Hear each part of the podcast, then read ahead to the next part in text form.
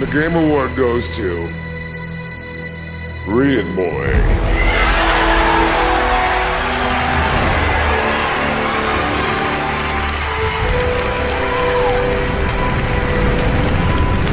Czekajcie, bo też właśnie mam wrażenie, że mi cicho nagrywa, a jest ok? Jest okej. Jest bardzo dobrze. Jest ok, dobra. Dobrze cię słychać. Wszystko Okej. jest okej. Dobrze cię słyszeć, Kaz. Witajcie na rozgrywce numer 264. Tak jak już usłyszeliście przed chwilą, jest z nami Król Kaz. E, Dzień dobry. Jest również Amadeusz Łaszcz, czyli Deusz. Witam wszystkich. Oraz Szymon Baliński, czyli Johokaru. Witam serdecznie, już w android.com.pl jako nowy redaktor, ale ciągle w rozgrywce. Gratulujemy serdecznie, a swoją Kurczę, drogą... kurczę, teraz się tak zorientowałem, że jakbyśmy, cię, jakby, jakbyśmy nie musieli cię promować, to w sumie moglibyśmy cię jako Maćka przedstawić i, i cały odcinek mógłbyś za Maćka na przykład być przebrany. Ciekawe, czy ktoś by się zorientował.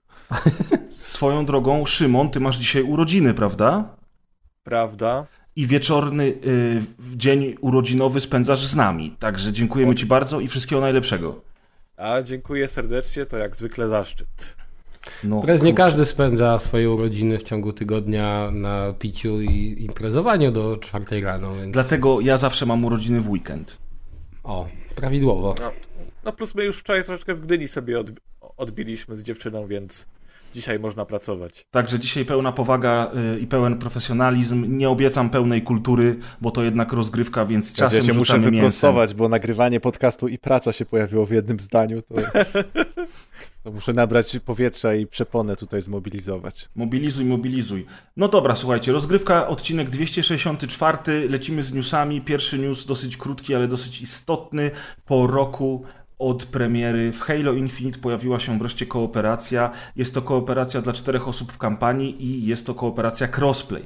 Kooperacji na split screenie niestety nie uświadczymy, ale to i tak jest y, duży progres. Czyli to pełną kampanię można zagrać. Całą teraz, tak? kampanię Czyli- można zagrać w cztery osoby, możesz grać na Xboxie lub na PC, łączycie się razem. Co więcej, y, ponieważ tyle to trwało, to w międzyczasie ktoś wpadł na bardzo, bardzo dobry pomysł, że nawet po przejściu całej kampanii możemy po prostu wejść w listę misji na mapie świata, wybrać sobie jakąkolwiek misję główną lub poboczną z całej kampanii, wybrać sobie poziom trudności tej misji i przechodzić ją jeszcze raz z kolegami. Więc ja na przykład przeszedłem całość na poziomie normalnym i teraz jak będę chciał sobie te misje na trudniejszych poziomach z kolegami robić, to po prostu wybieram sobie je z poziomu mapy i gram bez konieczności zaczynania wszystkiego od nowa. Moim Czy- zdaniem świetne rozwiązanie. Czy ja się mogę podłączyć nie, nie, yy, nie mając ukończonej kampanii? Możesz, oczywiście. Drop in and out w każdej chwili. Czy masz jakiś pomysł na to, dlaczego nie dali, si- dlaczego nie dali na, kana- na kanapie tego? Bo moim zdaniem po prostu Chyba już moc by obliczeniowa, moc obliczeniowa nie dała rady. Chociaż co No to jest ciekawe... komiczne. Myślałem, jest że to, to będzie od żart, a dawna. tu się okazuje, że... Nie, nie. Nie, no Kampanii nie ma, ale co ciekawe, Jasne. co ciekawe, Kaz, y, Mhm. w multi można grać na split, na split screenie w dwie osoby na jednej kanapie, bo nawet to testowałem. Normalnie Ale powiem wam, że jeszcze jest jedna-. Jedna jest koncepcja na to, bo nie wiem czy wiecie, ale był straszny niedobór padów do Xboxa y, Series przez ostatni rok. I w zasadzie one się pojawiły tak koło sierpnia dopiero, a przez pół roku, no nawet może przez rok był problem, bo akurat chciałem kupić i nigdzie, po prostu nigdzie nie było. Akurat pady od PS5 walały się w każdym markecie, od Xboxa nigdzie, dosłownie, ani przez zamówienia sieciowe, ani y, w marketach. Więc To może ciekawe. to jest problem. Naprawdę dziwne, bo ja kupowałem akurat w tym roku Kiedy? pada. Bo w tym roku, bo on od sierpnia jakoś jest dostępny. Ja zamawiałem specjalnie w sklepie Microsoftu, jak tylko się pojawił, Aha, okej. bo bałem się, że po prostu już zaraz zniknie i znowu go nie będzie. Ale mi się wydawało, że przecież było tych edycji też. Przecież wychodziło coraz to inne kolorki, to jakieś edycje. Ale no właśnie nikt, 20-lecie wszystko zniknęło ze sklepów. Wszystko. I nie mam pojęcia dlaczego, patrząc na to, że od PS5 pady były. E, No i w ogóle to było też śmieszne, że u- za używki e, płaciło się więcej niż za nowe pady. I, jest- I powiązaliśmy to, że nie ma kanałowego No koła, właśnie. dlatego, że nie było padów, tak? Może dlatego właśnie, sobie tak że wymyśliłem. po się śmiała spytać. teoria. No tak, też tak Znaczy, myślę. jeżeli chodzi o moc obliczeniową, to może nie tyle Xbox Series e, X i S, co Xbox One może tu być problemem. Bo jednak no, to jest troszeczkę starsza konsola, Halo Infinite wyszło dalej na tę platformę, więc może e, Free for Free Injustice nie chciał tutaj robić poszkodowanych, więc jeżeli stwierdzili, że na Xbox One to nie będzie działać, to nikt nie dostanie tego trybu. No Znaczy- tak, ale z drugiej strony, jak sobie pomyślicie, tak naprawdę tu akurat byśmy musieli mieć jakiegoś dewelopera albo osobę, która się zna na procesie. Ale jak oglądacie, nie wiem, filmiki na YouTube, słyszycie te wszystkie podcasty z twórcami gier i, i, i, i coraz więcej się pojawia tych smaczków dotyczących produkcji gier, czyli na przykład to, że świat jest tylko generowany, to co tylko widzi gracz przed oczami jest generowane, że są te wszystkie tylko sztuczki, żeby grafika była lepsza, a, a żeby tego renderingu było jak najmniej. I sobie nagle pomyślicie, że tak naprawdę musicie wyrenderować ten świat razy dwa dla dwóch graczy, no to tak naprawdę te wszystkie sztuczki wasze y, dotyczące grafiki i optymalizacji tej gry, to można sobie schować do szuflady w momencie, kiedy musicie wdrożyć, Ale przepraszam, kiedy należy no- wdrożyć split screen. No przepraszam, ale na przykład na pudełku od konsoli PS5, bardzo dobrej konsoli zresztą, tak, wspaniały sprzęt, jest 8K nawet napisane. A ja nie pamiętam teraz, czy jakaś gra z tych Sony obsługuje 8K. Jest, jest jedna gra chyba, oczywiście to jakaś malutka, nie? Która ma No, no, no, no, No, 8K. jest, jest, zatkało Czyli- kakao. Ale nazwy teraz nie, nie przytoczę, ale...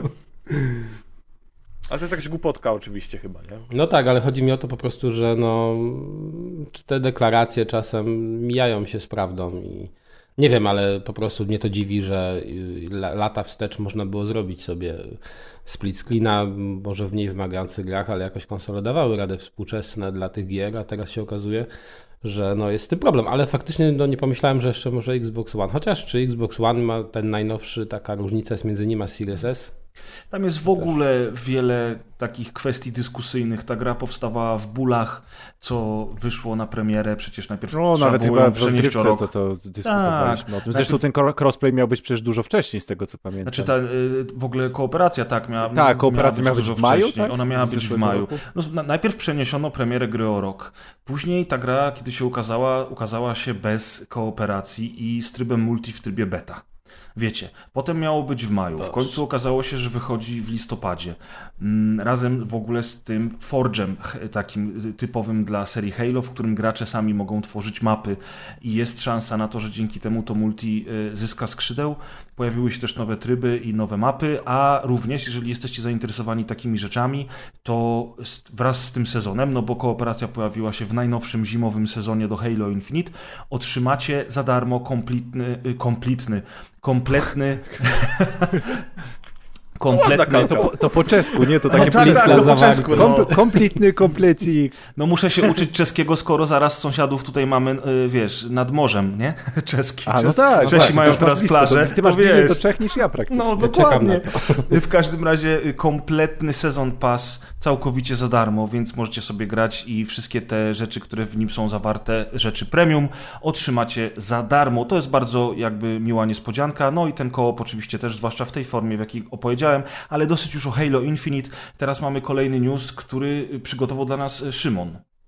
Tak, bo tutaj Sony mały prezent na urodziny mi sprawiło, e, ponieważ e, chyba jakoś po północy, po pierwszej w nocy e, z poniedziałku na wtorek w PlayStation Plus Premium pojawią się e, wszystkie gry z serii Ratchet and Clank. Tutaj sobie, czyli, czyli żeby być dokładnym, e, Ratchet Clank 1 z 2002 roku, Ratchet Clank Going Commando z 2003, Ratchet Clank Up Your Arsenal, 2004 Ra- Ratchet Clank Deadlocked z 2005 i z 2007 Ratchet Clank Future Tools of Destruction już na PlayStation 3. Oczywiście z racji, że to są wydania na PlayStation 3, mówimy tutaj wyłącznie o streamingu, niestety, Niestety. aczkolwiek lepszy ryc niż A to, nic. a to nie są przecież wszystkie raczety. Skoro się pojawiają future, to tych future tam więcej przecież było. Ale reszta już jest. Aha, okej, dobra, czyli doszło po prostu. była, Tak, uzupełniło, dochodzą- okej. Uzu- Okej. Mamy uzupełnienie, dochodzą, dochodzi ta Mhm. reszta tytułów, e, a okazja ku temu jest wielka, ponieważ seria celebruje 20 lat istnienia. Dzisiaj, w twoje urodziny? Nie, Nie, w e, listopadzie jakoś na W listopadzie w ogóle. było. Ale- Jakoś na początku listopada. Czyli być może przeciągali premierę tych gier, po prostu specjalnie na tę okazję nie mieli co puścić z Ratchetem nowego, to puścili starą serię gier zamiast pół roku temu, to teraz. Wiesz co, Tada! jest to, ca- jest, to, Po prostu. jest to całkiem możliwe, ponieważ kilka miesięcy temu podobna sytuacja była z grami z serii Sly Cooper. Po prostu mają te stare kolekcje z PS3 zremasterowane, więc je wtedy też na dwudziestolecie puścili. Bo to wszystko teraz, łaskawe bo to wszystko teraz dwudziestki kończy, nie? Kas tak pięknie Łaskawe. dzisiaj ironizuje. Ja, bym się, ja powiem wam, że z chęcią, bo, bo te dane chyba nie są podawane, ja bym z chęcią właśnie zobaczył, ile osób na przykład na tym, powiedzmy na tym PS5 ogrywa na przykład te raczety, szczególnie te właśnie Skąd? z PS3, Niewiele. które są w streamingu. Jak, jak, jak, jak, jaka jest w ogóle ilo, liczba odpaleń tych, tych tytułów? Niewiele. Znaczy, no, nie wiem. Ale Albo nawet, się- nawet więcej, o ile odpaleń, bo odpalić to ktoś może y, jakiś nawalony boomer na imprezie, żeby pokazać drugiemu nawalonemu boomerowi na imprezie, że może grać w Ratcheta. Bardziej mi chodzi, ile średnio godzin dana osoba spędziła z tym ale tytułem, bo jakby, żeby w to grać o czym to ma świadczyć, bo nie, nie bardzo... Czy usługa ta jest popularna? Po prostu. No, czy jest po, po, popularna, wiesz, bo jakby robimy z tego newsa fajnie seria Ratchet, ale czy ona w ogóle... Ale co oni mają, co oni mają jakby zrobić? Przecież zobacz, jak ostatnio ktoś wyliczył, gdzieś, no dobra, ostatnio ktoś wyliczył, z, w internecie pojawiła się taka lista gier na wyłączność na PS5. Jest ich pięć. Takich ekskluzywów, ekskluzywów na te konsole. Więc co oni mają tam puszczać? No już dają tylko wszystko, wiesz, nawet starocie, żeby było, że coś się Tak, ale, ale jakby ja, ja to, to moja wypowiedź nie była jakby, jakby, jakby ra, rantem z angielskiego mówiąc na PlayStation, tylko bardziej ciekawością, e, ile osób jeszcze jakby ziębi zagranie w stare raczety. O to mi bardziej A chodzi. powiem Ci szczerze, że sądzę, że takich osób nie ma wcale tak mało, bo to jednak jest jedna z serii, które zdefiniowały platformówki w czasach PS2, czyli w tych czasach, kiedy tych platformówek naprawdę wychodziło dużo i ten gatunek ewoluował i sądzę, że ta ewolucja, e, znaczy ta ewolucja wtedy była, a później, jeżeli chodzi o raczety, to tylko była, były drobne zmiany tam koncepcji. Znaczy, tutaj, tutaj się absolutnie nie zgodzę, ponieważ to jest seria, która e, była małą rewolucją w grach i to na wiele sposobów. Na przykład e, dla mnie No tak, tak, tak, tak, to właśnie No, mówię, tylko, że chcę, to była... tylko chcę to rozwinąć, nie? Może nie ewolucja, tylko rewolucja, no. Nawet. Bo dla mnie Ratchet Mhm. Clank na przykład y, pierwszy raz pokazał koncept nowej gry plus. Eee, na przykład koń, kończ, kończ, kończysz sobie grę i potem już z statystykami z pierwszego przejścia zaczynasz, e, za, zaczynasz nowe przejście i odblokowujesz następne elementy niedostępne przy tym pierwszym e, przy, przy tym pierwszym ranie, ponieważ albo cię nie było na nie, na, na nie stać. E, tam był też taki fajny koncept challenge mode, czyli e, im, e, bo z wrogów, z wrogów zbierało się taką walutę śrubki, Mhm. ale Tak. Challenge No tak, mode... ale, ale Szymon, ale Piotrek do, o tym doskonale wie i powiedział na początku, że to była seria na początku rewolucyjna. Chodziło Która o to, że, ewolucyjna. chodziło o to, że, że później kolejne odsłony już jakby były... Czerpały znaczy, z niej. Znaczy później, e, później Same ten siebie nie nacisk... rewolucjonizowały. Chyba Deadlock jeszcze był taki inny z tego, co pamiętam. Później Któreś ten nacisk, ja tylko tak ogólnie powiem, że ten, Mhm. później ten nacisk się zmienił, bo tak jak początkowo, tak jak pierwsza odsłona była e, platformówką z elementami strzelanki, tak, Mhm. od dwójki zaczęła się ta ewolucja, czyli bardziej robimy strzelankę z elementami platformówki. Tylko, Mhm. że no, potem ten koncept przy 2005 roku jakby nie wytrzymał przeciążenia i następnie przy PS3 zaczęto robić, zaczęto wracać do, tej do tej platformówki z elementami strzelania, plus wyciskamy z mocy konsoli jak najwięcej się da, żeby zrobić bajkę w stylu Pixara. Mhm. Mhm. I dlatego też tak w, No, no, no. ta seria też No to prawda, te przy 20 PlayStation 3 lat. to było mocno widoczne. A Dlatego na też ta przykład seria jakbyś ocenił No. chociażby to, co było na czwórce, bo to też chyba właśnie ten element Pixara też tam był widoczny. E, gram ostatnio dużo w ten remake właśnie z 2016. To jest remake, reboot, e, Tak, tak. reimagining na podstawie filmu, na podstawie gry e, i on też, on też naprawdę świetnie robi te rzeczy, bo ta animacja do, do dzisiaj robi tam e, robotę, plus wyciąga te najlepsze elementy z tych tam 15 lat serii, żeby stworzyć takie, takie fajne, e, fajne the best of, nie? Mhm. No, ja czyli tylko- system ulepszania broni, e, Mhm. świe, świetny balans między strzelaniem a platformówką, no warto w to zagrać, żeby zobaczyć sobie ewolucję i żeby zobaczyć naprawdę jedną chyba z najmocniejszych jakościowo serii Sony, obok tam God of War na przykład, nie? No i z takich serii, które jednak co jakiś czas się pojawiają, bo tak, że jest bo- 20 lat i rzeczywiście tych gier nie jest 2-3, no, zresztą a co, co, to 10, Rift Apart nie? było też bardzo dobrze ocenione chyba, nie? Oczywiście. Tak, no, to jest tak. ta najnowsza? Tak, Tak, tak, tak, najnowsza tak, z tak. zeszłego, Kurczę, no z- z właśnie- zeszłego roku. Ja nie mogę jakoś przeboleć tego, że moim zdaniem wygląd tej gry, nie wiem jak to określić, kolorystyka, Y, Ona mi nie przypomina już takiej kreskówki standardowej, tylko przypomina mi, no nie wiem, bardzo według mnie zbliżona do tego nowego Horizona.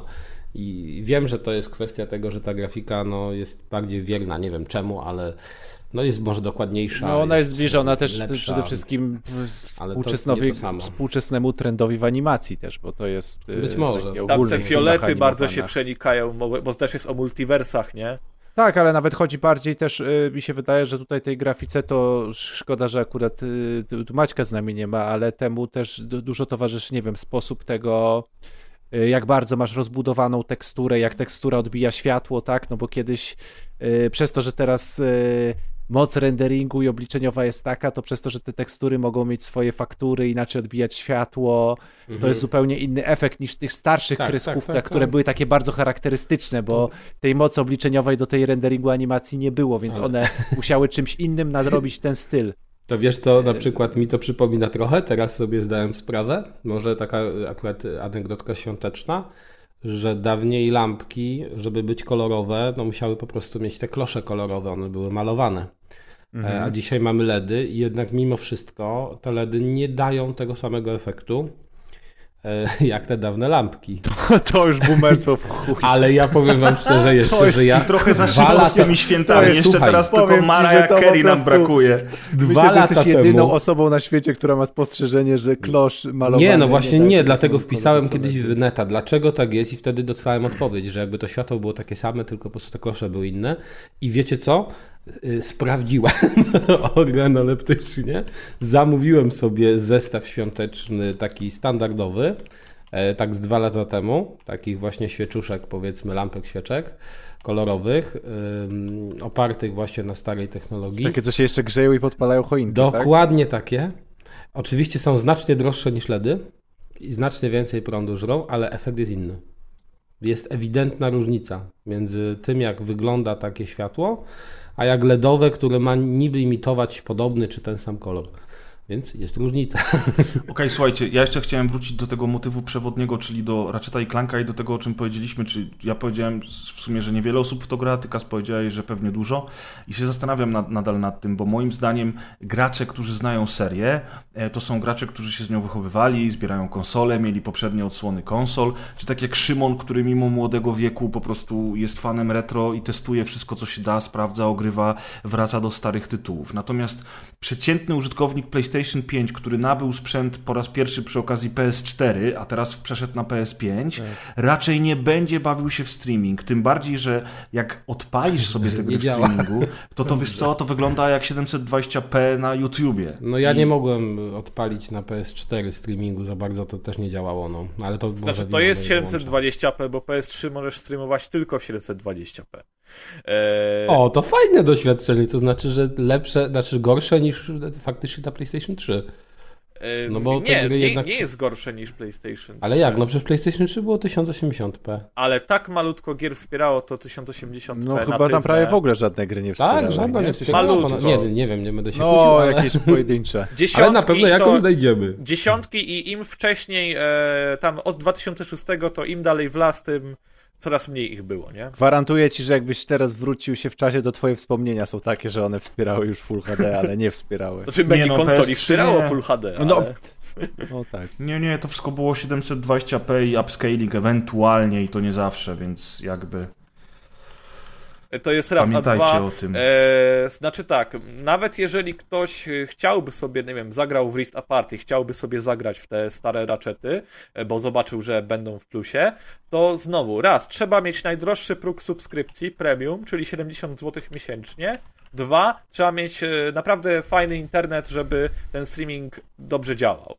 Więc już za, jest za dużo barier dla takiego przeciętnego użytkownika, żeby się tym zainteresował. Mhm. Super. No nic, ale są. Jakby ktoś, ktoś miał i ktoś Ale się są. interesował, to są. To informujemy, że są. Ja, ja na pewno w nocy zobaczę, jak to działa. No dobrze, słuchajcie, y, Ratchet i Clank już za nami. y, Teraz y, kolejna rzecz. News w zasadzie sprzed chwili. Wiedźmin 3 otrzyma wreszcie darmowy Next Gen Update dla Xbox Series X oraz dla PlayStation 5 14 grudnia. I to jest świetna wiadomość. Ludzie się oczywiście cieszą. Y, Co więcej, ten czekam, update... na, czekam na update do Switcha. E, Bo wydaje mi się, że widziałem reklamę tego update'u i tam było, tam był chyba, tam chyba nie był tekst z wyszczególnieniem e, tych platform, tylko była...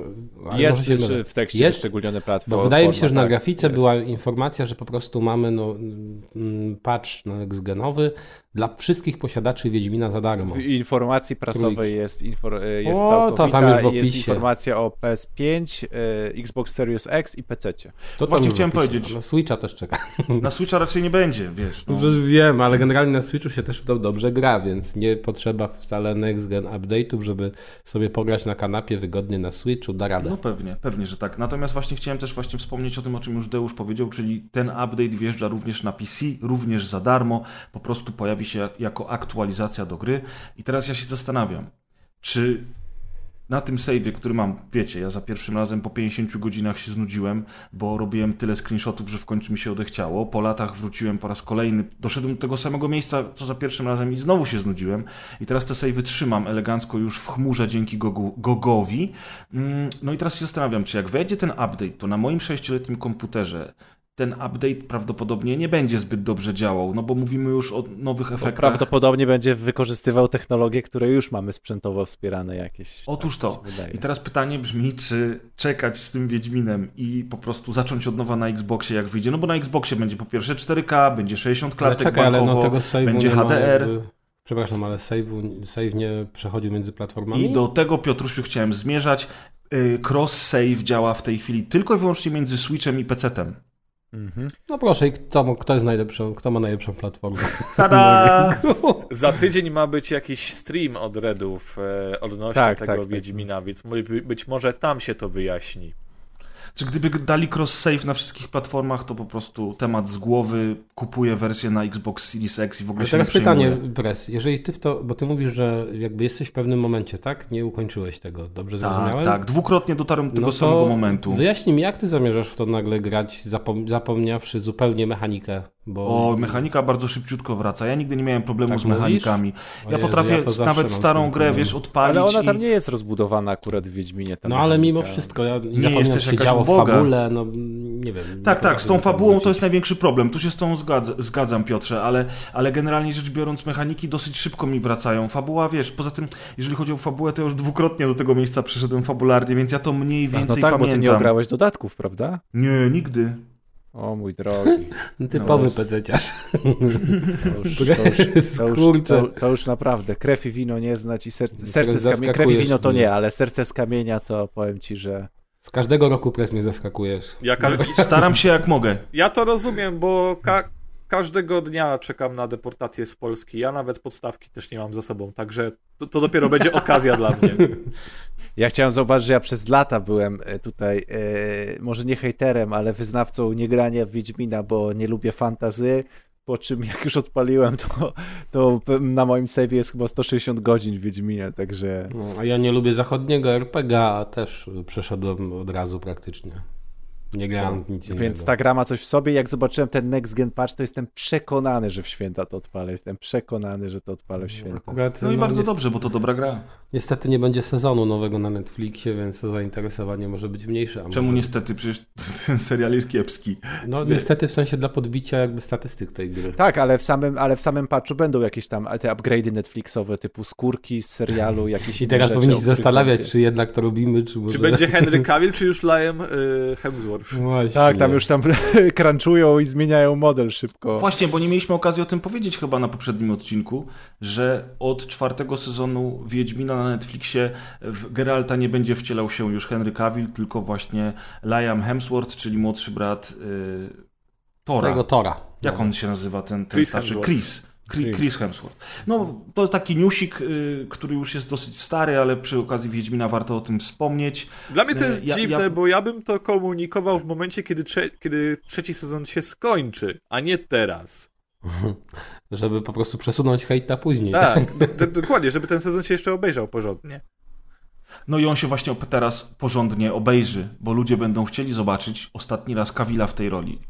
A, Mi się wydaje, ciekaw, że ja- to jest dobrze. tak, mi się też tak wydaje. odwrócone w sumie. Ja słyszałem różne koncepcje. Niektórzy oczywiście mówią, że akurat Cavill to jest y, rewelacyjny Wiedźmin, ale słyszałem też wiele opinii, że to jest postać, która zupełnie, czy jego aparycja najbardziej, to jest zupełnie nie pasuje do Wiedźmina. No, No ale, ale młody. Hemsworth tym bardziej nie będzie pasował, bo on ma Mówisz? buźkę niemowlaka. A tam buźkę to można, wiesz, trochę tu szramek dostanie i no, O, nie, nie wiem, wiem, ale to i tak nie, nie ma wiem. sensu już oglądać chyba. No tak, Znaczy, po drugim wiadomo, sezonie że jak mi to lata. będzie wyglądem różnił od tego, co Sapkowski napisał w książce, to już jest To ma znaczenie i... dla nie fanów. ma po co Nie, ten Lara wygląd, ten wygląd wygląda był inaczej bardzo... niż- Wiesz niż, co, w grze, niż w grach, to później masz film i wszyscy się zastanawiają, co jest nie tak i no, ty patrzysz na aparycję już wiesz w tym ostatnim filmie. ten wygląd nie w tak. książce był wręcz odrażający momentami i to było mocno, że tak powiem, A zaznaczone. to miało znaczenie To właśnie. miało znaczenie. To miało znaczenie na bardzo wielu poziomach, jeśli się zgadzam z Kazem. Już w grze tą buźkę mu upięknili. To jest trochę tak jak Tyrion w Grze o Tron. Przecież Tyrion w Grze o Tron Mhm. wraz z postępem książek to już był... No, w, w, w pierwszej grze Wiedźmina to dopiero Wiedźmin śmiesznie wyglądał. No, więc jakby ja się trochę zgadzam z tym, że, że oni wszyscy te buźki mają za ładne, bo i nasz ukochany Żebrowski, najlepszy Wiedźmin 10 na 10, też był zbyt ładny na tego Wiedźmina. Ale ja mam większy problem Mogłeś z się zgłosić Geraltem. pres, może Ja, ja mam problem z tym Geraltem. Jak taki- patrzę za zdjęcia dawne, to wiesz, to jeżeli chodzi na przykład o kwestię nie buźki, a y, w ogóle wyglądu ciała, to może wtedy byś W pasował. 2000 roku byłbyś idealny. Prez to chyba na płotkę wypasował bardziej. Fuck off! Co to za, co to za jebanie preza? Yy, kurwa. Yy, w każdym razie w ten, chciałem powiedzieć a propos tego Geralta, że Cavill dla mnie jest spoko Wiedźminem, natomiast scenarzyści spłycili postać Geralta do tego stopnia, że on tam jest takim chodzącym zabijaką, który robi i mówi fuck, a przecież książkowy i growy Wiedźmin mają bardzo wiele takich płaszczyzn, oni są jak, jak szrek, jak cebula, prawda? A tutaj w tym serialu, no, nie do końca jest to dobrze a on, przedstawione. A on nawet się często myje, z nie śmierdzi jak cebula. Otóż to. No dobra, słuchajcie, y, to jest y, Wiedźmin, czyli kolejny news i właśnie dobiega on końca, a o następnym newsie opowie nam Amadeusz. Yy, drobny newsik, ponieważ yy, w wywiadzie CEO, czyli dyrektor generalny, tak? Po polsku się mówi, studia Lionsgate filmowego, e, pan się chyba nazywa I, Ian e, Fettleheimer, jakoś tak, powiedział, że dostają dużo propozycji e, od studiów growych, jeśli chodzi o wyprodukowanie gry z Joe'em Wickiem, ale takiej gry e, AAA i są bardzo tym mocno zainteresowani i na pewno popchną temat e, do przodu. Jeszcze nie wiadomo co, jak, gdzie, z kim, ale samo studio, które jest właścicielem marki i produkuje filmy, e, jest bardzo mocno zainteresowane filmem, co zresztą można powiązać z tym, że no w przyszłym roku czwarta część e, Johna Wicka, e, Johna Wicka wychodzi, a jest to również seria, która wydaje mi się, że w takim świadku growym też jest kochana przez graczy, czyli przez osoby, które e, gdzieś tam ten torcik popkulturowy z tej części internetu konsumują. No i ona jest się po prostu idealnie tak naprawdę do gier wideo do gier wideo nadaje, więc tylko chciałem tutaj wspomnieć Skoro Cobra Kai jest grą wideo, to czemu nie... A właśnie to jest John czy Johnny Wick? John, John tak? Wick. John Wick. Okej. Także bardzo fajnie. Taka naprawdę AAA tytuł z Johnem Wickiem to, to jest świat, który zasługuje zdecydowanie na, na, na interpretację grową. A Wracamy propos- do fantazy. A propos jeszcze, A to propos, o, Amadeusz, y, a propos, jak mnie poprawił ładnie, dyskretnie, dziś jesteś bardzo dyskretny. Y, Chciałem powiedzieć Amadeuszu jeszcze a propos tego, co wspomniałeś o Johnie Wicku czwartym, że już możecie obejrzeć trailery, są dostępne w internecie od kilku dni. Zapowiada się całkiem nieźle, na pewno lepiej od trzeciej części, ale oceniać będziemy dopiero po obejrzeniu. No, to tyle, panie Kijanu. Druga to rzecz... wracamy do fantazy. Tak jest. Druga rzecz też związana z taki, tak się przeplatamy. Raz mówimy o, o grach na podstawie filmów, raz o serialach na podstawie gier. E, oczywiście nawiązując do Wiedźmina i do. Sapkowskiego. E, na, na, oczywiście to było nawiązanie do Wiedźmina i Sapkowskiego, prawda? W każdym razie, słuchajcie, Netflix e, ogłosił serial Dragon Age. To będzie anime, więc ma szansę być dobrym serialem Netflixa. Boże, serio? Tak. Czyli tak. gra na, znaczy nie, czekaj, serial na podstawie zachodniego RPG będzie w konwencji anime. No ale przecież No Cyberpunk tak samo. Właśnie, Cyberpunk tak samo. I to No, jaką popularność Dobrze, ale zdobył. powiedzmy, że Cyberpunk jest jakby jednorazowym strzałem jeszcze polskiego studia, a Polska nie leży do końca na zachodzie. A tutaj aż się zdziwiłem. No wiesz, jeżeli to będzie dobre, to czemu nie? Y, Kilka seriali anime od Netflixa okazało się być całkiem dobrymi kąskami. Ja się bardziej zastanawiam, wiecie nad czym? Czemu teraz?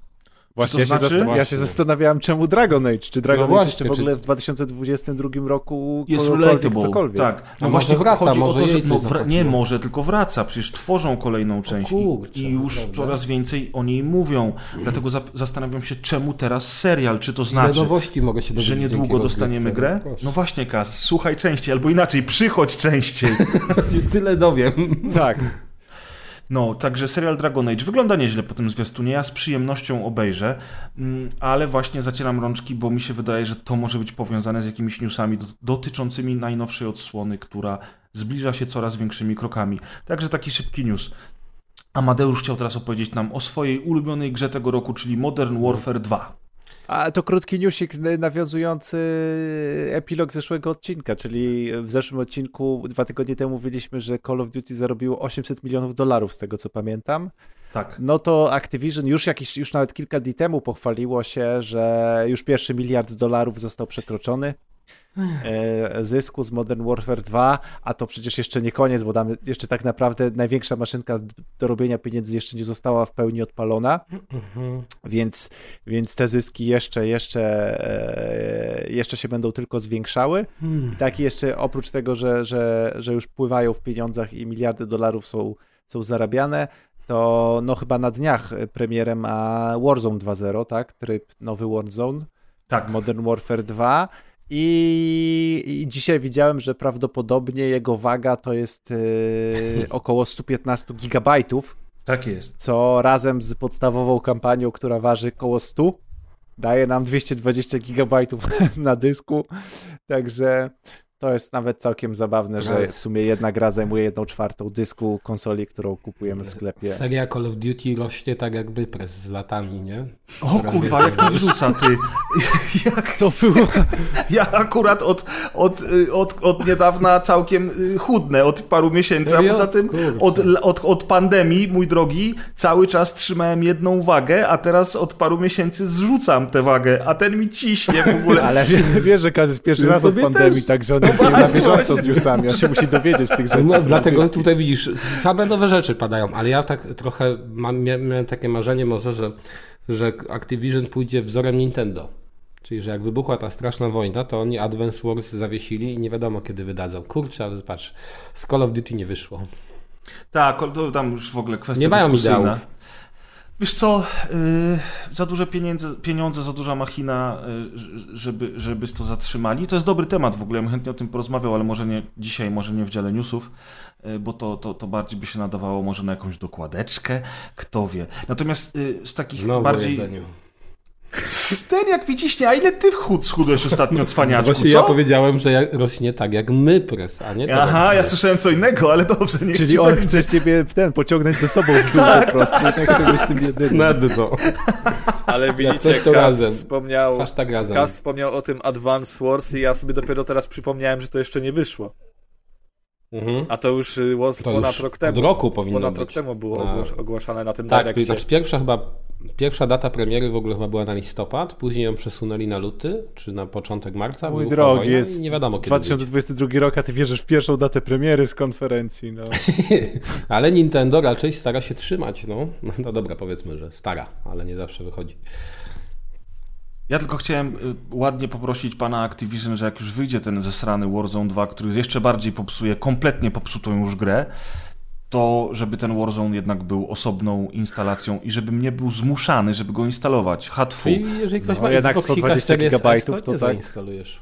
No Co, właśnie. co mówisz Piotrek, że co? Jak masz Xboxa Series S, to zainstalujesz? W sumie teraz się zastanawiam. Nie, chyba 380 jest przestrzeni do Tam jest, ale to wiesz, to No już być naprawdę w są takie tak, ogromne. to ci Microsoft by nie przepuścił tego.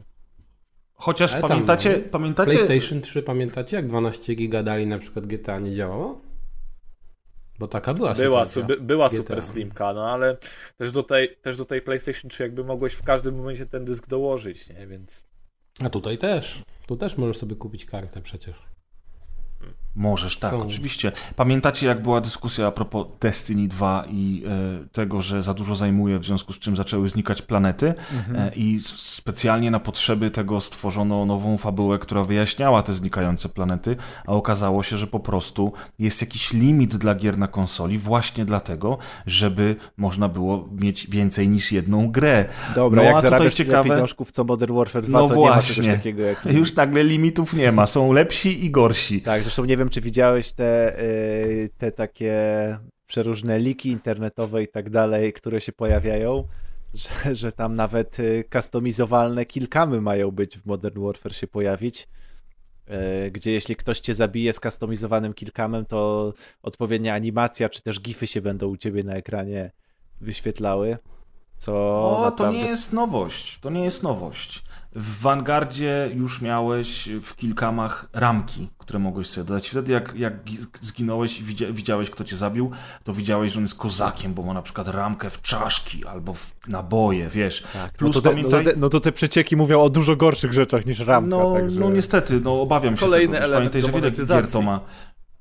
Tak, oczywiście, Battle Tak, Passy tak, z tak, dlatego mówię, że przecież gówna. tak naprawdę ta machina jeszcze nie ruszyła, więc te, te, te No mówię, dolarów jak to tylko jakieś ruszy- drobne, po które się nie warto schylać. Tak, jak tylko ruszy, liczba graczy zwiększy się dwukrotnie, gra będzie jeszcze bardziej skopana niż już jest, ale hajs się będzie zgadzał. No nic, nieważne. Y, Dzisiaj y, mamy też newsa o Komisji Europejskiej i kto tego newsa ma dla nas? Tak, no to ja tutaj przyniosłem tego newsa, bo to, to jest mój news, czyli kontynuujemy Activision Blizzard i zakup e, e, e, Blizzarda przez, przez Microsoft, ponieważ 8 listopada Komisja Europejska dała oświadczenie, że wszczyna postępowanie wyjaśniające no, w celu oceny tego planowanego przejęcia Activision przez Microsoft, no ponieważ takie duże przejęcia z, z wyniku rozporządzenia Unii Europejskiej w sprawie po prostu kontroli łączenia przedsiębiorstw dużych, takie postępowania wyjaśniające są e, zawsze e, wdrażane.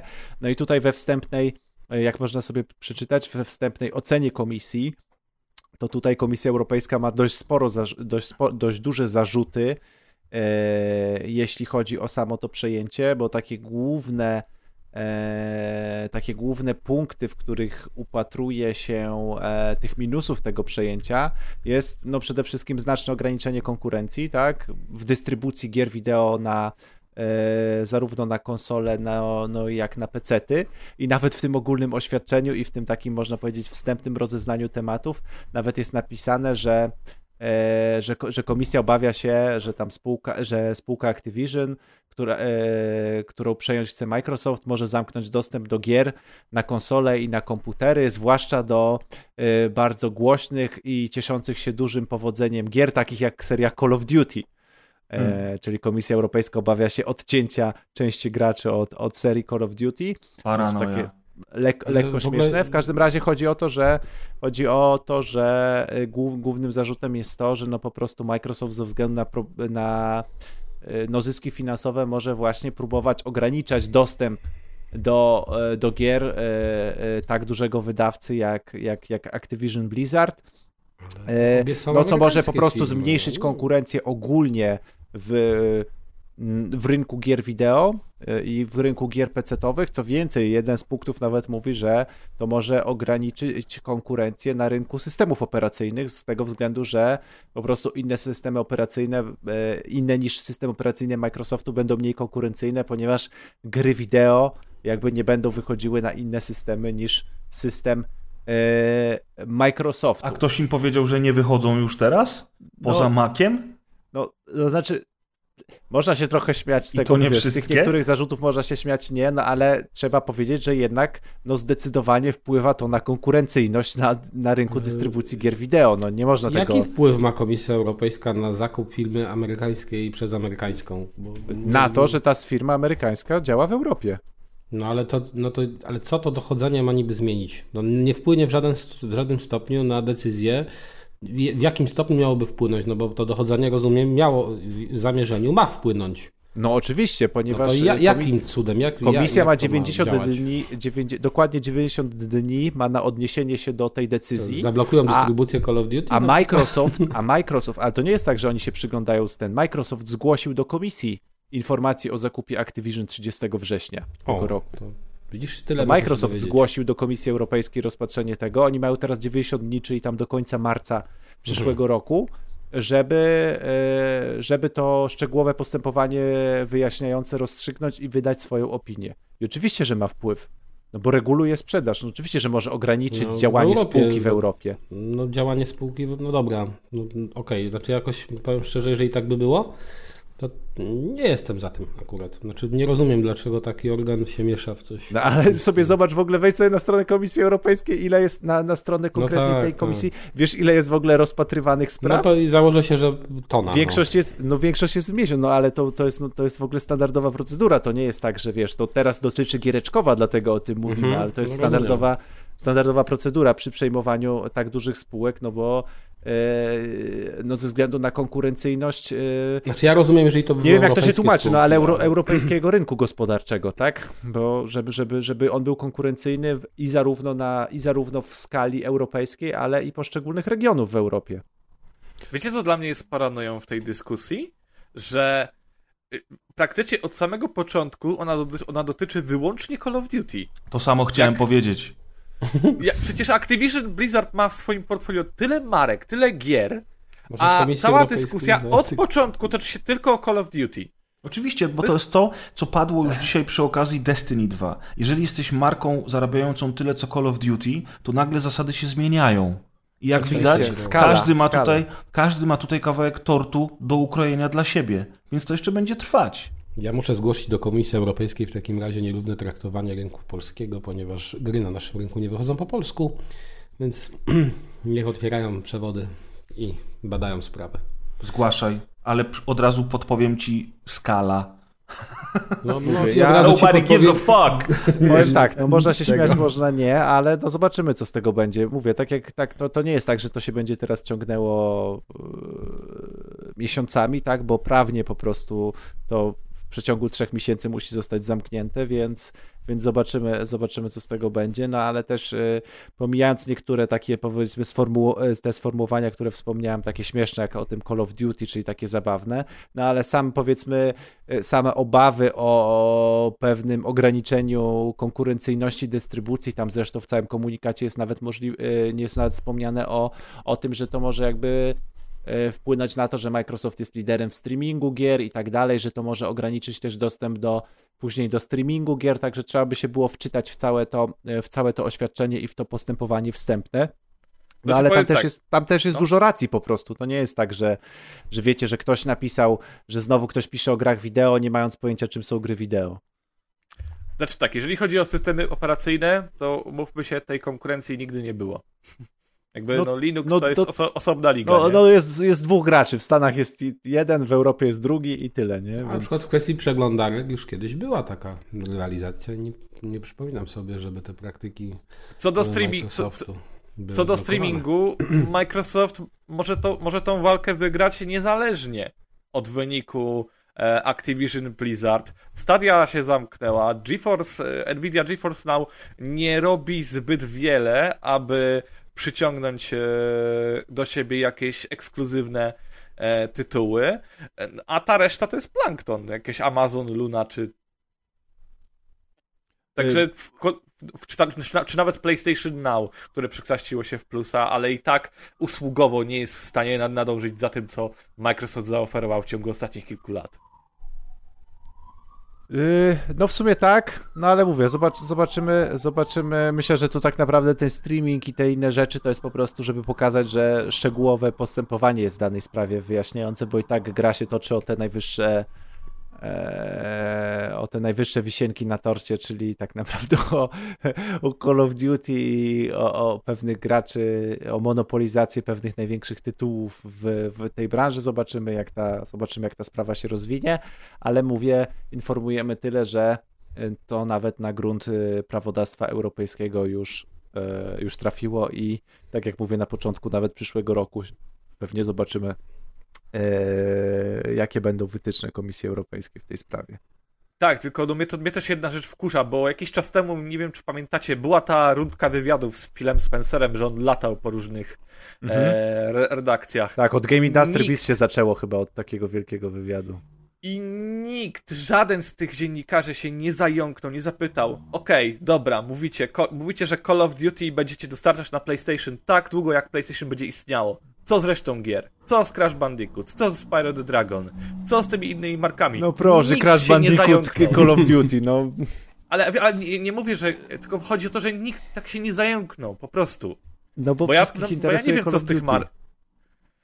No, No to czas. fajnie, że umknie im informacja, że przy okazji Activision zgarnia 100 innych, e, czy Microsoft zgarnia 100 innych marek, które też może sobie zmonetyzować, a to Call of Duty to jest zasłona dymna. To mnie, to mnie w tym wszystkim irytuje po prostu.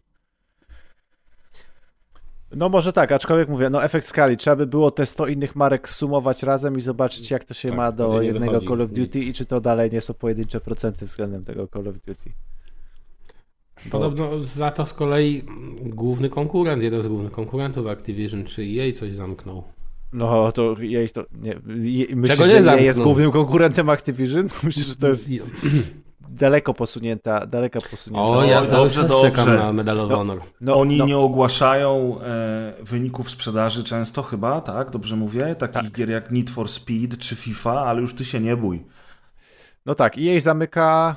EA zamyka, to nasz kolejny już news, że EA zamyka tak naprawdę serię Project Cars. Ogłosili w komunikacie, e, że ta seria zostaje zamknięta. Ludzie, którzy nad nią pracowali ze Slightly Made Studios zostali nie zostali zwolnieni, ale zostali przekierowani do innych obowiązków. E, i Jeszcze naj- nie zostali Tak, i zwolnieni. najzabawniejsze jest to, że historia w ogóle zatacza koło, ponieważ y, no, Codemasters kupu, y, kupiło Slightly Made Studios, czyli twórców Project Cars w 2019 roku, E, a z kolei EA kupiło Codemasters rok później, czyli w 2000 e, w 2020 roku. E, I nie wiem, czy pamiętacie, ale w ogóle w 2017 roku e, była taka drama, ponieważ EA chciało kupić e, Slightly Made Studios i wtedy ten CEO już były Slightly Made Studios, czyli Ian Bell. E, Gdzieś na jakichś streamingach to się obiło dość szeroko po, po, po growym internecie. Mówił, że tak naprawdę EA chciało specjalnie ich wtedy kupić i zamknąć E, i nawet mówił, że e, nawet mówił o tym, że mieli deala z EA, bo EA miało później e, e, miało dać im kasę na, mm, na stworzenie e, kolejnego Project Cars.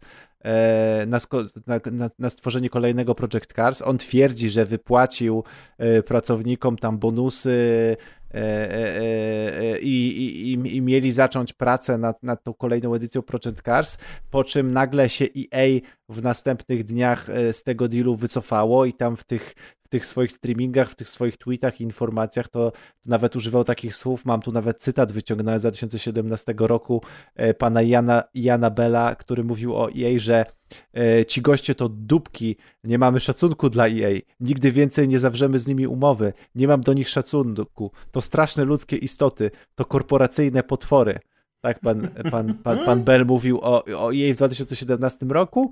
No i później mówię, Slightly Made Studio zostało kupione przez Codemasters, później EA kupiło Codemasters i w końcu 5 lat później jednak to, e, to Slightly Made Studios e, domknęło EA. I w tym momencie EA mówi Sykes, got you bitch! Tak, i Jana Bella już, da, już, już, już, jakiś czas, już jakiś czas Slightly Made Studios nie ma. On też ma zresztą swoje za uszami, więc to jest też relacja jednej osoby. Natomiast, natomiast historia, jest, e, historia jest ciekawa, na co najmniej artykuł albo, e, albo, krótki film, albo krótki film dokumentalny. E, szkoda. Ja lubiłem, powiem szczerze, serię Project Cars. Ja też. I w ogóle Slightly, to, co robiło Slightly Made Studios, czyli, e, czyli co oni z Shifta robili, prawda? Dobrze mówię? Nie, Tak jest. przestrzeliłem gafy, tak, czyli mi się bardzo Need for Speed Shifty podobały, które zresztą już ponad 10 lat mają. E, I plotki też mówią o tym, że, mm, że tak naprawdę jeśli chodzi o te samochodówki pod skrzydłami EA, to, mm, to o ile grid podobno ma zostać na razie, to o tyle na przykład Dirt e, również zostanie, e, można powiedzieć, zamknięty i, i to wszystko razem sprawi, że się pojawi EA Sports Rally. Czyli tak jak się pojawi, nowa FIFA się nie pojawi jako FIFA, tylko EA Sports chyba Football, tak? to tak samo mm, coś... EA Sports Football Pokło- Club. Tak, to EA Football Club, Boże. tak, to pokłosie Dirt, y, Dirta y, ma się pojawić jako EA Sport. No Rally. Znaczy ja z tego co zrozumiałem, to y, Dirt y, per se A- i, jak ten arcade'owy idzie do piachu, no a Dirt Rally zostaje zastąpione przez WRC. Yy, No tak, tak, tak. W sensie teoretycznie, w sensie oficjalnie mówię, jakie są ploteczki, że jeszcze ma powstać jakieś EA Sports Rally, to są to już, to już są typowo plot, plot, plotkowane rzeczy i to, że Grid również na razie nie ma zostać ubity, to też jest ploteczka, także. Eee, No moim tak. zdaniem trochę tam za ciasno się zrobiło i to, to Project Cars to chyba naj, na, najmądrzejsze do odstrzału, bo pomimo... No niby, no niby najmądrzejsze, aczkolwiek e, najmądrzejsze, aczkolwiek ja kurczę, strasznie dużym sentymentem darzyłem tą serię i stylem, e, i, i, i, i samą grą, jazdą, ale i jakimś takim swoim też stylem gry, jaki prezentowała wśród ścigałek. Jakiś taki miałem sentyment do, do, do, do, do, jeżdżenia w Project Cars i no i w ogóle nawet do całego studia, no bo ci ludzie po pierwsze zostali też po części już po, od, przez pana Jana Bella podkupo, są podkupowani e, na Twitterze gdzieś tam do, do, do jego nowego studia, bo, bo, bo, bo Bell pracuje nad chyba nad spadkobiercą GTR-a, jeśli się nie mylę. No to już pracować. dawne dzieje tutaj odkopujemy. No, Mm. Właśnie, także natomiast natomiast e, no samo studio jednak miało smykałkę do tych ś- e, samochodówek, gdzieś tam to Miało. serce w samochodówkach miało dobre i te, po, i te pomysły na, na łączenie na to, na to łączenie może nie symulatora, ale, ale takiej już mniej arcade'owej gry jednak z taką grą, w którą może zagrać każdy, z takim modelem jazdy, tym takim uniwersalnym, którym, którym tak naprawdę króluje teraz Forza Horizon, to, to oni mieli taki, taki pomysł na ten styl i, i umieli to robić. No a teraz się gdzieś tam zostaną pochłonięci przez tego EA, gdzieś tam po różnych studiach poupychani. Zobaczymy, co z tego będzie. Zobaczymy. Okej, No, to powiem, teraz ja mam tak, news. że tylko, ja, ja tylko powiem, czy to będziemy potem jeszcze o tym rozmawiać przy okazji WRC Generations, ale w ciągu tych y, ostatnich dwóch lat, a raczej y, dwuletniej ciszy ze strony Codemasters w temacie rajdowym, e, zdążyłem sobie wyrobić bardzo ciepłą opinię na temat gier od Kylotonu. I jakby one są troszeczkę inne, kładą nacisk e, k- kładą nacisk na inne, na inne detale niż to robiło Dirt Rally 2.0. I, ale boję się troszeczkę, że Kyloton wyszlifował tą swoją formułę e, na tyle mocno, że teraz EA i Codemasters nie będą w stanie dobić do tego standardu w mojej głowie, ale to jeszcze, jeszcze porozmawiamy przy WRC. Mhm. Dobrze, porozmawiamy przy WRC. Natomiast news ode mnie, a mianowicie taki, że można już głosować na The Game Awards na ich stronie, na Game of the Year i całe inne e, nagrody, takie w sumie naj, najważniejsze, czy też najgłośniejsze nagrody growe, które mamy co roku pod koniec roku. No i ja chciałem Wam powiedzieć, jakie gry są nominowane w jakich kategoriach, natomiast zatrzymałem się na kategorii numer jeden, czyli kategorii e, gra roku, bo tak. Nominowani są A Plague Tale Requiem, Elden Ring, God of War Ragnarok, Horizon Forbidden West, Stray oraz Xenoblade Chronicles 3. No i teraz mm, przeszedłem Horizon Forbidden West, jestem w trakcie God of War, recenzował głównie będzie dzisiaj Szymon. W Elden Ringa nie grałem, w Plague Tale nie grałem, w Stray nie grałem, Xenoblade Chronicles 3 szanujmy się. No i wiecie co? Nie wiem, kurczę, na kogo tutaj w ogóle zagłosować. Nie mam pojęcia, bo jest to dla mnie dosyć ciężki wybór w tym roku. Oczywiście mogę sobie te kategorie przeskoczyć i wybierać dalej, ale w ogóle pierwsza strona, pierwszy wybór i już mam zagwozdkę. I teraz y, ja wiem, że wygra Elden Ring, ewentualnie God of War. To jest oczywista oczywistość. God of War dlatego, że histeria, a El- Elden Ring dlatego, że podobno jest naprawdę, naprawdę dobrą grą. Mm, Ale też trochę histeria, bo to wiadomo jakie studio. Y, No i spoko, nie? Jakby mam to w dupie. Tylko właśnie tak zastanawiam się, że, że, że w tym roku no, nie wiem, co tu robi w ogóle Horizon Forbidden West. Ja uważam, że to jest spoko gra i przepiękna gra, ale czemu ona jest nominowana? Pff, nie Dwa mam pojęcia. Exysony, a podobno ma pięć, tak jak Kas. No, tak jak mówił Kaz, ale y, Horizon chyba też wyszedł na PS4, a Kaz mówił tylko i wyłącznie o tych tytułach, które pojawiły się tylko i wyłącznie na PS5 i jest ich rzeczywiście pięć, jak nazwa konsoli wskazuje. Tak, dokładnie. Chodziło mi tylko o to, co wyszło tylko na PS5. Ale no, wiesz, no, no.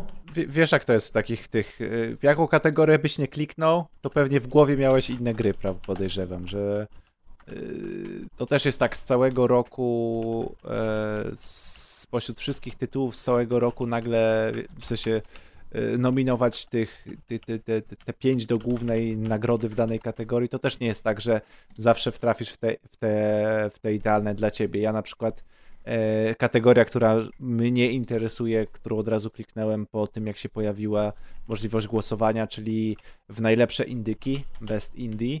No i tam są nominowane również Stray, który w sumie nie wiedziałem, że jest indykiem.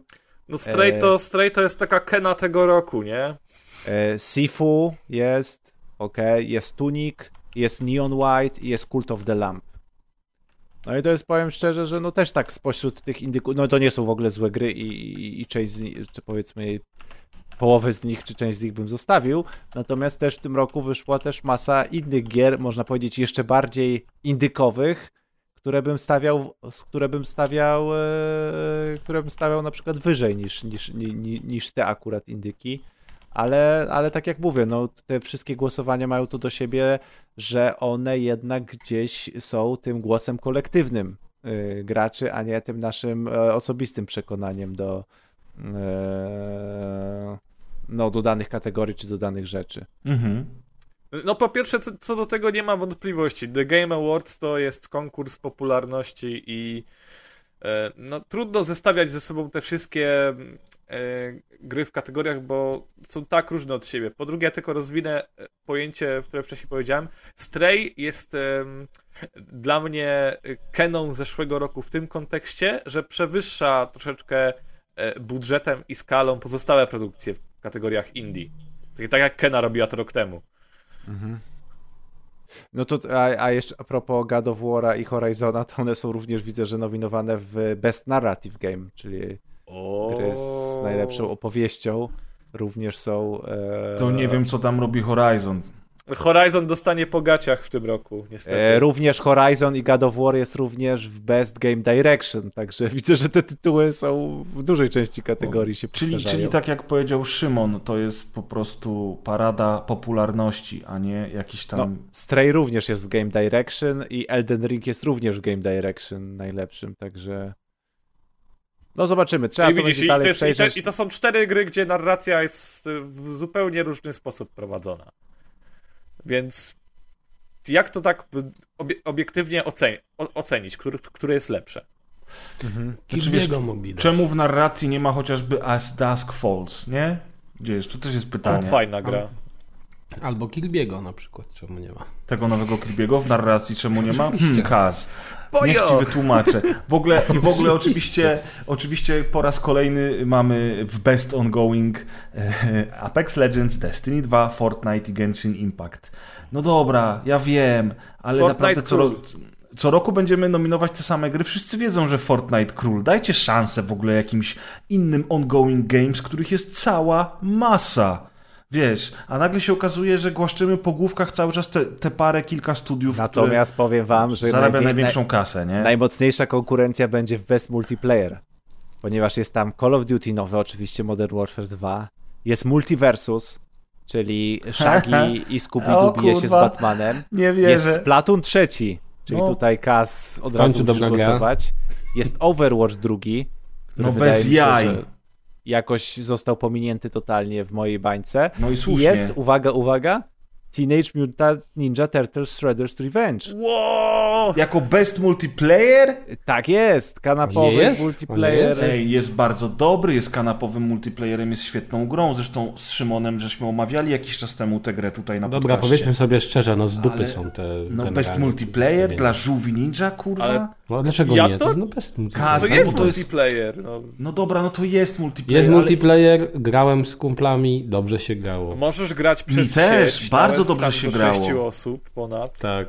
No dlaczego tylko FPS-y chcesz? Ale ja nie mówię, a Jezus Maria, to zachowujesz się, zachowujesz się jak ludzie komentujący w internecie w ogóle, nie? Ja mówię, żółwie ninja nie należą do tej kategorii, Kaz mówi, dlaczego tylko chcesz, żeby Ale FPS-y były należą w do tej tej kategorii? kategorii. Tak naprawdę należą. Chodzi mi o to, Misiu, że przy ilości gier multiplayer, które się co roku ukazują, możliwości, które masz w tych grach, intensywności tych gier, to Gra te żółwie ninja na dwie godziny z kolegami na W sensie kanapie... wydaje mi się, że gry multiplayer, to co chcę powiedzieć Press, nie powinniśmy oceniać w kategorii, czy to jest jakby fajna gra, tylko w kategorii, jak bardzo ona jest multiplayer, w sensie Dokładnie, ile ona dziękuję. daje opcji multiplayer. Czy Dziękuję. wy myślicie, że tak zawsze jest oceniane? Ja sądzę, że to po prostu jest z tyłka wzięte są. Nie mówimy, czy to jest jak to jest w No rzeczywistości. dobrze, ale tylko jak... powiedzmy, że The Games Awards to już jest ile lat to ma? Dużo. No, no właśnie, no to a teraz taką dyskusję prowadzimy, czy oni dobrze dobierają, czy nie. No, Ale no, wiecie, to że to jest, jest e, bardzo... W ogóle sama nominacja dla Teenage Mutant Ninja Turtles Shredder's Revenge to jest bardzo dobry sygnał, że to znaczy, że ta gra na tyle zrobiła szubu i na tyle się sprzedała, e, że naprawdę... Że warto i ją było- tu było umieścić. Tak, było ją sens tam Tak, wrzucić. tak. No, Znaczy to jest super, tylko że ja bym dał, dał, dał ją też w innej kategorii, a nie właśnie ale mówię, ale chyba do The Games Awards będziemy mogli pogadać, jak już wszystko tam kurz opadnie, zobaczymy kto wygra, więc na spokojnie sobie przeczytamy. Ja- 8 Jasne, grudnia rozdanie tak. nagród, tak? Y, Chyba tak, chyba ósmego. Ja tylko chciałem powiedzieć, że w Best Mobile Game jest Marvel Snap i to jest pierwsza gra, na którą chcę zagłosować i tylko dla niej zaloguję się na The Game Awards i zagłosuję. Bo Jeszcze Marvel jest Diablo Snap... w tej kategorii. Jest Diablo, ale ja bym... Ja w dalszym ciągu... Znaczy, okej, ono jest genialne na, na, na moba, mobil, mobilkach. To już mówiłem, że to jest świetna gra na mobilki, jak ją omawiałem jakiś czas temu. Natomiast ja jej nie traktuję jako grę mobilną, bo ja w nią gram na PC na padzie w ręku albo na, z klawiaturą i z myszką, nie? To jest, Czyli to jest kolejny tytuł, który ty uważasz, że nie powinien tu trafić, tak? Czy... Nie, nie, nie, nie, nie, nie, absolutnie. Ja uważam, że on tu, tu zasługuje na to miejsce, bo to jest Ale Diablo Marvel Immortal. Snap ma po prostu bardzo mocny rodowód mobilny. Otóż to, dziękuję. Dzisiaj ja coś myślę, Adeusz wie, co powiedzieć za mnie. Tak. Chodzi o to, Dziękuję że Marvel bardzo. Snap nie grałbyś na PC, ale Tak. z chęcią bardzo byś grał na telefonie. na Otóż kibelu. to. Tam, Otóż to. Dla mnie to jest rozmyte, bo w ogóle nie przejmowałbym się A tymi no tak, w ogóle lampki sercu są najlepsze chujowe, gry. teraz sprzedają gówniane lampki. Na Tak, Dlatego przyznaj swoje kupić nagrody w końcu, malowane. to będziesz O, decydował. to zobaczysz, to ja ci przyznam nagrodę. Dobrze. Kaz roku. Kazem No roku musisz zostaje oddać Kaz. figurkę, najlepiej na drukarce 3D. O, i znowu to samo, co przy okazji ongoing, best community support. Ka- Apex Kaza Legends, roku Destiny figurkę, to 2. sobie kupisz jakiś wibrator taki ten. Tak, odlew ci zrobię. penisa. No dobra, słuchajcie, już za dużo czasu poświęciliśmy faktycznie tym dziwnym, dyskusyjnym nagrodom, e, ale no, to są ważne jednak nagrody co roku w giereczkowie. W tej chwili chyba najważniejsze. wspomnieć. Chyba tak, właśnie, właśnie o to chodzi. To są takie growe Oscary, czyli wszyscy y, mają to jakby w dupie, w sensie, że wszyscy o tym rozmawiają, wszyscy się tym będą nakręcać, ale w sumie to wszyscy wiedzą, dlaczego, na co i po co te nagrody są. Chociaż w tym wypadku głosują gracze, tak? Więc bardziej te nominacje są dyskusyjne, natomiast samo głosowanie już No to szkoda, że jest z w rękach społeczności. To by O, na bardzo szkoda. wygrała. Wiedźmin Ostatnio- 3. Nie wiem, nie wiem, czy wiecie, ale na przykład było chyba głosowanie na Golden Boy przez FIFA prowadzone, czyli jednego chyba z młodzików, taki jakby najbardziej zdolny młodzik w piłce nożnej, coś takiego. No i wygrał Nikola Zaleski. Jak myślicie, dlaczego? Ty- Nie wiemy. Każdy Bo ma- powie- Jak? No bo ma polskie pochodzenie. Korzenie, no, no. Więc dlatego taką grę po pol polską wystawić i jestem przekonany, skoro jest to, a to jest głosowanie dobrowolne, tak? Znaczy w sensie, y, nie, Dobrowolne, nie. dobrowolne na ci. pewno, ale ono jest takie ogólnodostępne, tak? Tak, musisz tylko się zalogować na No ich to stronie. proponuję jakąś tutaj przekonać komisję, żeby jakąś polską grę dała i zobaczymy, co się będzie Pospolite działo. ruszenie wtedy mamy. Polska! Faktycznie. Tak, to Trochę prostu racji zawsze masz. przekomiczne, że jak jest coś polskiego, to później... O, Kaz dzisiaj szkalował PlayStation, teraz szkaluje Polaków. To jest Ale dobry ja nie odcinek. szkaluję, to jest bardzo dobre. Dla jaj nawet bym A, zagłosował. i mnie szkalował, to już w ogóle 10 na 10. No dobra, słuchajcie, Maciek, którego dzisiaj nie ma, bo jest zajęty swoimi sprawami e, życiowymi, że tak powiem, i nie tylko, e, którego serdecznie oczywiście po, po, pozdrawiamy, bo Maciek słucha tego odcinka, czy też będzie go słuchał. Bo, bo już- musi go zmontować. A to inna sprawa, ale no. w każdym razie Maciek po powiedział, żebyśmy wspomnieli o tym, że odszedł Kevin Conroy w wieku lat 66. Chorował on na nowotwór, a mówimy o nim dlatego, że jest to y, człowiek, który przez wiele, wiele, wiele lat wcielał się w postać Batmana. No, nie tylko początku lat 90. tak, nie tylko w Batman The Animated Series, które wszyscy oglądaliśmy w telewizji za dzieciaka, chociaż Kaz przed nagraniem rzeczywiście su sugerował słusznie, że y, myśmy chyba oglądali to z dubbingiem albo z lektorem, natomiast Kevin Conroy... no to było. Chyba z dubbingiem właśnie. Natomiast Kevin Conroy też zaistniał w świecie growym, gdzie również w Batmana się wcielał, między innymi w serii Arkham. W związku z czym ten głos na pewno wszyscy Tak, znacie. Injustice tak samo. A na Tak przykład jest. w tych seriach z PS2?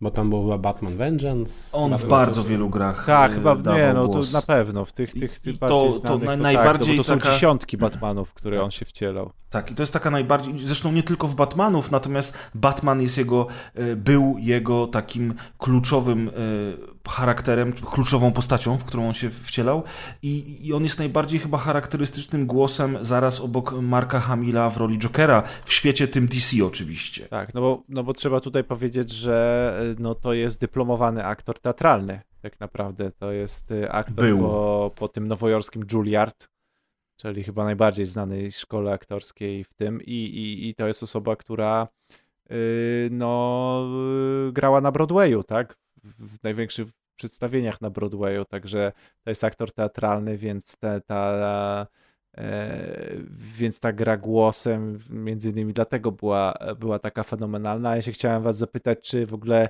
macie jakieś e, z Batmanami tymi animowanymi jakieś takie bardziej bardziej jakiś taki większy sentyment, czy nie, bo ja akurat na przykład e, Batman Mask of Phantasm uważam w ogóle za mój przeukochany film, e, film animowany. W ogóle jak miałem na kasecie VHS, to rozmagnetyzowałem kasetę VHS, oglądałem ją tyle razy i ten motyw muzyczny, zresztą jest na Spotify'u czy na YouTubie, możecie sobie otworzyć, który jest w, właśnie w Mask of Phantasm, czyli chyba po polsku to była Maska Batmana, wyszło z początku lat 90. animacja. To jest po. Udało prostu najlepszy po motyw muzyczny ze wszystkich Batmanów growych, filmowych i jakichkolwiek innych były. Znaczy nie ma lepszego muzycznego oddania Batmana i Gotham niż główny temat z, z, z Mask of Phantasm. Jest po prostu wybitny. No widzisz. Ja chciałem Także powiedzieć tylko tak. jedną kwestię, że dwie kwestie. Jedna to taka, że w tym duchu, no bo powstał jeden serial o Batmanie, później był drugi. E, W zasadzie chyba to była kontynuacja bezpośrednia. E, Tylko, że trwała bodaj jeden sezon, czy dwa sezony, czyli dużo krótsza. Powstał przecież jeszcze ten serial o Supermanie, też w podobnym duchu. I w podobnej jakby animacji grafice. I jeszcze powstał Batman Beyond. Nie wiem, czy to nie był nawet pierwszy. E, znaczy, czy, to, nie, czy to, to już nie była chyba interpretacja komiksu, tylko to było coś nowego i też świetny serial. No i jeszcze jedna kwestia, bo mówiliśmy, e, mówiliśmy wcześniej właśnie o tym, że czasem e, coś następuje dla jakiejś tam reklamy w odpowiednim momencie. Już nie pamiętam, do którego to newsa dotyczyło, ale tak, taka mała ciekawostka. Akurat mm, chyba z 4-5 dni temu pojawiła się informacja, że ten Batman e, właśnie w tej wersji animowanej ma trafić w niedługim czasie na HBO Max. To póki co jest e, też w Polsce. To póki co jest taka mm, powiedzmy plotka, ale która mm, no, no powiedzmy, że w jakimś stopniu można ufać tej plotce. E, Więc warto czekać i sobie nadrobić ten serial, jak on się tylko pojawi. To jest bardzo dziwne dla mnie, że do tej pory jeszcze tych usługach wszystkich nie ma mm, tego serialu i w ogóle tych seriali innych od DC właśnie na HBO Maxie. No ale y, jeżeli będzie, to nadrabiajcie, bo to rzeczywiście jest jeden z lepszych seriali, podobnie właśnie ten Beyond czy ten Superman. To była taka seria, pamiętam chyba, że na Kanał Plus to na początku leciało, później chyba, chyba na TVN-ie. Na Polsacie ten, Także klasyczny, ten klasyczny Batman na Polsacie Tak. kiedyś leciał bardzo rano. O, też? To nawet kurczę nie pamiętam teraz. Mówimy o W każdym razie, Ten z wczesnych lat 90., nie?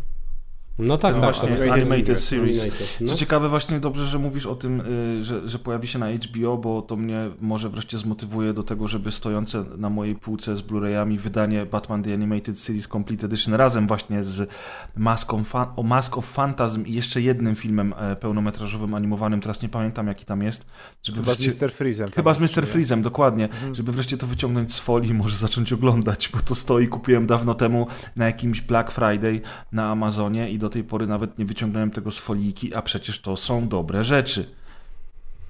Także tak. Y, Słuchajcie, no to te newsy mamy już za sobą. Na, na końcu jeszcze sobie porozmawiamy o, o paru tematach, y, ale to nie, nie, nie będzie w sekcji newsowej. Natomiast teraz y, Piotrek chciał nam opowiedzieć o małej rozgrywkowej imprezie, która odbyła się w Poznaniu, prawda? To znaczy, tak. Którą ty zorganizowałeś. No nie tylko ja, ale my mamy takie swoje grono rozgrywkowo powiązane, rozgrywkowe powiązane z Lawokado, czyli z Arkiem Marcinem. Jeszcze Paweł jest tutaj też zawsze takim dobrym duchem, także pozdrawiam wszystkich. Y, W Poznaniu odbywają się w miarę regularnie te nasze spotkania, bo tak pewnie co trzy miesiące y, się jakieś odbywa. Mm, Warto przychodzić, z reguły jest kilkanaście osób. E, Teraz też było bardzo e, fajnie. E, Pojawili się też Mam nowi nadzieję, ludzie. że nie ma dziewczyn. E, Nie pytamy o płeć nikogo na tych spotkaniach, więc, więc nie wiem. A tak na pierwszy rzut oka, czyli nie ma, tak? To była odpowiedź, że nie ma. na pierwszy rzut oka raczej nie ma. Nie sprawdzałem. Chociaż y, bywały jeszcze takie sytuacje, że tam chyba ktoś zabierał dziewczynę czy żonę, Ale szybko Więc- wychodziła. więc y, też pojawiały Ale się. siadała przy barze, tak? Żeby tylko... Także y, ja bardzo wszystkich pozdrawiam, bardzo mile spędziliśmy czas. My pojawiły się, e, pojawiły się e, gratisy w postaci naklejek, właśnie naszych rozgrywkowych, przygotowanych wcześniej przez Maćka, więc warto było przyjść. Kto nie przyszedł, niech żałuje i e, zachęcam do przybywania też w przyszłości. Zresztą e, bardzo duże grono osób, które były teraz, to też są wcześniejsi już powiedzmy wyjadacze, y, którzy się pojawiają często, choćby Patryk, o, to taki też e, pozdra, pozdrowienia. E, No i jeszcze chciałem o jednej takiej szybkiej rzeczy wspomnieć, no bo tak rozmawiacie sobie o tych grach multiplayer, o tym y, jakie gry zgarniają nagrody w tej kategorii. I tak ostatnio miałem też możliwość jeszcze, akurat w przypadku innego spotkania, ograć sobie dosyć mocno Power Stone z Dreamcasta. No i chciałem tylko nadmienić, że mnie wnerwia ten e, Capcom, który nie wydaje tej gry w żadnym remasterze, ani e, żadnego remake'u nie robi, bo naprawdę to jest gra, która idealnie się sprawdza pod właśnie takie kanapowe posiadówy. Prze- Przede wszystkim dwójka, bo chyba w jedynce tam nie pamiętam, ale chyba nie było tam opcji czterech graczy.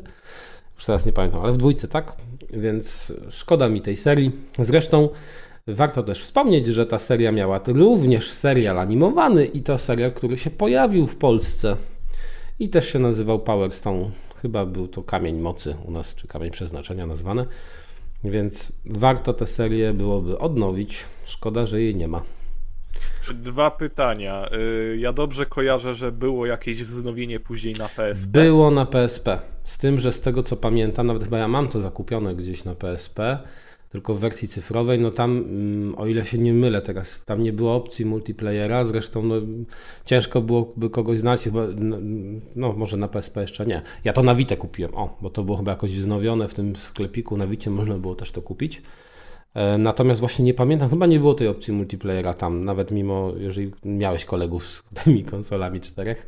Szkoda i to, był ta, to była taka edycja, która zbierała te dwa mm, tytuły w jeden. No tak właśnie dobrze pamiętam, bo czyli e, nie to był powinno Power być Stone żadnego... Collection. Mhm, ale no nie powinno być żadnego problemu ze wznowieniem, tak jak w przypadku, nie wiem, Cadillaków. No właśnie ja nie, Czyli nie, nie Capcom po prostu się opiernicza. Lub jakieś licencyjne kwestie wchodzą w grę, ale nie bardzo teraz kojarzę jakie. Bo Ale jeżeli było wznowienie na PSP, No właśnie, wydaje mi się, że to była autorska wiecie- marka. Może teraz, może teraz się boją te wypuszczać Power Stone, bo wszyscy z Marvelem będą kojarzyli i może... To tym bardziej to może by zwiększyło sprzedaż. Może wiesz, może się okazuje, że Marvel w ogóle zastrzegł nazwę Power Stone i A to też zawsze można zmienić. No, po prostu bardzo wielka szkoda, że y, ten typ gry, bo powiem szczerze, że na dziś ciężko by było mi znaleźć podobną tak na szybko teraz w głowie. Coś w tym stylu w dzisiejszych czasach. No ciężko. No, Chyba Smasze najbliżej. no właśnie Smasha najbliżej, ale to nie jest to samo. Multiversus. To jest nawet... To nie jest to samo. Się Multiversus to jest blisko Smaszy. To jest wszystko jakby w ujęciu. No tu jest inny w ogóle strzał kamery, są inne sytuacje, te plansze są takie wielopoziomowe, się zmieniają. No nie wiem, wydaje mi się, że jest tutaj duża różnica między Smashami a, a Power i szkoda, no szkoda, że tej idei nie powiela Capcom. Bardzo żałuję, bo dużo przecież wznowień się pojawia Capcomu, a, a ten tytuł jest jakiś po macoszemu traktowany. To co, przechodzimy do recenzji? Na to wychodzi. Mamy coś jeszcze do powiedzenia z newsów? Nie mamy niczego do, już do powiedzenia z newsów. Zamykamy więc ten dział elegancko. Udało nam się dobić do godziny i 15 minut, czyli rozgrzewka za nami, moi drodzy. A teraz zaczynamy rozgrywkę, odcinek 264. No Giereczki. Giereczki. Giereczek mamy dzisiaj 6, tak naprawdę to 5 oraz taki jeden ciekawy multimedialno-growy zestaw, o którym opowiem wam na samym końcu i o którym Maciek powiedział, że bardzo chętnie posłucha, więc Maćku obiecuję, postaram się opowiedzieć jak najlepiej, ale to dopiero na końcu sekcji gier, a, a na początku największa i najgłośniejsza premiera tego miesiąca, czyli God of War Ragnarok. Ja jestem w trakcie, e, Joho Karu opowie całość, bo przeszedł i już recenzję jedną pisał, natomiast słowem wstępu. Ja pamiętam pierwszą odsłonę tej nowej serii God of War. E, Była równie głośna, miała podobne oceny i była naprawdę, naprawdę dobrą grą, chociaż ja na początku miałem duże problemy, żeby się do niej przekonać. Ona mnie po prostu trochę nudziła z początku.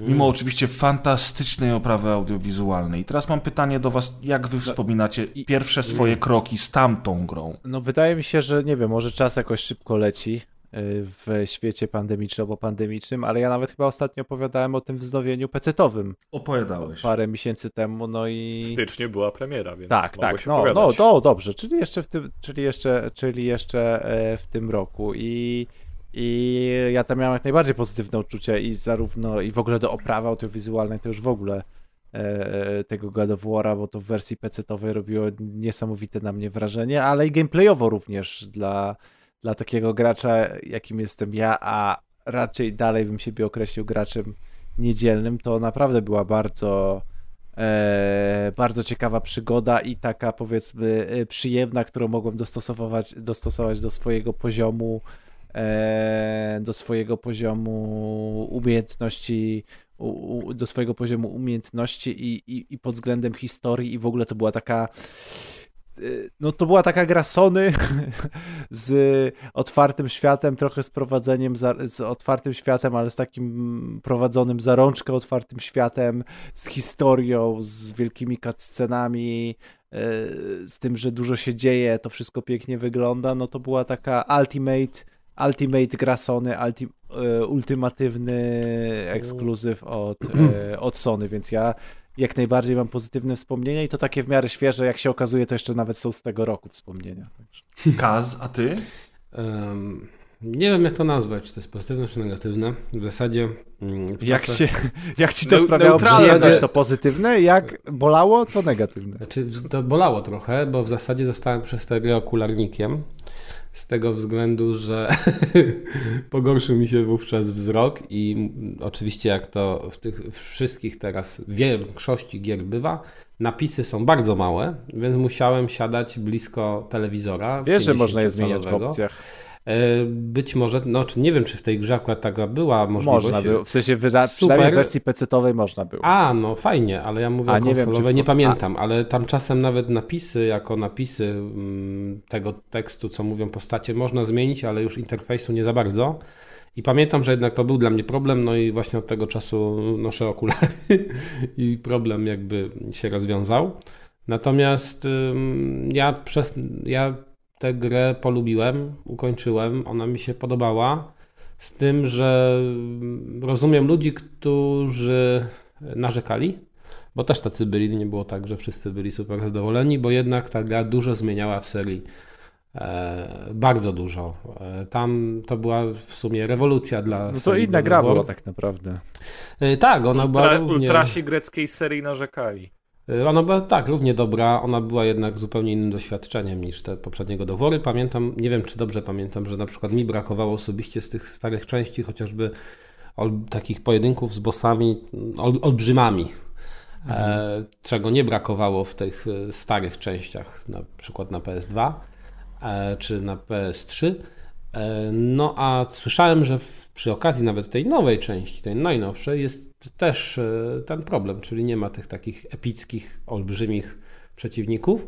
No tak, E, ale jakby jest to już... No tak słyszałem, ale Mięk- nie tak, grałem. ale jest to miękki re- reboot, czyli jakby no nie wracajmy do tego tematu, że rzeczywiście ultrasi Grecji się Znaczy zesrali. nie, ja tylko mówię o swoich doświadczeniach, że Tak, generalnie to była dobra gra, fajna gra. No czy ja to ją bardziej cenię niż te pierwsze części, to ciężko mi powiedzieć. Przy każdej w zasadzie z części God of War się bawiłem dobrze.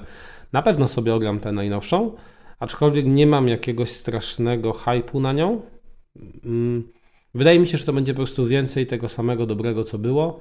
Czy muszę to grać na premierę, tym bardziej płacąc pełną cenę, wiedząc, że to jednak stanieje? Mm, No, nie mam takiego oparcia. Wiem, że wyszło na PS4, nie mam PS5, więc mógłbym na PS4 i też Tylko słyszałem, że to jest de- delikatnie kula u nogi tej gry, że wyszła ona na PS4. Tak, okej, ale jakby teraz już w ogóle totalnie rozpędziłeś się z tematem, już odpowiedziałeś No w zasadzie tak, już na wszystkie pytania. interweniować. Na wszystkie pytania nam odpowiedziałeś, te, nawet te, które jeszcze nie padły. Ty- A ty, Szymon, z kolei y, grywałeś jedynkę niedawno, prawda? Tak, ja właśnie specjalnie, ja, ja wiedzia, wiedziałem co się szykuje, więc y, specjalnie sobie y, ogrywałem jedynkę wcześniej, przed Ragnarokiem. E, co prawda to się rozłożyło gdzieś tam na kilka miesięcy, e, ale tak, ale skoń, skoń, jakby dotarłem na szczyt góry dosłownie kilka dni przed e, otrzymaniem e, kodu. Ojej, to ty grałeś w jedną i drugą grę tak naprawdę pod rząd, to chyba mo- No. mogłeś się nieco znudzić. Ale wiesz, I wiesz co? Y, byłoby tak, gdyby Ragnarok nie był lepszy pod kilkoma względami. Okej, E, to Ja opowiesz. tutaj wchodzi, ja, powiem co do tej oryginalnej. Ja tutaj wchodziłem bardzo jako też grecki ultras, więc ja byłem w szoku.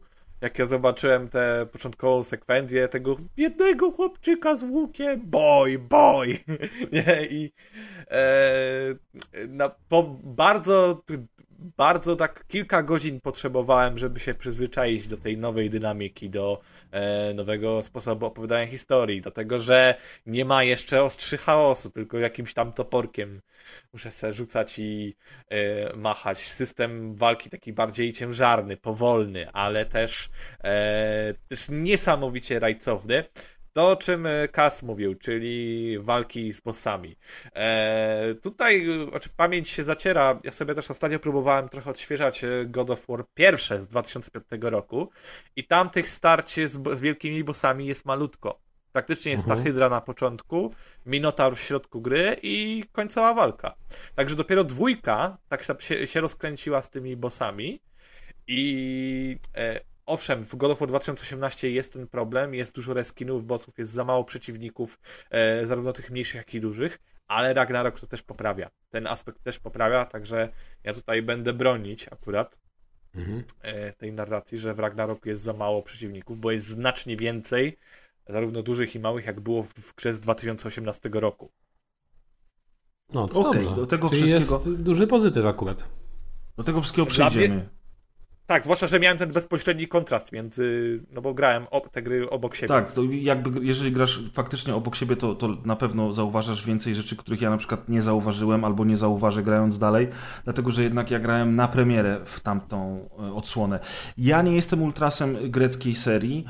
Bardzo lubię tego typu w ogóle gry i God of War jako gra mi się podobała, natomiast fabularnie już było gorzej. No ona nie musiała mieć jakiejś wielkiej fabuły, mimo tego, że ludzie się zachwycali tym lore i tą postacią Kratosa, która była No. totalnie zjebana e, i nadal jest zjebana i umówmy się, to co, co reprezentuje Kratos w oryginalnej serii to jest po prostu śmiech na sali. Poezja. Poezja, tak? Okej. Tak, to jest poezja. Mokry Człowiek sen, po prze- człowiek mokry, po przejściu. mokry sen piwniczaków, którzy chcieliby mieć mięśnia, a jednocześnie wiesz, gi- minigierki z cycami i w ogóle. Jeszcze no, jest nie, no. inkluzywną częścią, że tutaj mamy czarny głos. Proszę cię. Ale o Kolego. czym ty mówisz teraz? O Kratosie. Christopher Judge. No ale. Christopher Judge jest w nowych częściach tylko, a ja mówię o starych teraz. No ale w No. starych też tak nie było? Nie, Nie, starych był inny starych aktor. Był inny aktor. O, to nawet nie wie. Nie, ale no dobra. No, widzisz, taki. Ty może fan. nie mów tego wykopkom, bo... No, w każdym razie, słuchajcie, w każdym razie wracając do tematu, jakby no, y, bardzo szanuję oczywiście główną serię God of War, bo to są dobre gry, y, zwłaszcza gameplayowo, one też na, na swój sposób y, graficznie zawsze reprezentowały bardzo wysoki poziom. No i to po prostu były dobre szpile. Natomiast to, co zrobił God of War w 2018 roku, to był trochę krok w stronę Sony The Game, ale jednocześnie to był krok w stronę dobrej narracji, ciekawych dialogów i dobrych postaci, co ja zawsze biorę z otwartymi rękoma. Mm, Plus, y, plus cała ta eksploracja i ten świat, który przed nami się od, od, otwierał, to wszystko były rzeczy, które mnie pochłonęły. Ja bardzo, bardzo lubię God of War. Natomiast. y, Przerwę większy- tylko na sekundę. T.C. Carson. Też y, aktor czarnoskóry. Się proszę w Kratosa. Bardzo, O, bardzo proszę. miło. Też zresztą pamiętam, że świetny głos miał facet. Tak, właśnie świetnie. Jakoś A nie... w polskiej wersji Bogusław Linda. ale to w ale on trzeciej. tylko w trójce, To dokładnie. trójce, Tylko ale w właśnie trójce. to I, I na. PSP w duchu Sparty. Okej, To, a racja. widzicie, właśnie ja nawet nie grałem chyba w oryginalnej wersji językowej e, tego Godowora, tylko właśnie po polsku. A teraz wiem, żebym chyba nie pograł. Bo nie Czemu? Takiej, no bo nie ma takiej możliwości. Na premierę. Już jest. A, okej, okej, ten mówisz o już błędzie. jest załatwiony. Mówisz o błędzie, który. Znaczy, to Znaczy, nie jest nie tak, wiem, że on jest błąd, załatwiony czy- do końca, wiesz, bo o co chodzi? Pudełkowe wersje God of War w Polsce wyszły y, jakby z dwóch różnych serii, to znaczy in- inaczej. Część pudełek ma polską wersję językową, a część pudełek, mimo tego, że ma napisane, Wpadło że ma polską wersję językową, dokładnie, wpadło z francuskiej dystrybucji, w związku z czym możecie sobie kupić w sklepie grę, na której będzie naklejka polska wersja językowa, a w środku będzie płyta, która tej polskiej wersji językowej nie posiada. Sony naprawiło ten problem wypuszczając patcha, który do każdej wersji zaciągnie wam teraz wersję polską, natomiast Sony w ogóle nie przeprosiło za to, o co wiele osób jest y, złe. Dwa razy pojawił się komunikat, w żadnym nie było słowa przepraszamy. Nie było przepraszamy, y, a poza tym wi- wiele osób, które zbiera pudełka ma ból dupy, natomiast ja się strasznie cieszę z tego, że wreszcie może dotrze do niektórych, że nie, nie posiadasz gry na własność i nie, posiadanie tej gry w pudełku niczego nie zmienia w czasach, kiedy wszystko co chwilę jest aktualizowane i siedzi na serwerach. Może Ile, ile mniej tego danych Call of plastiku. Duty miało? No, 28 dokładnie. Mega? 28 mega na płytce, reszta ściąga się z netu. Ale dobra, to, ta, to jest do, dobra rzecz, że Kaz o tym wspomniał, ja o tym zapomniałem. To jest rzeczywiście problem i niezły fuck up ze strony Sony. Natomiast okej, wracamy do God of War. Chciałem powiedzieć Gears of War. No i no jest ten Kratos w nowej odsłonie, trafia on e, na północ do Skandynawii i nagle otwiera się przed nami zmiksowana e, taka mitologia nordycka, e, której Kratos staje się częścią. No i to mi się wszystko strasznie podobało. Ja miałem tylko problem z walką, dlatego że ta walka na początku była dla mnie troszeczkę drewniana i troszeczkę mało rozbudowana. To wszystko oczywiście się w trakcie gry rozwija.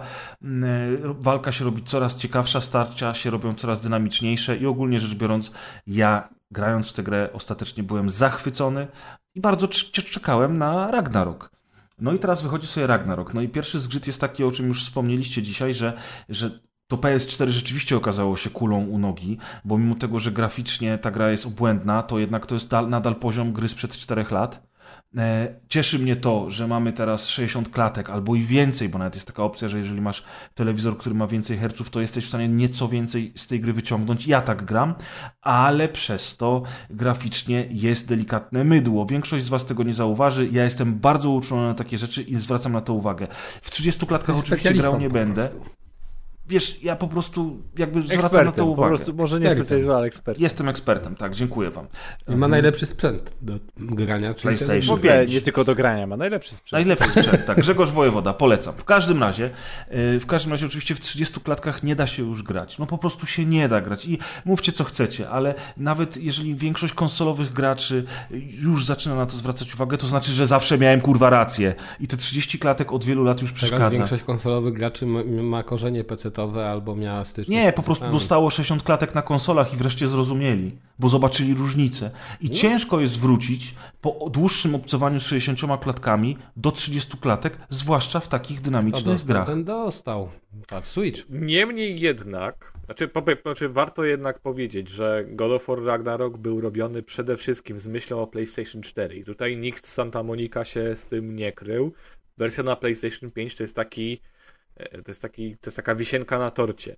Druga sprawa, przez to, że e, God of War Ragnarok jest tak dobrze zoptymalizowany na PlayStation 4, jednak dużo ludzi może dodatkowo w tę grę zagrać, więc mega, tak samo jak było w przypadku Horizona nowego. E, no i też trochę, ja spotkałem się z głosami, że e, trochę dobrze, że ten God of War Ragnarok wyszedł na PS4, bo przez to, przez, bo przez to wersja na PS5 działa tak płynnie, działa tak dobrze. Ja nie pamiętam, ja, ja, ja jeszcze grałem w tą wersję przed Day One Patchem Ragnaroka. Ja nie pamiętam, kiedy ostatnio dostałem e, do recenzji grę, i to liczę w tym Horizon Forbidden West, która by tak działała dobrze trzy tygodnie przed premierą. To było dla mnie jak wspomnienie z czasów PlayStation 2. Okej, okay, ale to nie ma znaczenia, stary, nie? To nie ma żadnego ja znaczenia, bo to było trzy tygodnie przed premierą, jakby. Fajnie, że działało dobrze, natomiast jakby zaczyna, musimy myśleć już o tej wersji premierowej, te, bo tak, gracze... tylko podkreślam, że ta gra od początku była tak fajnie dopracowana i y, fajnie, że posiadacze PS4 mogą w to zagrać. No, mimo wszystko. Znaczy, spoko. O ogromnej części posiadaczy konsol, nie? Spoko, spoko, oczywiście. No i fajnie, że na PS5 można w to zagrać w 60 klatkach. I teraz jakby ta oprawa audiowizualna nie stanowi dla mnie takiego problemu, dlatego też, że to jest po prostu oprawa najwyższych lotów. I okej, okay, ja gram na, swoje, na własne życzenie w najwyższym możliwym klatkarzu, więc jest delikatne mydło, ale to nadal jest przepiękna gra. Tutaj w ogóle nie ma o czym dyskutować. Tak samo audio, e, udźwiękowienie. Dźwięk przestrzenny, mega dźwięk, dźwięk przestrzenny, tak jest, dialogi, gra aktorska. Tutaj wszystko jest top notch. Natomiast ja mam duży problem z tą grą przez pierwsze 5 czy 6 godzin. E, ponieważ nie chcesz się już więcej tym... grać. Nie, wiesz co, ona mnie nudzi. I ona jest tym samym, co było w God of War 2018, y, z tymi samymi mechanikami, z tą samą dynamiką, przynajmniej naśladującą tą samą dynamikę między ojcem a synem z poprzedniej części. Ja wiem, że to się później zmienia, bo ja już do tego momentu dotarłem, nikomu spoilować nie będzie, ale po, po pierwszych nie no, kurczę Kaz, no przecież gram w to, Ale, tak? Bo poczekajcie tylko, bo mam jest właśnie teraz, to idealne będzie pytanie, biorąc pod uwagę, że, i, że ty to zacząłeś i a Szymon tutaj akurat jedną zaczął po drugiej. Czy jest ten motyw, który był popularny bardzo często, właśnie też chyba w godoworach, że tracisz umiejętności lub na zasadzie takie, że rzeczywiście zaczynasz od zera, czy jednak te umiejętności, które zdobyłeś... Nie, no oczywiście, że od zera. Masz oczywiście, dwie bronie tak, na start. Fimble Winter osłabia wszystko, co e, osłabia wszystko w dziewięciu e, wymiarach, w tym również moce Kratosa i Atreusa. A jeżeli chodzi Proste. o bronię, to jest tak samo? Czyli po prostu, że oczywiście. Tak, oczywiście, wszystko od nowa. I Aha. pancerz. I... Wszystko nie, nie, masz, masz dwie bronie na starcie. Tutaj akurat masz dwie bronie na starcie. No ale będziesz je od... zdoby... Tak, ale będziesz no tak. je rozwijał od zera. Tak samo pancerz od zera, tak samo umiejętności od zera i tak dalej, nie? W związku z czym znowu walka na początku jest mało interesująca. Jest toporna, powolna i to jest tak naprawdę y, największy minus na starcie. Plus przeciwnicy przeciwnicy, oni też nie są szczególnie jacyś imponujący, a walki z bossami, mówiliście o tych walkach z bossami, ja tutaj rękoma i nogami jestem z zakazem i się zgadzam z tym, że te walki, które były w oryginalnych gadoworach, w tych greckich, były epickie i bardzo często pomysłowe. A te walki z bossami tu, przynajmniej do tej pory, i to wszystko, co pamiętam z poprzedniej odsłony, niestety nie są zbyt ciekawe. Oni mają więcej życia, y, są nieco więksi od zwykłych przeciwników, ale nie ma takiego polotu, jak było w tamtych częściach. Nie wiem, to jest zupełnie inny rodzaj y, walki, inny system, więc być może nie dało się zrobić tego inaczej, chociaż myślę, że można by było zrobić to inaczej, skoro nadal w Ragnaroku wciskane jest QTE w 2022 roku. Press X tu cofnij się, kurwa, 20 lat wstecz na PlayStation to, to jednak można było zrobić też y, po prostu ciekawszych bossów. Ale dalej, ja teraz, to nie jest tak, że ja hejtuję tę grę. Ona mi się bardzo podoba. Jak już się wreszcie rozkręciła po pięciu godzinach. To świetne, prez nie hejtuję gry, ale generalnie znudziła mnie po sześciu godzinach. Nie, nie, nie, nie. Po, właśnie, po pięciu godzinach się rozkręciła. Pierwsze pięć godzin to jest męczarnia. Wstęp jest nudny. Walka jest nudna, nawet eksploracja nie jest zbyt ciekawa. Wielu by ci powiedziało, że jeżeli po takim czasie gra jest nudna, to ją, to ją odłożą. No więc właśnie o to chodzi. I to Ale jest ja problem. tu powiem wam dokładnie, co się wydarzyło. Te pierwsze 5-6 godzin to było tak zwane preview okienko. Eee, ja nie wiem, czemu oni to tak zrobili, ale po prostu gra e, została zaprojektowana w taki sposób i całe to e, embargo recenzenckie było zaprojektowane w taki sposób, że do 21 paździe- e, e, października można było wrzucić wrażenia wrażenia do konkretnego momentu gry. I to było te 5-6 godzin, o których Grzesiu konkretnie mówi.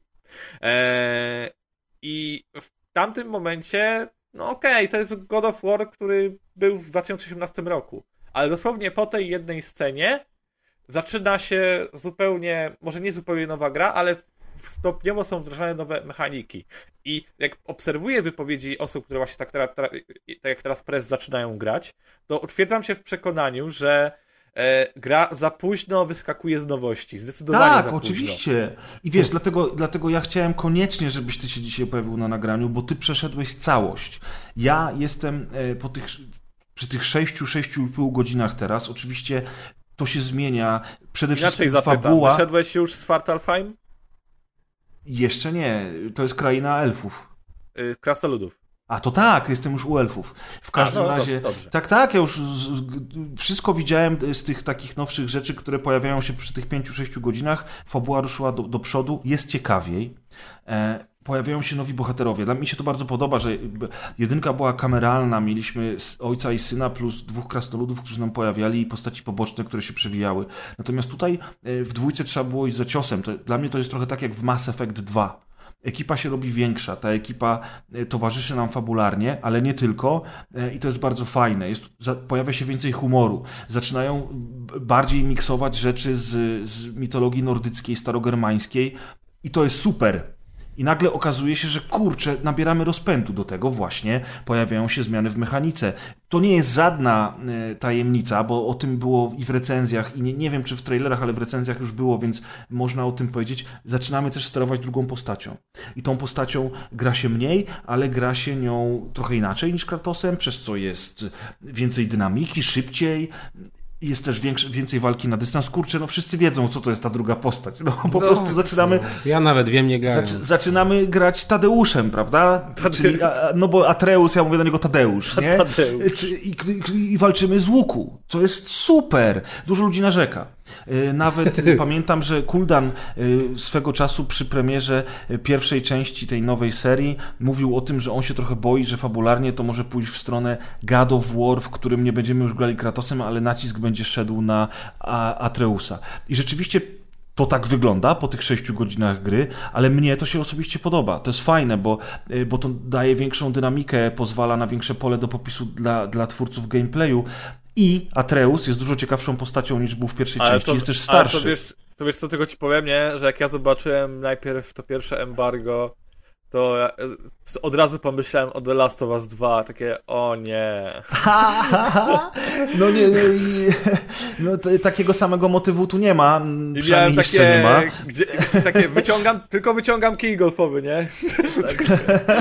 Myślę, że wiele osób by to zrobiło, ale, ale, ale na, na razie takiego motywu nie ma, przynajmniej nie w tej części, przynajmniej do, tego, do tej pory. A jeżeli jest to, Szymon oczywiście nam o tym nie powie. Fab, fabuły nie będziemy wam zdradzać, ale jeżeli chodzi o tą mechanikę i ten rozwój e, to jest na razie super, więc ja jestem bardzo wciągnięty, bardzo gra mi się podoba, mimo tego, że oczywiście pewne tam uwagi mam, już o nich powiedziałem, a teraz oddaję tobie mikrofon totalnie, Szymonie, ponieważ no, ty jesteś tutaj jednak dzisiaj ekspertem, jeżeli chodzi o ten tytuł. Znaczy, e, po- powiem tak, no, fabularnie tą całą grę jakby można streścić e, e, powiedzeniem The Last of Us 2, e, ale przyjaciele, no bo will day one day, nie? aczkolwiek, e, a, aczkolwiek God of War Ragnarok. E, ja tutaj jestem bardzo mimo wszystko, e, jestem, jestem bardzo pozytywnie e, nastawiony po tej grze, chociaż e, nie aż tak jak byłem w lutym po Horizon Forbidden West. Chociażby dlatego, że dla mnie to nie jest e, jakby pomimo całe, całe, całego piękna, narracji, na, na- narracji, narracji bez cięcia, to dalej nie jest dla mnie tak next-genowy tytuł, jakim było Forbidden West, pomimo wydania na poprzedniej generacji e, oby, obydwu gier.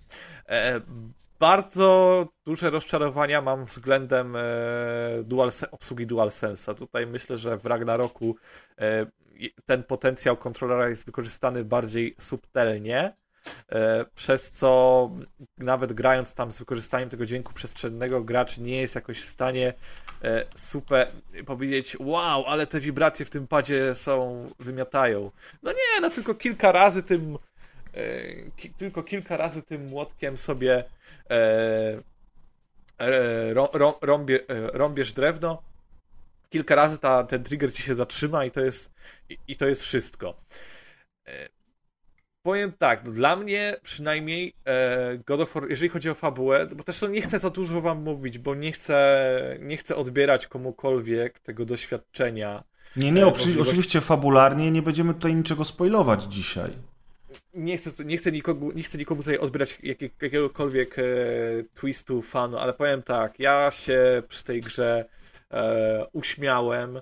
E, nie przeszkadzał mi w żadnym stopniu fakt, że ja przechodziłem bezpośrednio z God of War 2018. Wręcz przeciwnie, ja mogłem od razu tą podróż z bohaterami e, kontynuować i obserwować dalej rozwój e, dynamiki między Kratosem i Atreusem.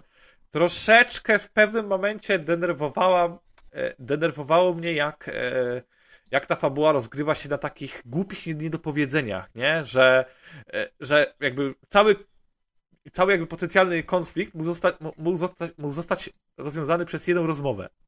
Taką porządną, mm -hmm, jakby mm -hmm. po prostu poga pogadali między sobą, ale gdzieś tam zawsze były jakieś niedopowiedzenia i ta e, fabuła e, w oparciu o przepowiednie ciąg e, ciągnie się dalej. Jest... E, hmm. E, aczkolwiek mówię, ja dużo się śmiałem, kilka razy płakałem, zwłaszcza, że w tej grze jest dużo piesków. Jest dużo piesków. O! A ja uwielbiam pieski czy, i... Czy jakieś pieski co... giną? To jest... No pewnie. Eee, pomidor. Czyli giną. No to dobre, o! 1 na 10. Pieski giną, to... E, e, inaczej, giną, ale nie giną. O, tak powiem ale są małe pieski, są duże pieski, są średnie pieski, jest, jest są wszystkie pieski, jakie kochacie. Także tutaj już gra ma yy, yy, bardzo wysoką ocenę za pieski. Aczkolwiek pod kątami, yy, pod kątem mechanik, mówię, przez pierwsze 6 godzin, tak jak Grzesiu powiedział, to jest klasyczny God of War 2018 roku. Jest lewiatan, są ostrze chaosu, jest tarcza, jest taka pseudo-soulsowa, dy dynamiczna walka, gdzie jednak gramy, gramy ciągle na tej kontrze. Mi bardzo się spodobały. Yy, mi, mi, bardzo się spodobały mm, trzy rzeczy. Pierwsza, co do QTE, możliwość przestawienia konfiguracji na przytrzymanie przycisku, a nie na wciskanie. Da się tak w ułatwieniach dostępu. A jak cudownie by było, gdyby dało się w ogóle wyłączyć, nieprawdaż? A wiesz, że wydaje mi się, że coś się da z tym zrobić, tylko nie jestem pewien. Eee, druga rzecz, y, w trakcie walki pojawiają się poświaty takie koliste na wrogach. No, takie typowe podpowiedzi w walce, ale one nie było ich przypadkiem w poprzedniej odsłonie? W jakiejś formie, ale były mniej wyraźne. Okay. Były tutaj są te podpowiedzi wyraźniejsze, że jednak widzisz, że jeżeli jest żółta poświata, to robisz e, to, to, stosujesz tarczę, czerwona poświata unikasz, niebieska znaczy, poświata żółta, żółta poświata jest po to, żeby uświadomić cię, że jeżeli mm, zrobisz unik, ale nie zrobisz odpowiednio szybko tego uniku, czyli po prostu zablokujesz ten cios, to w tym momencie od, od, przeciwnik cię odsłania, bo on odrzuci ci tą tarczę, czyli ten mechanizm y, odwrotny w stosunku do tego, jaki mamy w większości gier, kiedy łamiemy tarczę, czy tam łamie, łamiemy obronę. Tutaj przeciwnik może nam to zrobić, więc jeżeli widzisz żółty znacznik, to musisz przygotować się na to, że musisz w odpowiednim momencie sparować, w przeciwnym razie będziesz odsłonięty, więc możesz zastanowić się nad tym, czy po prostu nie zrobić uniku, który zawsze musisz zrobić w przypadku czerwonego znacznika, bo on oznacza, że zawsze twoją obronę, twój blok przeciwnik przełamie. A niebieski, Szymonie? Niebieski to, to jest, że my wtedy możemy przełamać obronę, nie? Yy, wciskając dwa razy L1 i tarczą atakując. I wyobraźcie sobie, że ja po 6 godzinach niebieskiego jeszcze nie widziałem ani razu. A. Więc tutaj są te problemy z tym gadoworem. Dlaczego to wszystko pojawia się tak późno? I tak samo No. wy mówiliście o tych walkach z bossami dużymi. One będą. Zapewniam was, one będą. E, e, Będzie naprawdę kilka fajnych pojedynków.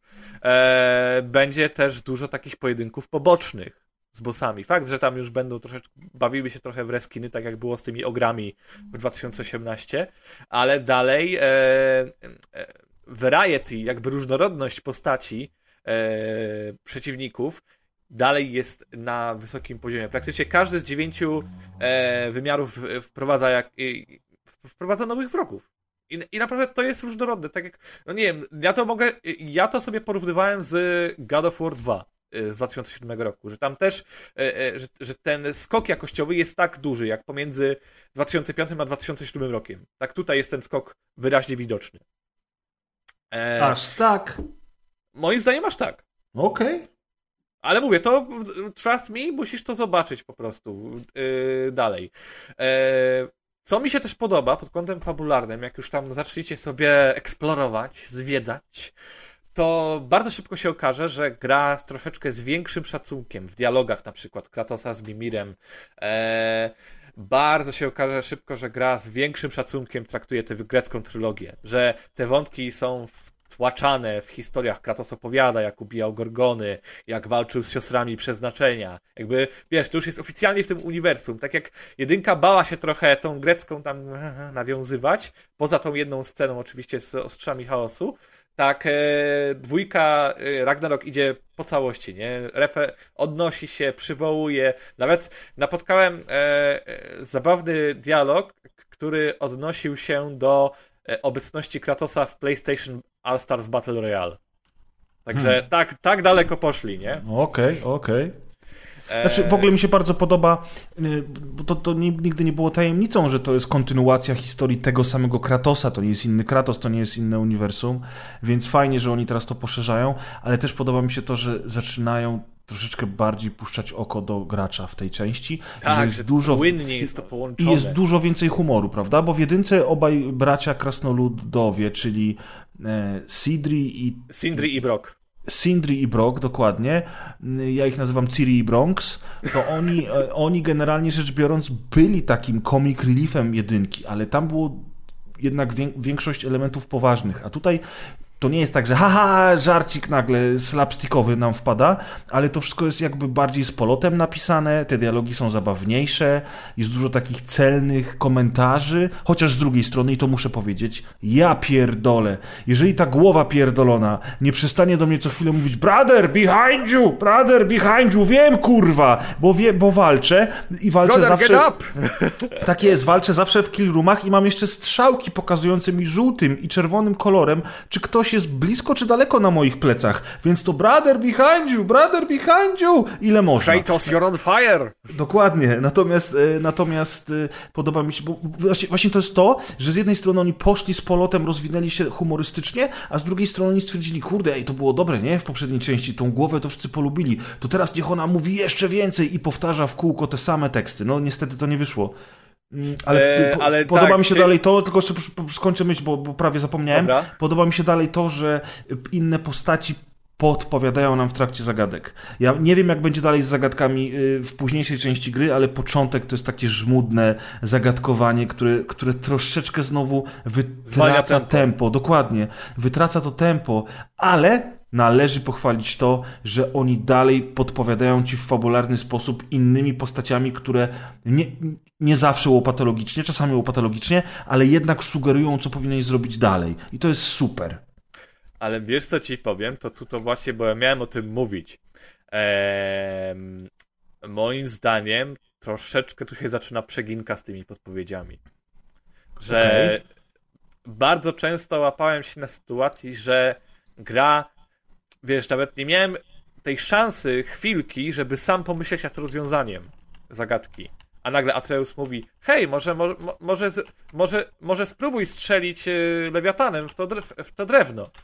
Takie, I tutaj, I tutaj przychodzi mi na myśl y, ostatni Tomb Raider, czyli Shadow of the Tomb Raider bodajże? Shadow of the Tomb Raider. Tam były opcje podpowiedzi, które można było dopasować pod wymagania gracza. Od zera podpowiedzi do momentu, w którym praktycznie wszystkie elementy w danym momencie były podświetlone. I to było świetne. Tutaj tego brakuje, chociaż uważam, że i tak y, dostosowanie się pod gracza i ilość ułatwień i ustawień jest w tej grze bardzo duża. Nie tak jak w The Last of Us 2, ale jest duża i chociażby możemy sobie na przykład włączyć to, żeby zdrowie, rage czy gotówkę y, nasi bohaterorowie podnosili z ziemi automatycznie, nie O, musimy więc ciągle klikać X-a. to- Od razu to włączyłem, pamiętając. Horizona, nie? Od razu. Same here. Także jest tutaj dużo ustawień i ułatwień, brawo im za to, ale faktycznie może te zagadki powinny też mieć taką opcję. A może one mają taką opcję, ty? Wiesz co, właśnie badałem to intensywnie. Y, Tej opcji nie ma przy zagadkach. Jedynie opcja jest taka, że jak są na przykład skrzynie Norn e, czas, y, oparte o czas, to możesz zwiększyć czas na rozwiązanie ich. Okej. Yy, No bo tutaj też, o, tutaj też warto płynnie przejść, że naprawdę powraca dużo elementów e, z God of War 2018. Znowu będziecie e, ustrzeliwać e, kruki Odyna. Znowu będziecie szukać trzech symboli run, poszukując skrzyni Norn. Znowu będziecie eksplorować mapę celem znalezienia, celem znalezienia ukrytych skrzyń z runicznymi przedmiotami lub e, lepszymi pancerzami, zbrojami, tarczami, tylko właśnie e, e, nie wiem, dla mnie granie w God of War Ragnarok, już pomijając fabułę, jest swego rodzaju takim relaksującym doświadczeniem, bo jednak e, e, trochę sobie powalczysz z tymi wrogami, jak, e, e, jak eksplorujesz, powiedzmy, jak, jak eksplorujesz świat elfu, ale gdzieś tam gra ci pokaże tą, tym kątem kamery. Ej, patrz, tam jest skrzynia. I nagle zaczynasz zupełnie nową minigrę, jak się do tej skrzyni dostać. I e, te takie. Gra cały czas zasypuje ci takimi mini, mini questami, mimo że one nie są tak chamsko oznaczone na mapie kropką, ale widzisz cały czas, że te, te nowe takie mini zadania w postaci e, skrzyń Norn albo tych skrzyni legendarnych się pojawiają i e, ty chcesz je robić, jakby, bo eksploracja tego świata jest tak przyjemna i tak intuicyjna, że no chce ci się w to bawić. Okej, to ja mam teraz szybkie pytanie. Dobra. Może powinienem zadać je na końcu, ale mówisz o tych wszystkich elementach, które się powtarzają względem poprzedniej części. Powtarzają się też niektóre lokacje, co wynika z fabuły gry. E, I czy ten człowiek z IGN, e, Kore, South Korea, który napisał, że nowy God of War to tak naprawdę ogromne DLC do poprzedniego God of War i wystawił tej grze ocenę 6 na 10, przez co został zjedzony przez fanboyów, którzy jeszcze nie grając w grę, bo recenzja pojawiła się kilka dni przed premierą, stwierdzili, że on nie może mieć racji. Jak on w ogóle śmie tak mówić o tej grze, co było oczywiście żałosne, z ich strony, nie z jego strony, on miał prawo do swojej opinii, więc czy on się dużo pomylił w swojej recenzji? Hmm. Wiesz co, bo dla mnie to jest takie dziwne, bo w, w takim momencie dużo sequeli można by nazwać takim DLC. Bo Mhm. jednak jest oparty o ten sam silnik, wykorzystuje podobne mechaniki. Jakby e, ma dużo podobnych animacji. No tak jak sequele. T- Tak, tak, jak, tak jak sequele do gier, które powstawały powiedzmy w, w rok, dwa, bo działy się na tym samym silniku. E, Wiesz, no trochę ta dyskusja. Tylko, że mam wrażenie, że od starych grach nie mówi się jako o DLC do pierwszej, ponieważ wtedy nie, wtedy nie funkcjonowało pojęcie DLC. E, rozumiem jego tok myślenia, ale no nie wiem, no wydaje mi się, Znaczy- że zostało włożone na tyle dużo pracy w rozwój każdego z światów, bo potem zobaczysz, że naprawdę jest e, są przynajmniej tak cztery światy, które są naprawdę ogromnymi, otwartymi biomami. I zobaczysz, że te światy są znacznie większe niż były w oryginalnym God of War. W sensie w 2018. Znaczy, słuchaj, bo ja to, za, ja to pytanie trochę zaczep- podchwytliwie, podchwytliwie tak zadałem, dlatego że masz rację absolutną z tym, co mówisz. Ja też o tym myślałem, y, kiedy zacząłem przygodę z nowym God of War. Jakby dla mnie to nie jest problem, że to jest ta sama gra. Słuchaj, ja gram co roku w Call of Duty. Więc E, wiesz, e, no- gramy w WRC co roku, hello! O, to też dzisiaj będzie, prawda? I tym bardziej, że tak jak mówisz, widać, że tutaj włożono ogrom pracy w ten tytuł i po czterech latach kontynuacja tej historii y, jest y, jak najbardziej nie wiem, pociągająca, tak? Ja chcę w to grać, chociaż z drugiej strony sam mówiłem, że niestety no, te mechaniki, te walki, czy to, o co pytał Kas, ta konieczność rozwoju postaci od nowa i to żmudne tempo wstępu kilkugodzinnego, kiedy jak już zauważyliśmy, nawet wszystkich rzeczy jeszcze się nie dowiedziałem o grze. Oczywiście to jest spoko, bo, bo im częściej gra nas zaskakuje, Gra trzyma lepiej. tajemnicę, tak? Tylko, że w Tak, kulturze ale- TikToka, mm, jakby wiesz, zbóż, e, trzymanie niespodzianek 6 godzin w dal gry jest trochę ryzykownym chwytem. Tak, no do, dokładnie. Y, Plus, kurczę, wiesz, pytanie moje jest do ciebie takie, żeby za bardzo nie, nie spoilować. Y, Czy ta gra gameplayowo mocno się zmieni do końca? Czy jednak będzie tak jak mówisz, eksploracja, zagadki polegające na tym samym, walka trochę bardziej rozbudowana, ale jednak taka sama jak w poprzedniej odsłonie? Będę zaskoczony bardzo, czy to, że przesiadłem się z łódki, którą pływam po ot- półotwartej mapie świata na łódkę, która płynie, y, wiesz, w, w tym, w kopalni, wzdłuż tej kopalni, w takim, kurczę, nie Albo wiem, na jak to nazwać, sanie. tunelu, to, to, to są wszystkie te zmiany, o których piszą ci dziennikarze wystawiający grze, grze 10 na 10? Jak to jest? Wiesz co? O, to pytanie z tezą było. O, Zaczepne. ktoś tu uważnie słucha. Yy, tak. Yy, dla mnie, powiem ci tak. Yy, dla mnie przede wszystkim yy, rac- tutaj mówimy raczej o ewolucji jednak. W sensie yy, jest, będzie bardziej widowiskowo, wszystko będzie podkręcone, ale nie ma tutaj jakichś wielkich, wiesz, rewelacji. No co, no, to, to, to, no tak ci zatizuję, co no, dostaniesz nową broń w- później. Eee, dostaniesz jakieś, wiesz, moce runiczne do tych broni, które, ma, które, które masz. Ta walka też ci się zacznie bardziej podobać, bo będziesz miał większy wachlarz, e, większy wachlarz ruchu, e, większy jakby, większe możliwości starcia się z przeci- przeciwnikami. Aczkolwiek jakby ja mam wrażenie, że e, te recenzje wszystkie, jakie się ukazały mm, e, gry, łącznie, łą- i to łącznie, mówię łącznie z moją, bo ja byłem świadomy tego pisząc ją, e, są problematyczne pod tym względem, że raz, e, nie chcesz ludziom zaspoilerować wszystkiego, więc w tym tekście lawirujesz, e, lawirujesz między pojęciami, a dwa, że o dużo rzeczy, tak jak mówię, o, o dużo rzeczy nawet gameplayowo nie chcesz opowiadać, bo wszystko jest spoilerem, tak? No to widzisz, ja po- powiedziałem ci, że dostaniesz tą broń, ale teraz no, nie będę gadał, jaką broń dostaniesz, co będzie robić, no bo wszystkim zepsuje zabawę, nie? E, I dlatego to też dlatego też te pierwsze wrażenia na temat God of War Ragnarok są bardzo zmylne, bo teraz ludzie zaczynają grać tak jak ty i nagle wiesz, wychodzi, że no ha- halo, ta gra się nie zmieniła. Bo mówię, bo po pierwsze wrażenia opierasz na tych pięciu godzinach, które rzeczywiście nie zmieniają nic nowego. Moim zdaniem największą rewolucją tutaj, jeżeli chodzi o Ragnaroka, i to już tak słusznie, e, słusznie ludzie zauważyli, e, jest endgame. Bo tam jakby nie, nie jest oczywiście nic nie mówiąc, w endgame'ie zaczyna się bardzo dużo questów pobocznych, łańcuchowych, które dużo ludzi porównywało do Wiedźmina trójki. I ja powiem szczerze, jak już ta, bo, ja, bo ja napisy końcowe zobaczyłem po 28 godzinach gry, a kolejne 12 spędziłem na kontencie pobocznym. A jeszcze wszystkiego, wszystkiego nie zrobiłem, ale po prostu tyle, tyle mogłem tak sobie spędzić na luzie, nie? I naprawdę się świetnie bawiłem w ciągu tych 12 godzin, bo nagle poznałem dużo historii pobocznych bohaterów i tak się łączyły się w jeden quest, drugi quest, trzeci quest, że pod, pod tym względem byłem wrażeniem, że ta gra... Znaczy 12 godzin w endgame'ie? Tak. Czy... Okej. I, okej. to, I to jeszcze, i to, i to jeszcze, wiesz, jeszcze mam dużo do, do robienia, nie?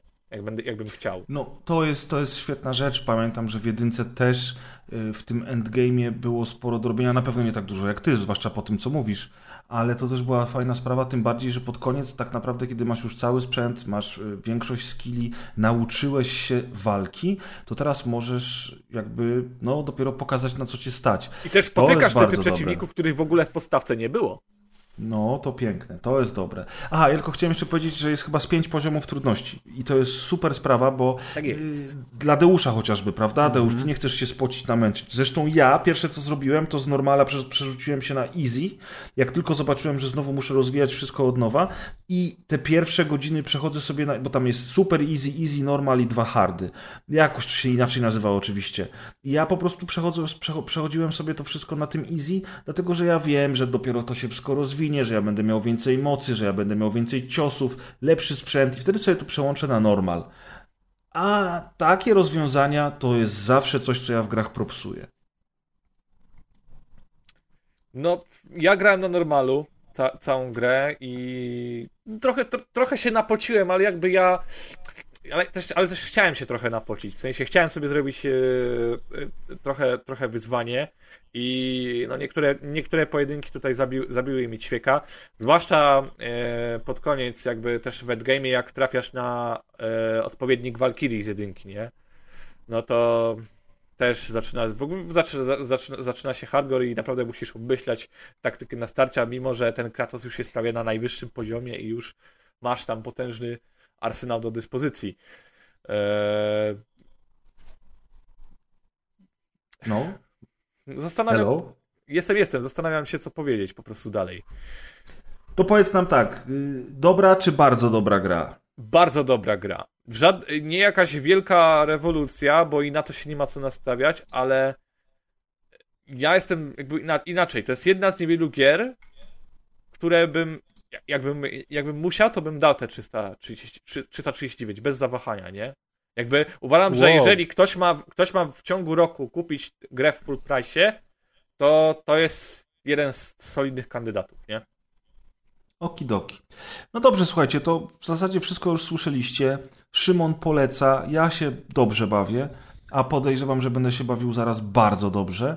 Mm, I teraz No, chyba mówię, przechodzimy do kolejnego tyle tytułu. rzeczy nie widziałeś, nie? Jakby ta, A, to jak, jak ta no. mitologia nordycka też się odpali na pełnej, nie?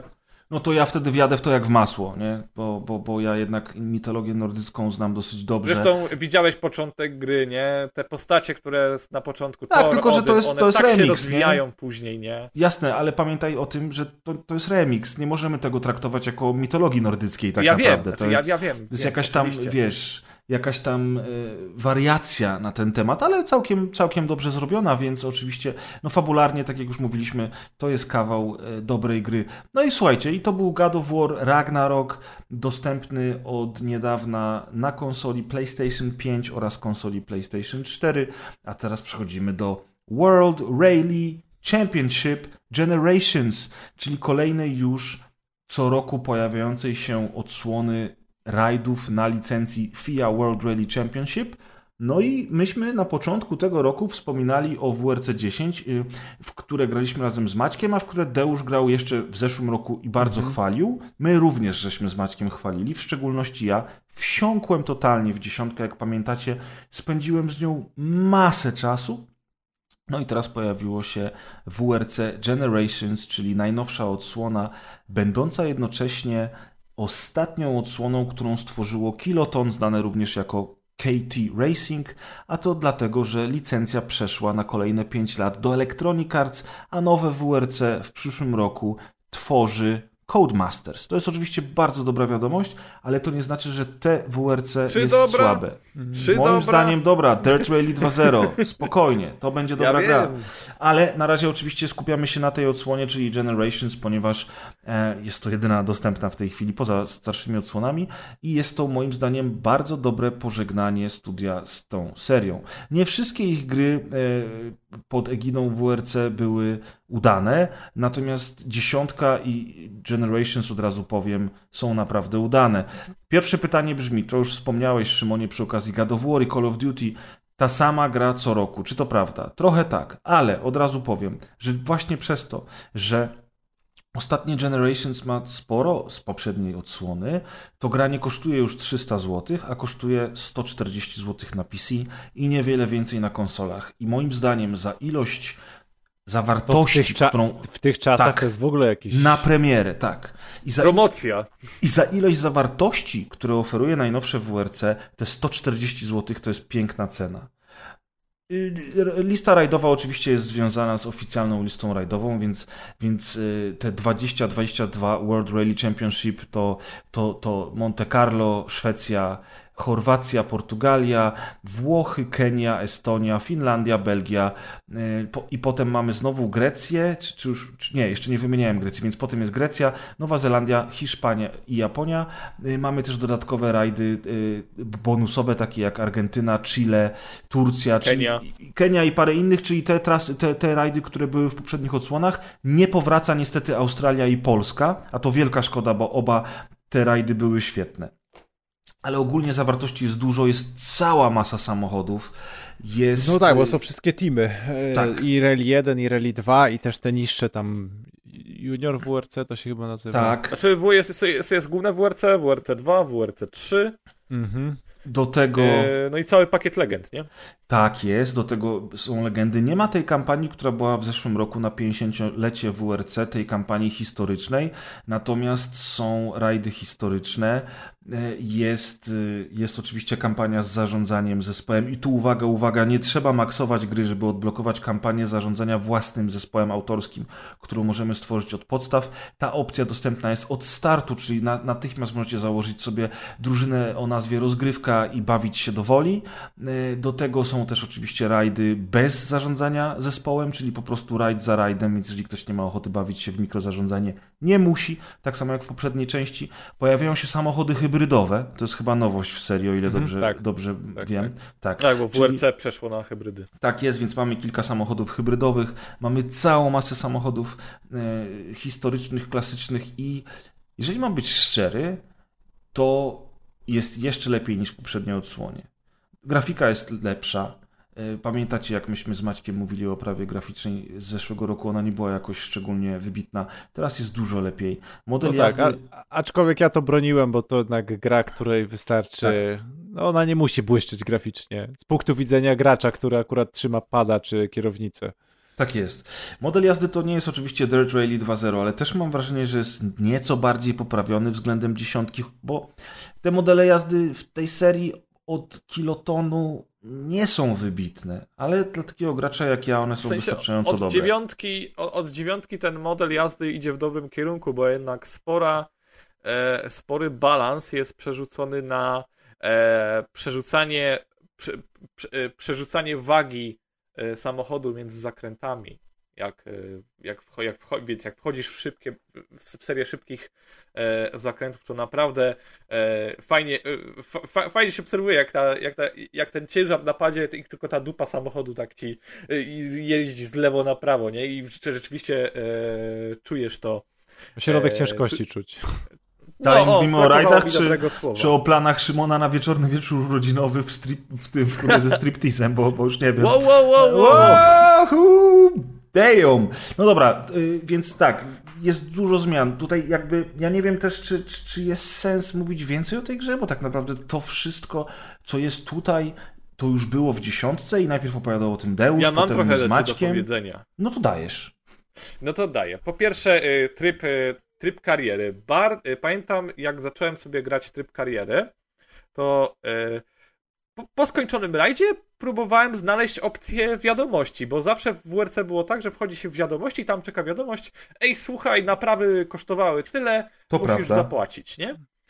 Tutaj y, zrobiono z tego osobno, osobne wydarzenie, które się nazywa reparacje i jeżeli to wydarzenie sobie klikniesz, no to wtedy e, stan samochodu i tego, i tego nie rozumiem, bo tam jest taka statystyka jak stan, stan samochodu i ona może mieć tylko, że ona może mieć nawet 0% i tak długo jak zapłaciłeś za naprawę w trakcie rajdu, to ona w ogóle nie ma znaczenia na samochód, bo i tak e, pomimo tego stanu 0 samochód jest jakby w pełnej formie i możesz sobie go tam naprawiać w trakcie między odcinkami i wszystko jest spokojnie. Także tu coś się, tu coś się zepsuło. Aczkolwiek to jest taka głupotka. E, co mi się bardzo spodobało, to tryb lig, e, że e, lig, o, ty, tryb lig sieciowych, czyli e, na początku jak gra wyszła były klasyfikacje i przyjechałeś, e, można było sobie przejechać taki odcinek testowy i na podstawie czasu z tego odcinka gra e, kwalifikuje ci do rangi. Tak jak tak jakbyś grał w League of Legends, powiedzmy złoto 3 albo srebro 5, nie? I jak już jesteś w takiej lidze, to codziennie otrzymujesz e, trzy odcinki do przejechania, e, konkret, konkretna trasa, konkretny samochód i na, tej, i na tej podstawie rywalizujesz z innymi kierowcami o, e, o punkty. I sobie możesz codziennie. I, jest zawsze jakiś mały powód, żeby na pół godzinki codziennie e, codziennie tam wpaść. Jest też większe wyzwanie tygodniowe, które składa się z kilku odcinków i, i rajdu, także e, jest tam gdzieś ta marchewka e, fajnie zrobiona, tak jak było w Dirt Rally 2, że rzeczywiście jest tam po co wracać. Jest tam po co wracać, bo na przykład trofea trofea zakładają, że osiągnij 500 poziom doświadczenia. No to jak to wbić? Robiąc właśnie te daily wyścigi, nie? Ale to oczywiście jak chcesz sobie trofea robić i e, nie brakuje ci podcastu do słuchania, bo dla mnie na przykład to jest WRC to jest idealna e, gra do słuchania podcastów po prostu i wiem, Podcastu rozgrywka. Oczywiście. Albo audiobooków. Oczywiście. I w tym momencie, jak mam coś do przesłuchania, no to wiem, gdzie się, gdzie się zwrócić. E, druga sprawa, e, ja bardzo w WRC, na play, bo ja gram na PlayStation 5, ja bardzo w WRC uwielbiam wykorzystania kontrola DualSense. E, obok, obok Dirt 5 i Gran Turismo 7 to jest najlepsze wykorzystanie tego kontrola w grze wyścigowej. E, intensywne wibracje e, zależne od nawierzchni, blokujące, blokujące się triggery na hamulcu i na e, akceleratorze odgłosy, e, głośnik pada, który bardzo intensywnie pracuje, jak nie masz podłączonych słuchawek, e, też emuluje efekty nawierzchni. Ja uwielbiam. Ja, ja to uwielbiam w WRC i grając na Xboxie tutaj tracisz moim zdaniem, Grzesiu. To wyobraź sobie, że ja gram na PC. E, dostałem, dostałem możliwość przetestowania gry w wersji Steamowej i to jest trochę problem z tego względu, że jednak nie chcę siedzieć przed monitorem, więc rzuciłem sobie obraz ten telewizor, usiadłem Ale zresztą z padem w ręku. chyba wspiera pada tego od PS5 i te wszystkie... Znaczy, Tylko czy WRC na PC wspiera Aha, tego okay, dobra, Właśnie tak, tego nie sprawdzałem, nie sprawdzałem tego, natomiast miałem problem tego typu, że jednak no, mój sześcioletni komputer e, już swoje lata ma, w związku z czym musiałem nieco zmniejszyć grafikę. Nadal ładnie to wygląda, ale jednak. I miałem problem z tym, że mimo tego, że gra normalnie chodzi w 85 klatkach mniej więcej, tylko, to... Tylko w 85 klatkach. Tylko, nie, no nie, no pięknie chodzi. To jednak y, y, trasy nocne spadają mi do 40 klatek, przez co troszeczkę nieprzyjemnie się gra, ale wiecie co odkryłem? I w ogóle jestem zaskoczony i teraz w ogóle będę robił to za każdym razem w grach z PC, które rzucam na telewizor, bo w ogóle, jak rzucisz sobie, y, masz pulpit w 4K, dlatego, że Windows wy wykrywa, że twój e, telewizor ma 4K, więc pulpit ustawia się w 4K. I wtedy gry, które są w Full HD, a wiadomo, że gram w Full HD, bo nie jestem w stanie grać w 4K, bo mój komputer tego by nie uciągnął, wyglądają dziwnie na tym e, telewizorze 4K. Ale kombinując, ustawiłem sobie ten pulpit, mimo tego, że jest już komputer rzucony na telewizor, w Full HD. I uruchomiłem grę w Full HD. Okazało się, że gra już nie wygląda dziwnie, tylko wygląda tak jak należy. Co więcej, zaczęła jeszcze płynniej chodzić niż do tej pory.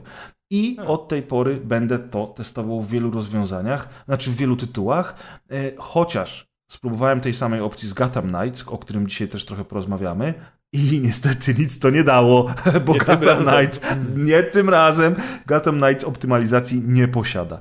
Ale to tylko taki wstrzyk z mojej strony, kontynuujmy.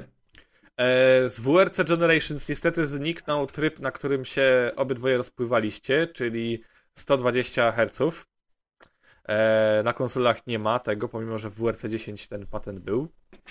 Mi to nie robi, ale szkoda. Trochę szkoda, myśmy się strasznie cieszyli z tego patentu, jak mówiliśmy z Maćkiem o WRC 10. I tak samo na przykład w WRC Generations pojawiło, pojawiło się kolejne auto legendarne, e, czyli Peugeot 206 e, Rally, edycja rocznik 2000 tam, czyli Markus -hmm. Grodholm. I to jest zabawne, bo przez te kilka lat e, Kyloton e, dorzucał te legendy jako DLC i później e, i później w następnej edycji ta legenda już była częścią gry. Więc e, przez to WRC Generations ma naprawdę fantastyczny roster e, tych aut legendarnych. Jakby są wszystkie klasyki z lat 90., te ulubione. Lancer, Impreza, Corolla, Celica. Naprawdę dobór jest mm, fantastyczny, taki szewskis. Tylko, że tych legend za bardzo nie ma gdzie wykorzystać. Bo owszem, w karierze są wydarzenia, wyścig historyczny, możesz sobie pojechać wyścig historyczny, ale nie ma żadnego trybu rozgrywki, tak jak było w WRC 10 to e, ten tryb historyczny, który by je utylizował. I dla mnie to jest bardzo dziwna decyzja, że tam na doczepkę na szybko nie pojawił się jakiś tryb z wyzwaniami, byleby żeby, byleby żeby była ta okazja tymi legendami pojeździć. Tak bardziej, bo jednak e, w momencie jak masz tryb kariery, tryb sezonu, to rzadko odpalasz taki tryb swobodnej jazdy. W sensie e, możesz, czemu nie, ale chciałbym mieć większą incentywę, żeby spędzić w tej grze więcej czasu, więc Okej, uważam, że zgadza. łatwo, zap, łatwo zaprzepaszczono taką możliwość zatrzymania graczy na jeszcze trochę. Czy- Ja się z tobą zgadzam, chociaż rozumiem, czemu oni tego trybu nie przenieśli z zeszłorocznej odsłony, ale powiem tylko jedną rzecz. 140 zł na premierę. Jakby, Nie, wiesz, ja- jakby połowa ja- ja tego, co mówię- kosztowały wiesz, poprzednie, nie? Wiesz, ja nie, absolutnie nie krytykuję tego. Ja sam kupiłem to w dniu, w dniu premiery w full price. Jeszcze dopłaciłem do Deluxa, żeby zagrać dwa dni wcześniej. Także Szanuję. i żeby tego Peugeota sobie odblokować. Także A wiesz. w ogóle te, ja nie, nie chcę teraz wam skłamać, bo nie chcę tobie złamać serca, ale wydaje mi się, że ten Peugeot na Steamie jest darmowym DLC. Tak, on jest darmowym z autem na Steamie. A to nie wiem, na, nie, nie, PC ty nie, góro! Tak, Nie- nie wiem, jak- e, nie wiem, zapłacić jak- trzeba za ten drugi legendarny, czyli Citroena C4 tego Mhm. e, Sebastiana Leba tej edycji Red Mhm. Bullowej. No to widzisz. Eee, no, no to widzisz. Eee, Taki no news w twoje urodziny. Jak zesmutniał chłopak od razu. No to To dopłaciłem, żeby zagrać No wcześniej, ale nie, żał, ale nie żałuję, bo, bo gdzieś tam w WRC 7 dostałem z Epika, gdzieś tam w WRC 8 było w Amazonie, w WRC 9 grałem... Jest też, też w Amazonie, jest teraz chyba, w tym miesiącu Tak, w. WRC 9 Jeżeli jest byście teraz. chcieli sprawdzić, to w Amazon Prime Gaming jest za darmo WRC 9. W dziesiątkę, w dziesiątkę grałem dużo przez PlayStation Plus Extra, tak? Bo była, y, bo była przez kilka miesięcy w usłudze. I sobie myślę, kurczę, e, tyle, tyle, tyle nagrałem się już w tę serię za frajer. Co z tego, że to jest ta FIFA wśród, wśród rajdówek? Raz kupię na odchodne, zasłużyli, napracowali się. Ale stary, mają. nikt nie krytykuje tego, że zapłaciłeś za wersję Deluxe, no przecież tak Ja nie się nabijamy. ja jak- jakby po prostu mówię, tłumaczę swój tok y, rozumowania przy zakupie. Mhm. Tak, bo warto, zasłużyli na to oczywiście. Bardzo ciężko rozwijali tę serię przez lata. Od dziewiątki to już w ogóle wpadła na inne tory. I brawo. Aż trochę żałuję, że znika im ta seria z, z rąk. Teraz. Ja też trochę żałuję, natomiast trochę jednak zacieram rączki, bo model jazdy z Dirt Rally 2.0 do dzisiaj jest niedościgniony i Oj, jeżeli będzie Rally cała kampania... To będzie, to będzie Dokładnie. Coś. Bo wiesz, z Dirt Rally 2.0 był ten problem, że jednak y, model kariery był tam beznadziejny, a z każdymi kolejnymi rajdami rósł poziom trudności do tego stopnia, że w pewnym momencie po prostu nie dało się dalej grać, jeżeli nie byłeś totalnym tryhardem i wyjadaczem.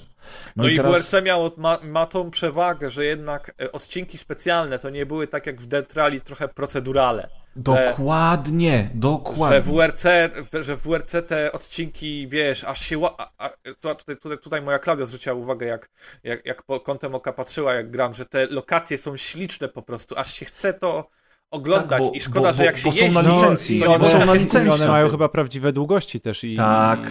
i- Tak, i, są, i, są są, i są na lic- to są rajdy na Tak. licencji, więc te wszystkie trasy... Szwecja, gdzie tam jedziesz 20 parę kilometrów, to... to no naprawdę się można 16, nieźle 16 minut jedziesz, nie? Tak jest, jechałem ten odcinek, coś pięknego.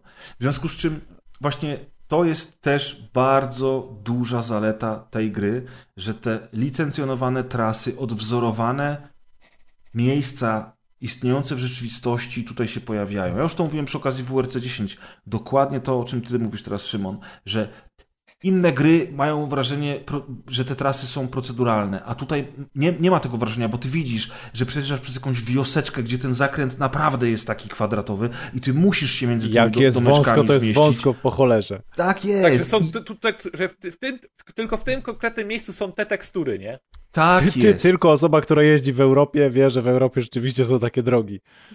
Na półtorej samochodu. Także, także no co, chyba po- polecamy obaj tę grę, bo to jest Absolutnie. Jakby jeżeli jeszcze. mega gra.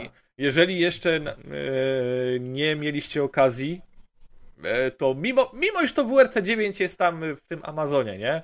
To jednak warto się szarpnąć i mieć najbardziej kompletną, e, kompletne wydanie. Otóż to. No i kochani, y, to było WRC Generations, a teraz przechodzimy do niesławnego już Gotham Knights. I pograliśmy z Deuszem. Ja niewiele, dlatego że u mnie to ledwo działa. Jak tam Mamy 20 wersję na FPS-ów? PC. Tak, mamy wersję na PC. E, Bardzo się cieszyłem na początku, ponieważ wersja konsolowa e, jest zalokowana na 30 klatkach, no i powiedziałem, że w 30 klatkach to grą może- będę.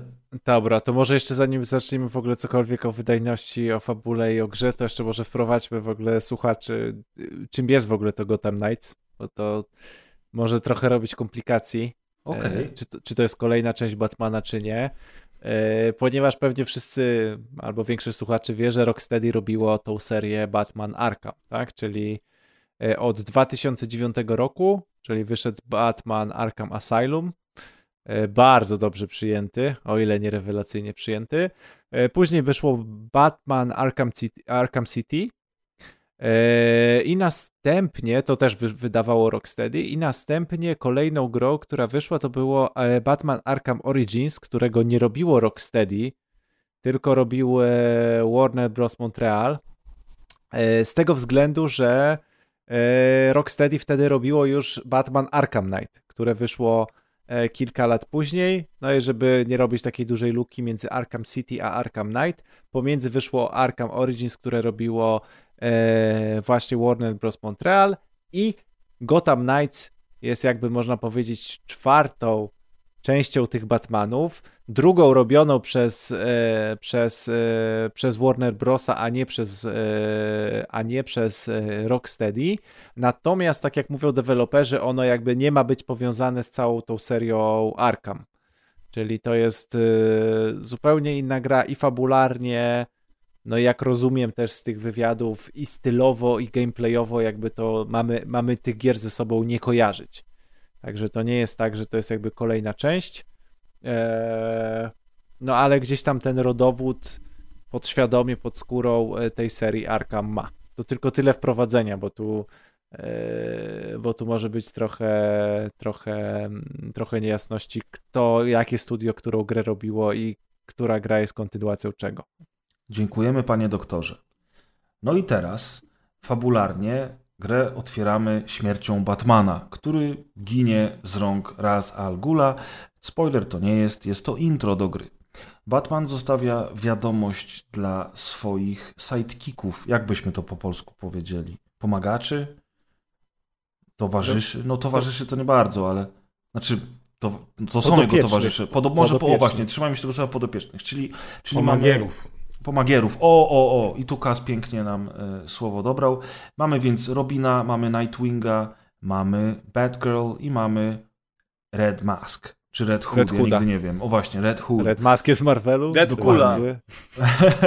Red, No, Hood, Red Hood to jest ten były zły, ale już dobry. Ale już dobry, tak. I, I też były. A, dobra, nie będę. Jest, jest ktoś, kto nie wie, kim jest Red Hood, albo. No dobra, nieważne. W każdym razie mamy, mamy sobie tą ekipę i ona będzie musiała teraz nie tylko rozwikłać tajemnicę śmierci Batmana, ale również po prostu zająć jego miejsce w Gotham i można będzie to robić w kooperacji. Kooperacja jest o tyle istotna tutaj, że twórcy tak zaplanowali grę, że można tak naprawdę robić inne misje w tym samym czasie na innych końcach miasta, co z jednej strony jest ciekawym rozwiązaniem, ale z drugiej strony dość dyskusyjnym, no bo jak gramy z kimś w kooperacji, to chyba chcemy grać razem, prawda? To jednak nie jest prawdziwe życie, że ktoś tam mówi, ja pojadę do sklepu, a w tym czasie ja pojadę zatankować samochód, tylko jednak no, chcemy robić to wspólnie, no na tym polega kooperacja. Tutaj gra pozwala na robienie rzeczy osobno, co też jest dużym problemem właśnie wpływającym na wydajność tego tytułu. I teraz tak. Misji fabularnych jest niewiele, ale jest dużo misji pobocznych, dużo zadań, dużo challenge'y, które można nie, no, robić. Sporo jest tych rzeczy do robienia, takich pobocznych, że tak Pobocznych, tak, ale nie jest to struktura a, tego, co znamy z, z gier właśnie Arkham. Ale twórcy rzeczywiście nie ukrywali, że nie jest to to samo. System walki jest przyjemny. Dzięki temu, że mamy cztery różne postaci, które możemy wybierać sobie dowolnie, rozwijać je, to, to ta walka się zmienia, prawda? Uważasz, że ten system walki jest przyjemny? Tak, on jest taki, on jest taki lekki, przyjemny, nie jest zbyt rozbudowany, nie jest tak dobry jak w Arkham, oczywiście, że nie właśnie, jest. No właśnie, może to się będzie przewijało w tej naszej dyskusji teraz w przeciągu następnych kilku minut, ale mógłbym się z tobą zgodzić, że ten system walki jest przyjemny, ale tak jak sam wspomniałeś, on jest tak świetny jak Arkham i wydaje mi się, że Jest przyjemny, e, jeśli taką nie tezą, grałeś... którą można tu postawić, największy problem tej gry jest to, że ona miała poprzedników i myśmy widzieli, jak to można już zrobić. Aha. Czyli- Chciałem pomyśleć, że pewnie jak nie grałeś w Arkham albo w Spidermana, to będzie przyjemny.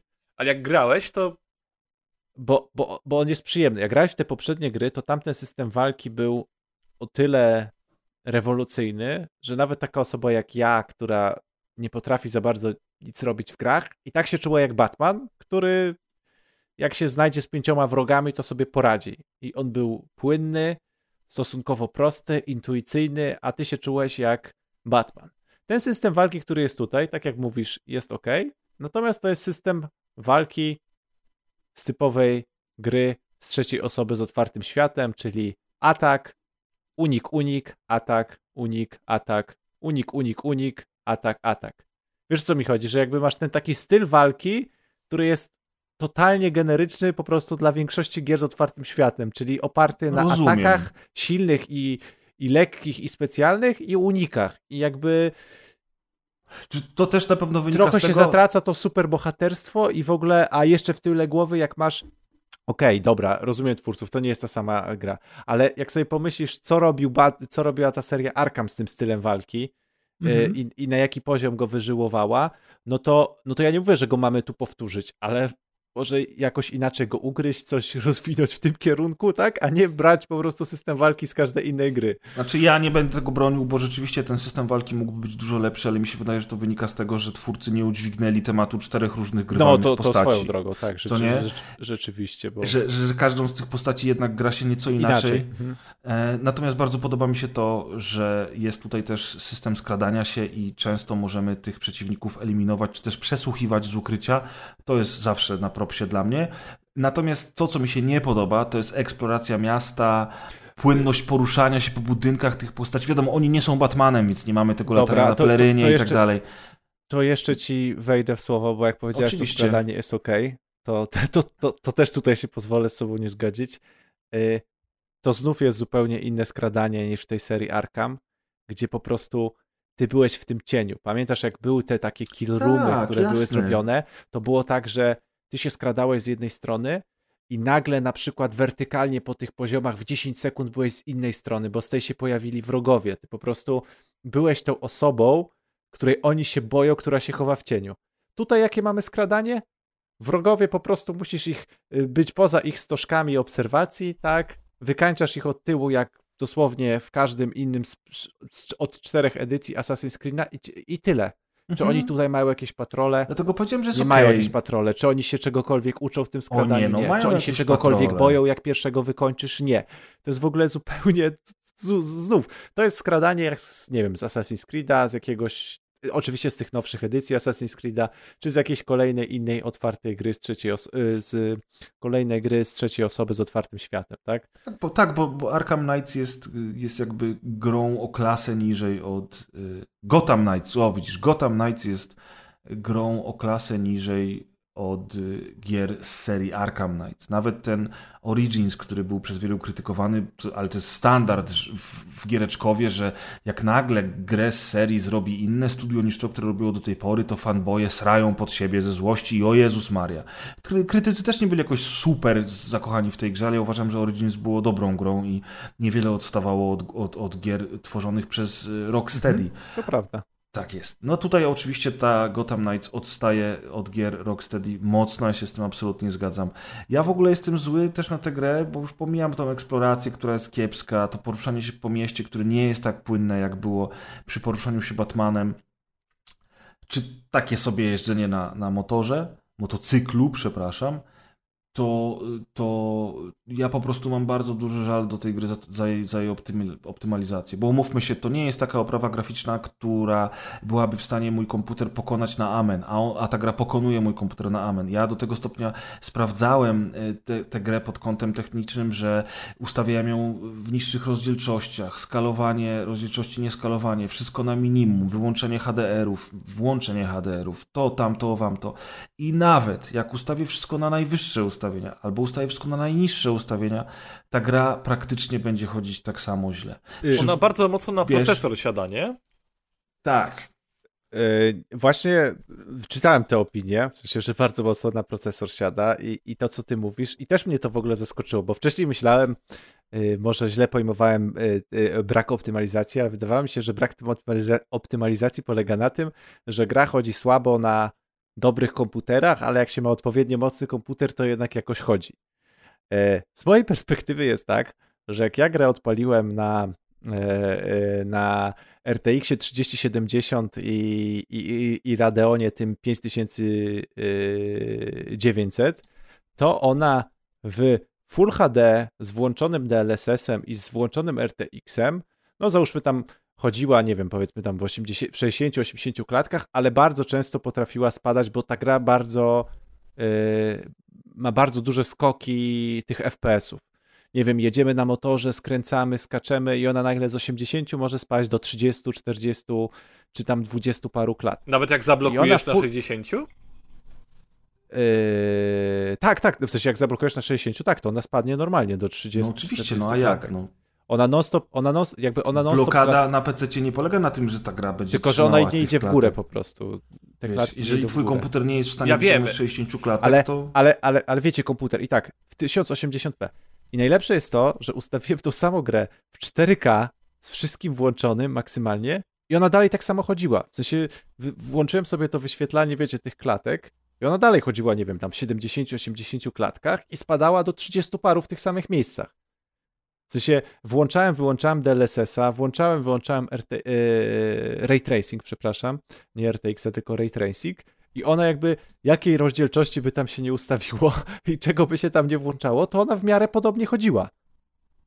W sensie ona cały czas, nieważne jakie były ustawienia, ona spadała, czyli, czyli nie warto było powiedzmy grać, nie wiem, Full HD, bo były spadki animacji, tylko spokojnie można było wszystko ustawić w 4K, bo ona w momentach, w których i tak się krztusiła, to i tak się krztusiła. Mhm. Słyszałem, że ona niby siada na procesor, ale w momentach, kiedy yy, powiedzmy jest jakieś oświetlenie, dużo się dzieje i mamy spadek animacji do 3, 30 FPS-ów i wyświetlałem sobie te specjalnie te statystyki statystyki obciążenia, to ja miałem na przykład obciążenie karty na poziomie 30-40% i procesora na poziomie 20-30 maksymalnie. Hmm. I w momencie, kiedy ona miała 80 klatek, ona miała obciążenie procesora 20, a w momencie, kiedy ona spadała do 20 klatek, to ona miała obciążenie procesora 22-25%. Że to nie jest tak, że to nagle skakało, że nagle temperatura leciała.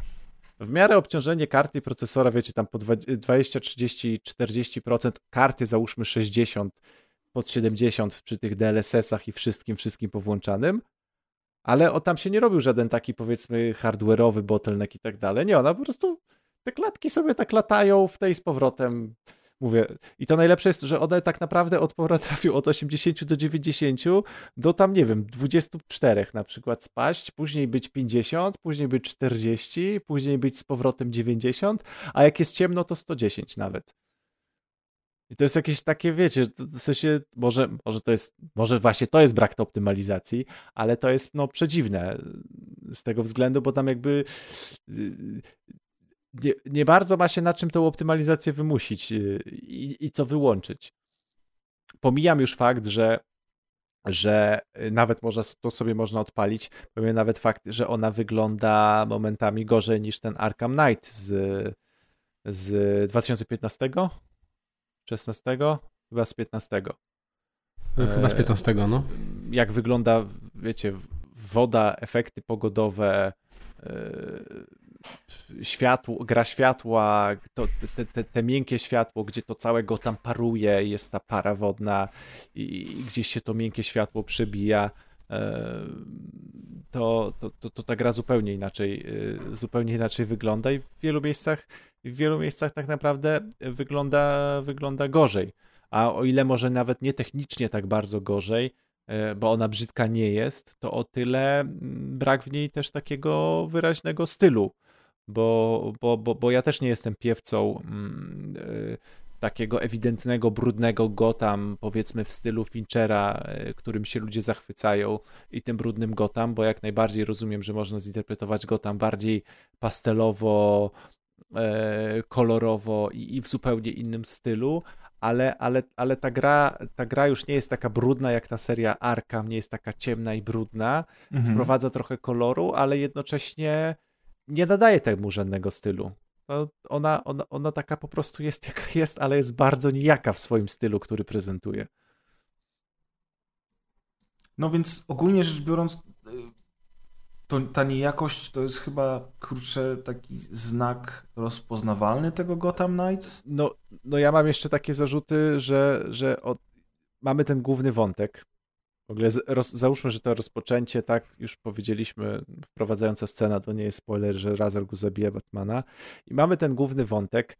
E, e, No też z trailerów wiemy, że się pojawia e, Trybunał Sów, czyli Mhm. bardzo, mm, bardzo mocny, fabularna gałąź tego świata Batmanowego, która się zrobiła popularna od tego ongoingu z The New 52, e, który pisał e, Scott Snyder, tak, ilustrował Greg Capullo e, z początku tam 2011 chyba rok.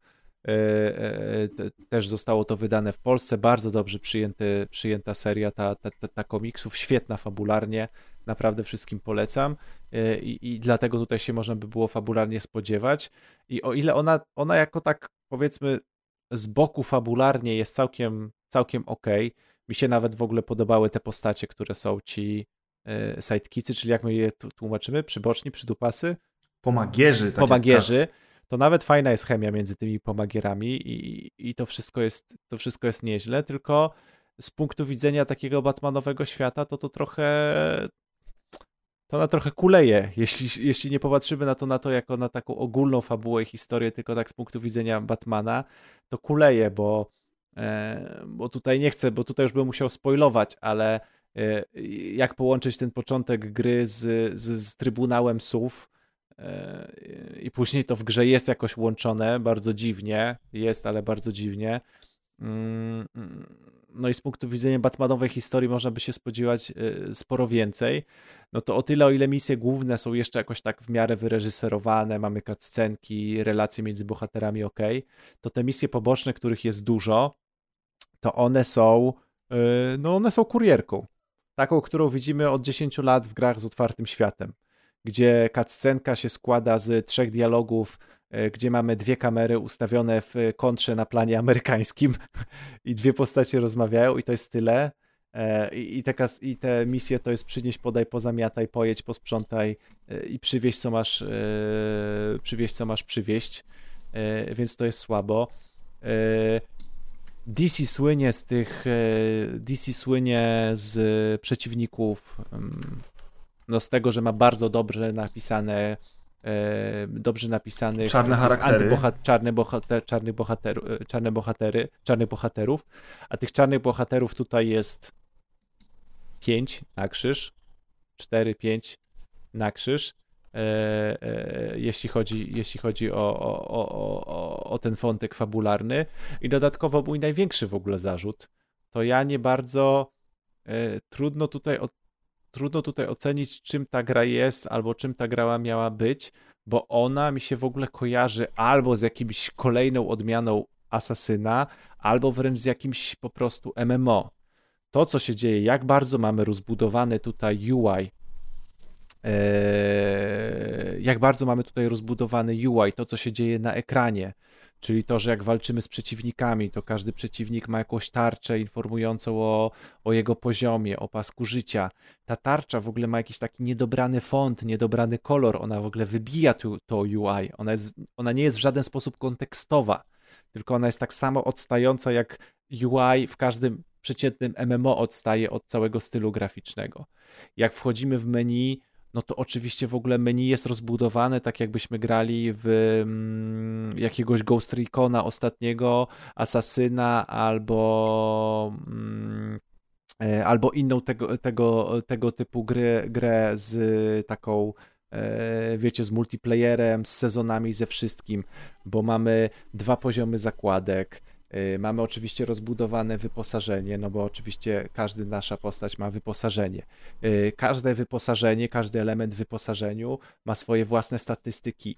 Tych statystyk jest 6, czy 7, czy z 8, e, więc jak wejdziemy w te menu, to po prostu każda rzecz jest, zaświeci się na zielono, na czerwono, e, ma tyle statystyk takich, tyle takich, nie ma się pojęcia, co dana statystyka robi e, i co ona może zmienić, szczególnie jeśli sześć różnych statystyk wpływa na końcową ocenę naszej broni.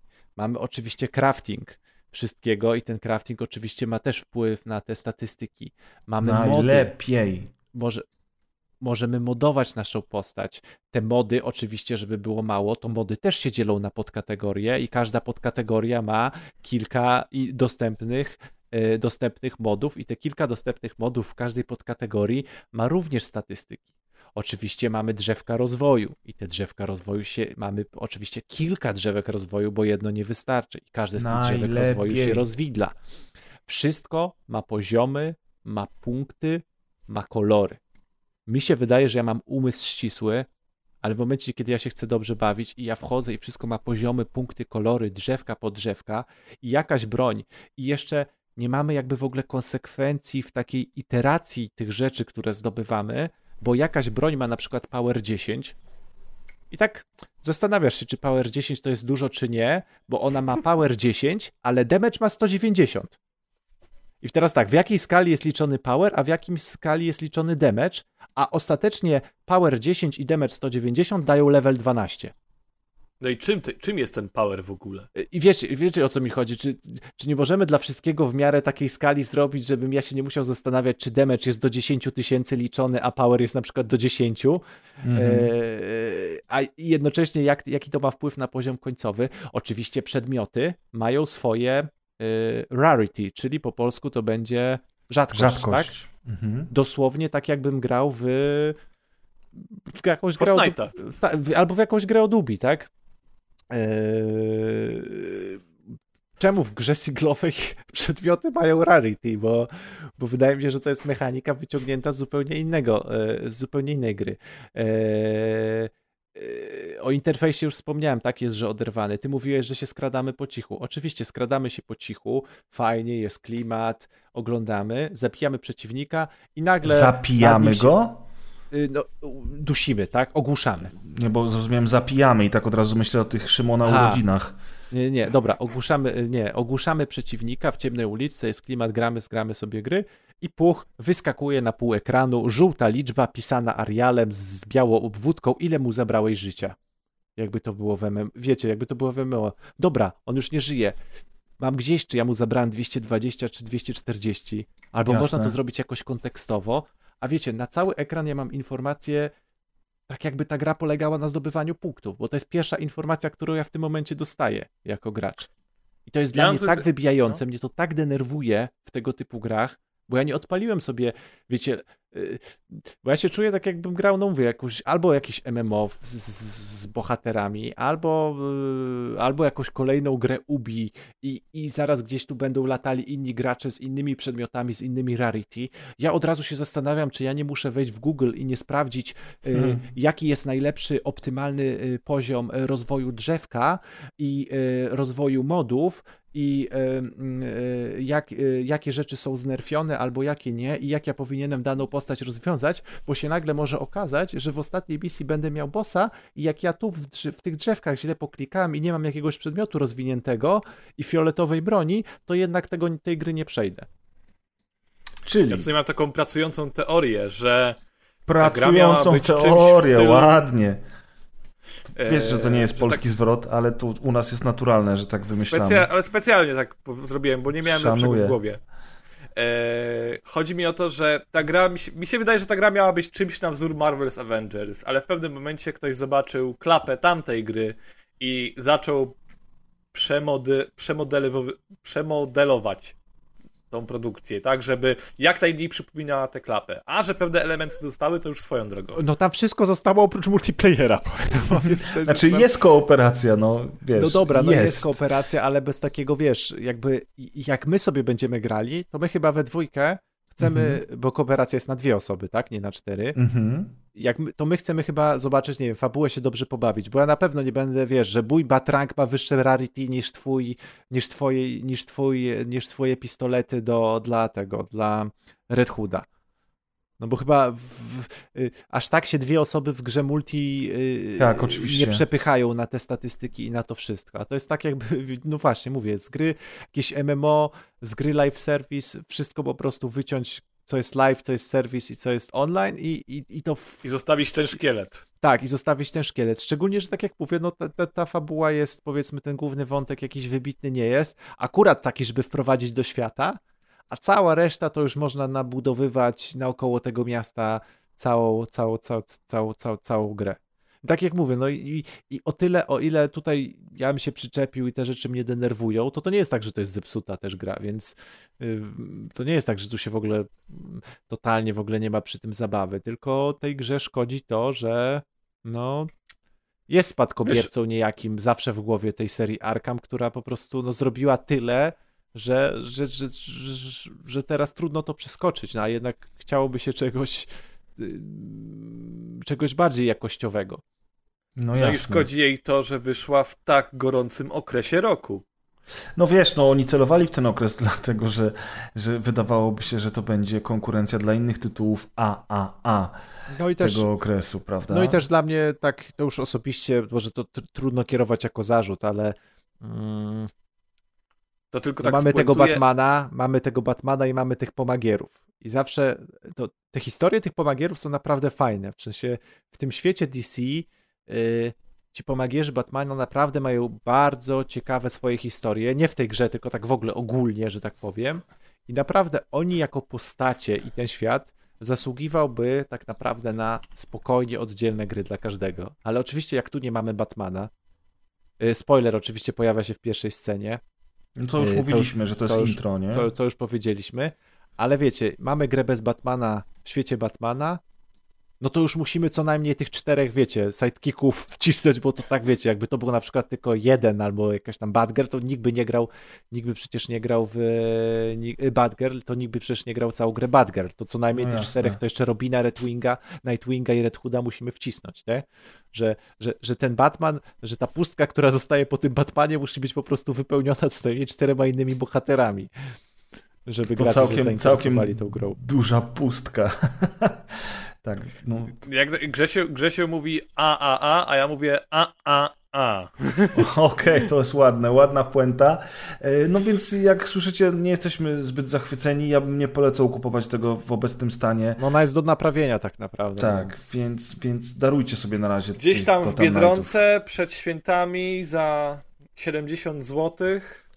Albo wiesz, albo w jakiejś promocji, jak rzeczywiście to już będzie połatane, bo przedtem no, nie, nie ma większego sensu, żeby, żeby w ten tytuł grać. No i, no i powiem wam szczerze, że tak naprawdę jak tutaj poopowiadaliśmy, to tam i te misje poboczne i, i, i to całe miasto jest zrobione, ci przeciwnicy, tam w ogóle naprawdę jeszcze można w tej grze, ona ma potencjał na bardzo dużo DLC wbrew pozorom. Spokojnie, takie wątki fabularne można dodać, tam jest wszystko gotowe. Więc yy, nie wiem, czy nie wiem jak ta gra się sprzeda czy ona miała mieć planowane, jak, i czy, ma, czy ma mieć planowany jakiś ogon, ale E, ale to by była dobra baza, żeby, że- że- żeby ją rozbudować i ją trochę naprawić może tym rozbudowaniem, więc ja mówię, ja się trochę zawiodłem, bo no ja jednak tej serii Arkham byłem fanem, a mówię, a jeszcze jestem wrażliwy na te wszystkie rzeczy UI-owe, multiplayerowe mm, i te takie powiedzmy współczesne, rozpraszające, szczególnie w, takiej, w takim uniwersum, ale mówię, złą grą nie jest, na pewno nie teraz, nie w takim okresie, gdzie jest tyle innych gier, ale na horyzoncie można mieć, bo to też nie jest zła gra po prostu. To tam się naprawdę można, można, można, można, można, można fajnie pobawić. And there you have it. A teraz przechodzimy do gry o tytule The Chant, e, którą przeszedłem, a którą Kaz troszeczkę przetestował. I jest to horror, nazwijmy survival horror, e, z, fabułą, którą chce nam opowiedzieć i który dzieje się na takiej wyspie, e, na której zebrała się pewna sekta. Ja nie wiem, czy, czy, czy nazywanie tych ludzi sekciarzami jest dobre, e, dlatego że chodzi tutaj o takich e, ludzi, którzy, którzy ba, bawią się w jogę, medytację, e, roślinki i ogólnie skupiają się wokół takiego guru, czyli brzmi to Dobre jak sekta. określenie, dobra. Tak, brzmi to totalnie jak sekta, natomiast w dzisiejszych czasach te wszystkie medy medytacyjne, takie, takie jakieś kolonie i te wyjazdy tych ludzi, Mhm. Jared Leto, który zamyka się na miesiąc w jakimś tam domku i medytuje ze swoimi przyjaciółmi. Oczywiście bardzo dużo tego typu stowarzyszeń i ugrupowań to są sekciarze albo, albo co najmniej ludzie szemrani, a w ogóle dla mnie ci wszyscy tam ludzie łączący swoje czakry i wiążący się z siłą kosmosu podczas medytacji, żywi- żywiący się tylko wodą i, i, Idolami. u, u, uziemiani co chwilę się, uziemiający się co chwilę z ziemią bosymi stopami, nie żeby z uziemieniem było coś złego, tylko mówię ogólnie o takim, wiecie, znam kilka takich osób i mam swoje tak zdanie. Czekamy na twoją relację. Nie, znam kilka osób, znam kilka osób ta, takich osobiście i jak słucham tego pierdolenia, to, to, to się wiesz. Kurczę, tylko przewracam oczami. Yy, uważam, że to jest trochę szkodliwe. Znaczy jest, dużo, jest bardzo dużo dobrych rzeczy. Medytacja jest świetna, chociażby. Yy, oczywiście dbanie tam o zdrowie też jest świetne, ale nie jak robisz sobie trzy razy dziennie lewatywę i żywisz się tylko do 12 ziarnami, a przez No okej, dnia ale dobra, wodę. ale do puenty, bo... Nie, nie, bo ja się, bo to jest dobry... Te, to Czekaj, jest jest dobry... na innych ludzi, poczekaj, Nie, nie, to, to to, dokładnie, chodzi To mi o jest to, że najciekawsze, dawaj. Chodzi tak w tej grze, to jest o to, najciekawsze. że ludzie są źli. Nie, nie, nie, nie, że są źli, tylko chodzi mi o to, że no, ja dosłownie, ja naprawdę poznałem kilka tego typu osób, po- posłuchałem co oni mówią i jak oni się zachowują i, i dla mnie to jest szokujące, ja się nie dziwię, że, że te sekty tak... Uważaj, jeszcze tam poznasz dziewczynę i zmienisz zdanie. Mhm. Też będziesz sobie wtykał, z- wiesz, w różne miejsca i powiesz, że medytujesz. No proszę cię. W każdym razie, w każdym razie ja liczyłem, że ta gra pociągnie łacha trochę, z- trochę z tego tematu, albo przynajmniej w ciekawy sposób będzie to eksploro, eksplorowało, nie? Czyli trafiasz na taką wyspę Jareda Leto i on tam wygląda jak Jezus, ma No. długie włosy, brodę, wszyscy chodzą w piżamie, łączą się z energią kosmosu, nie? No ja w, grę, ja w grę nie grałem, ale jak to opowiadasz, to, to, to zawsze mnie to... zachęcam. zawsze mnie to odpycha od horrorów, w sensie nawet, nawet nie od gier, tylko w ogóle od filmów. No od gier też, ale od filmów i od gier tego typu, że to jest tak proste podłoże do zrobienia horroru, No. no. się sekta, wiesz, jakieś rytuały i tak dalej, że no dobrze, ale takie proste, ale w sumie to ile takich gier ostatnio byś wymienił? Bo ja kurczę, powiem szczerze, nie kojarzę teraz tak na szybko. No bo tak, takiej tematyki zazwyczaj w grach nie ma. Trzynastka miała trochę sekciarskie motywy, ale to jest remake. Mm, Ale my no mówimy tak, o 13 z tej 2007 czy... No i remake, remake, nie? Ale to jakby y, to trzynastka lizała trochę ten motyw. Była taka gra mm, indie. Ja pamiętam, że niej opowiadałem kiedyś na podcaście. Taka gra, w której właśnie trzeba było uciec z takiej sekty. Gdzieś tam w dżungli. Była coś tam, Church, coś chyba. Tak, tak, tak. Więc tych gier jest niewiele, tak naprawdę. Ja No właśnie, to, czyli dobry motyw na tylko grę widzisz, tylko że The Chant tylko i wyłącznie zaczyna tym motywem, a potem przechodzi w taki horror, horror, No właśnie tu się za szybko dzieje to. Po bo, wiesz, bo ta gra trwa 4 godziny, Kaz. Nie, Przejście no nie całości trwa. zajmuje. No, trwa 4 godziny. No nie Przeszedłem mi się wydaje, to, a, to ja chyba jakoś lemersko grałem, bo mam wrażenie, że ja w to grałem z 3 godziny, a miałem tak, nie wiem, 60%. Nie, no odpal sobie walkthrough na YouTubie, zobacz ile trwa przejście gry. Yy, W każdym No razie dobra. je, gra jest. Gra się szybko zaczyna i to jest dobre w sumie, ale staje się natychmiast zupełnie czymś innym niż to, No czego ale właśnie przez to, że ona się tak szybko zaczyna, to jest taka spłycona ta warstwa fabularna Tak, moim zdaniem ani w ogóle nie znasz tych postaci, a tam latami Absolutna ten zgoda. tutaj był, to tamten tutaj w ogóle o co chodzi? Pełno w ogóle notatek zbierasz o, o nich i w sumie jak pamiętam była sytuacja z Finalem 13, że ludzie wielce narzekali, że trzeba notatki czytać, żeby dowiedzieć się fabuły, to mam wrażenie, że w tej grze jest podobnie z tym, że kompletnie Cię nie interesują te notatki. Nawet ja otwierając je, nawet wiedziałem, który, którego to z tych gości dotyczy, bo z nimi się w ogóle nie zżyłem. Widziałem gościa dwie minuty i teoretycznie już miałem z notatek poznawać jego historię. No tak, no, wiesz, no, no oczywiście, że tak. No, te postaci są płytkie i tak naprawdę te notatki. No, ja mam trochę. Jest tam taki klimat trochę serialu The Lost. Z tą Dharma Initiative, tutaj zbieramy takie, Hmm. takie taśmy, na których, które musimy na projektorze odpalić, żeby poznać jakieś tam zagadki tego guru, który to wszystko rozpoczął i te eksperymenty, bo No, Ale- ale, to też mało ciekawe moim zdaniem. Znaczy, to jest było. przede wszystkim bardzo powierzchowne, tego tam jest mało, dlatego że to jest gra na 4 godziny, i, kt- która bardzo wiele rzeczy próbuje zrobić, bo próbuje tam mieć crafting, próbuje mieć skradanie, próbuje mieć jakieś zagadki środowiskowe, no i walkę. I to wszystko jest zrobione Tak, okej. Tam, tam nie ma się do czego przyczepić. Za, z, Czy grafika jest nie okej, moim Znaczy nie, zdaniem. właśnie chciałem powiedzieć, że tam nie ma do czego się przyczepić, jeżeli wychodzimy z założenia, że to jest kino klasy B, że to jest średnia półka i pro, pierwsza produkcja tego studia Mhm. w ogóle. Chyba Grafika najlepsze jest... podsumowanie gry. To jest średnia tak. 6, 5 na 10. Tak. I ta grafika, tak jak powiedziałeś, jest no... jest kiepska. Ta, No, Im jest. dalej w las, tym lepiej. Ja nie rozumiem Bo- tego, bo ludzie, czytałem parę opinii i raczej były pozytywne i się zdziwiłem. Czy Bo, bo, wiesz myślałem, co, bo im dalej w las, tym lepiej, dlatego że szybko kończy się dzień, potem akcja dzieje się w nocy. W nocy ta gra po prostu lepiej Mm. wygląda. No ale animacje naszej bohaterki, animacje postaci, drewniana mimika twarzy, to wszystko jest coś, co kojarzy mi się z erą PS3, a nie z, ze znacznikiem y, XS, który no ta gra właśnie, ma. PS3 to jest tak, czasami ta gra wygląda jak z PS3, czasami jak z PS4, albo początkowe PS4. Tak, ale, ale, ale jakby ona stara się robić dużo rzeczy dobrze i dużo rzeczy wychodzi jej w miarę sensownie. Znaczy gra na kliszach po prostu takich Jest, bo- bo- horrorowych. tak. Też takie, to wszystko właśnie jest powierzchowne, bo to wszystko jest za szybko. E, zbyt mało mięska jest w tej grze i wszystko jest właśnie tylko poprawnie zrobione. No. Tak. I Więc- tutaj jest, tutaj przede wszystkim oni próbowali zrobić wiele rzeczy na raz i w sumie wszystko tylko liznęli, bo na przykład jest ten system y, um, umysłu, zdrowia psychicznego i Mhm. duszy, nie? To- Czyli tej energii z kosmosu, którą czerpiesz podczas No to medytacji, słuchaj, jedzenia Deusz, ziaren i lewatywy. Słuchaj Deusz, jeżeli na przykład się zestresujesz, jesteś w ciemnym pomieszczeniu, gonią cię duchy, nie? To co robisz, żeby odzyskać równowagę psychiczną? Właśnie, to jest moje ulubione. Co robisz, Deusz? Nie wiem, łykasz alkohol na przykład, albo nie wiem co innego, bo w tej grze generalnie składasz rączki jak do modlitwy i, I za chwilę już ci przechodzi. Bo medytujesz. Ci- Ciekawe No, w tej grze jest to, że wystarczy, że potwór cię sekundy. goni na zewnątrz, a ty przechodzisz y, przez drzwi, zamykasz, znaczy nie zamykasz się nawet, po prostu wchodzisz do jakiegoś domku i tam sobie medytujesz i jest luz. Może, ale jaki ten system, znaczy w ogóle w tej Czyli grze... pokazuje siłę medytacji. Tak, Tak, tak. bardzo duża siła Zapiszcie się na wyspę Jared Leto już dzisiaj. Y, Mnie na przykład rozbroiło czasem w tej grze. No. Czapeczki sobie z folii nałóżcie jeszcze dodatkowo. Natomiast y, to, co na przykład ja miałem na początku, bo ja w sumie chyba zacząłem bardziej w tę grę grać przed prezem i Tak. tak. jeszcze tego nie mówiliśmy, no to ja na przykład spotkając niektórych przeciwników, to w pewnym momencie myślałem, że nie mogę ich pokonać.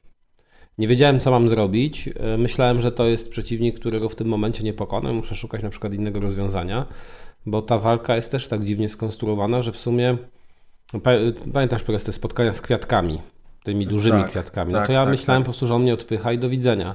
A tak naprawdę okazało się, że nie, że jednak muszę podbiec i muszę go tam Musisz strzelić kilka razy. Mhm. Jednak to odepchnięcie jest takie tylko jest możliwe, to się może zdarzyć, ale musisz mieć odpowiednią e, jakby, znaczy odpowiednio ten umysł czysty, żeby móc się zbliżyć do tego przeciwnika i go tam pociachać jakąś bronią. Znaczy, tak, bo jest, jest możliwość odepchnięcia przeciwnika, ale... Jest, ale no to nie działa we wszystkich Zas- przypadkach. Na przykład w walce, nazwijmy to bossem, to odepchnięcie pomaga. E, Jak walczymy z taką jedną panią, która, która tam jest, nazwijmy to, opętana. Mm, e, Natomiast, na- natomiast tak, wal, znaczy, Znaczy, czuć, walka że- moim zdaniem nie jest fajna. no, Jakoś, nie, jest, nie jest wybitna, to się na pewno zgadza. Ona, ona jest. Ona jest w tej grze.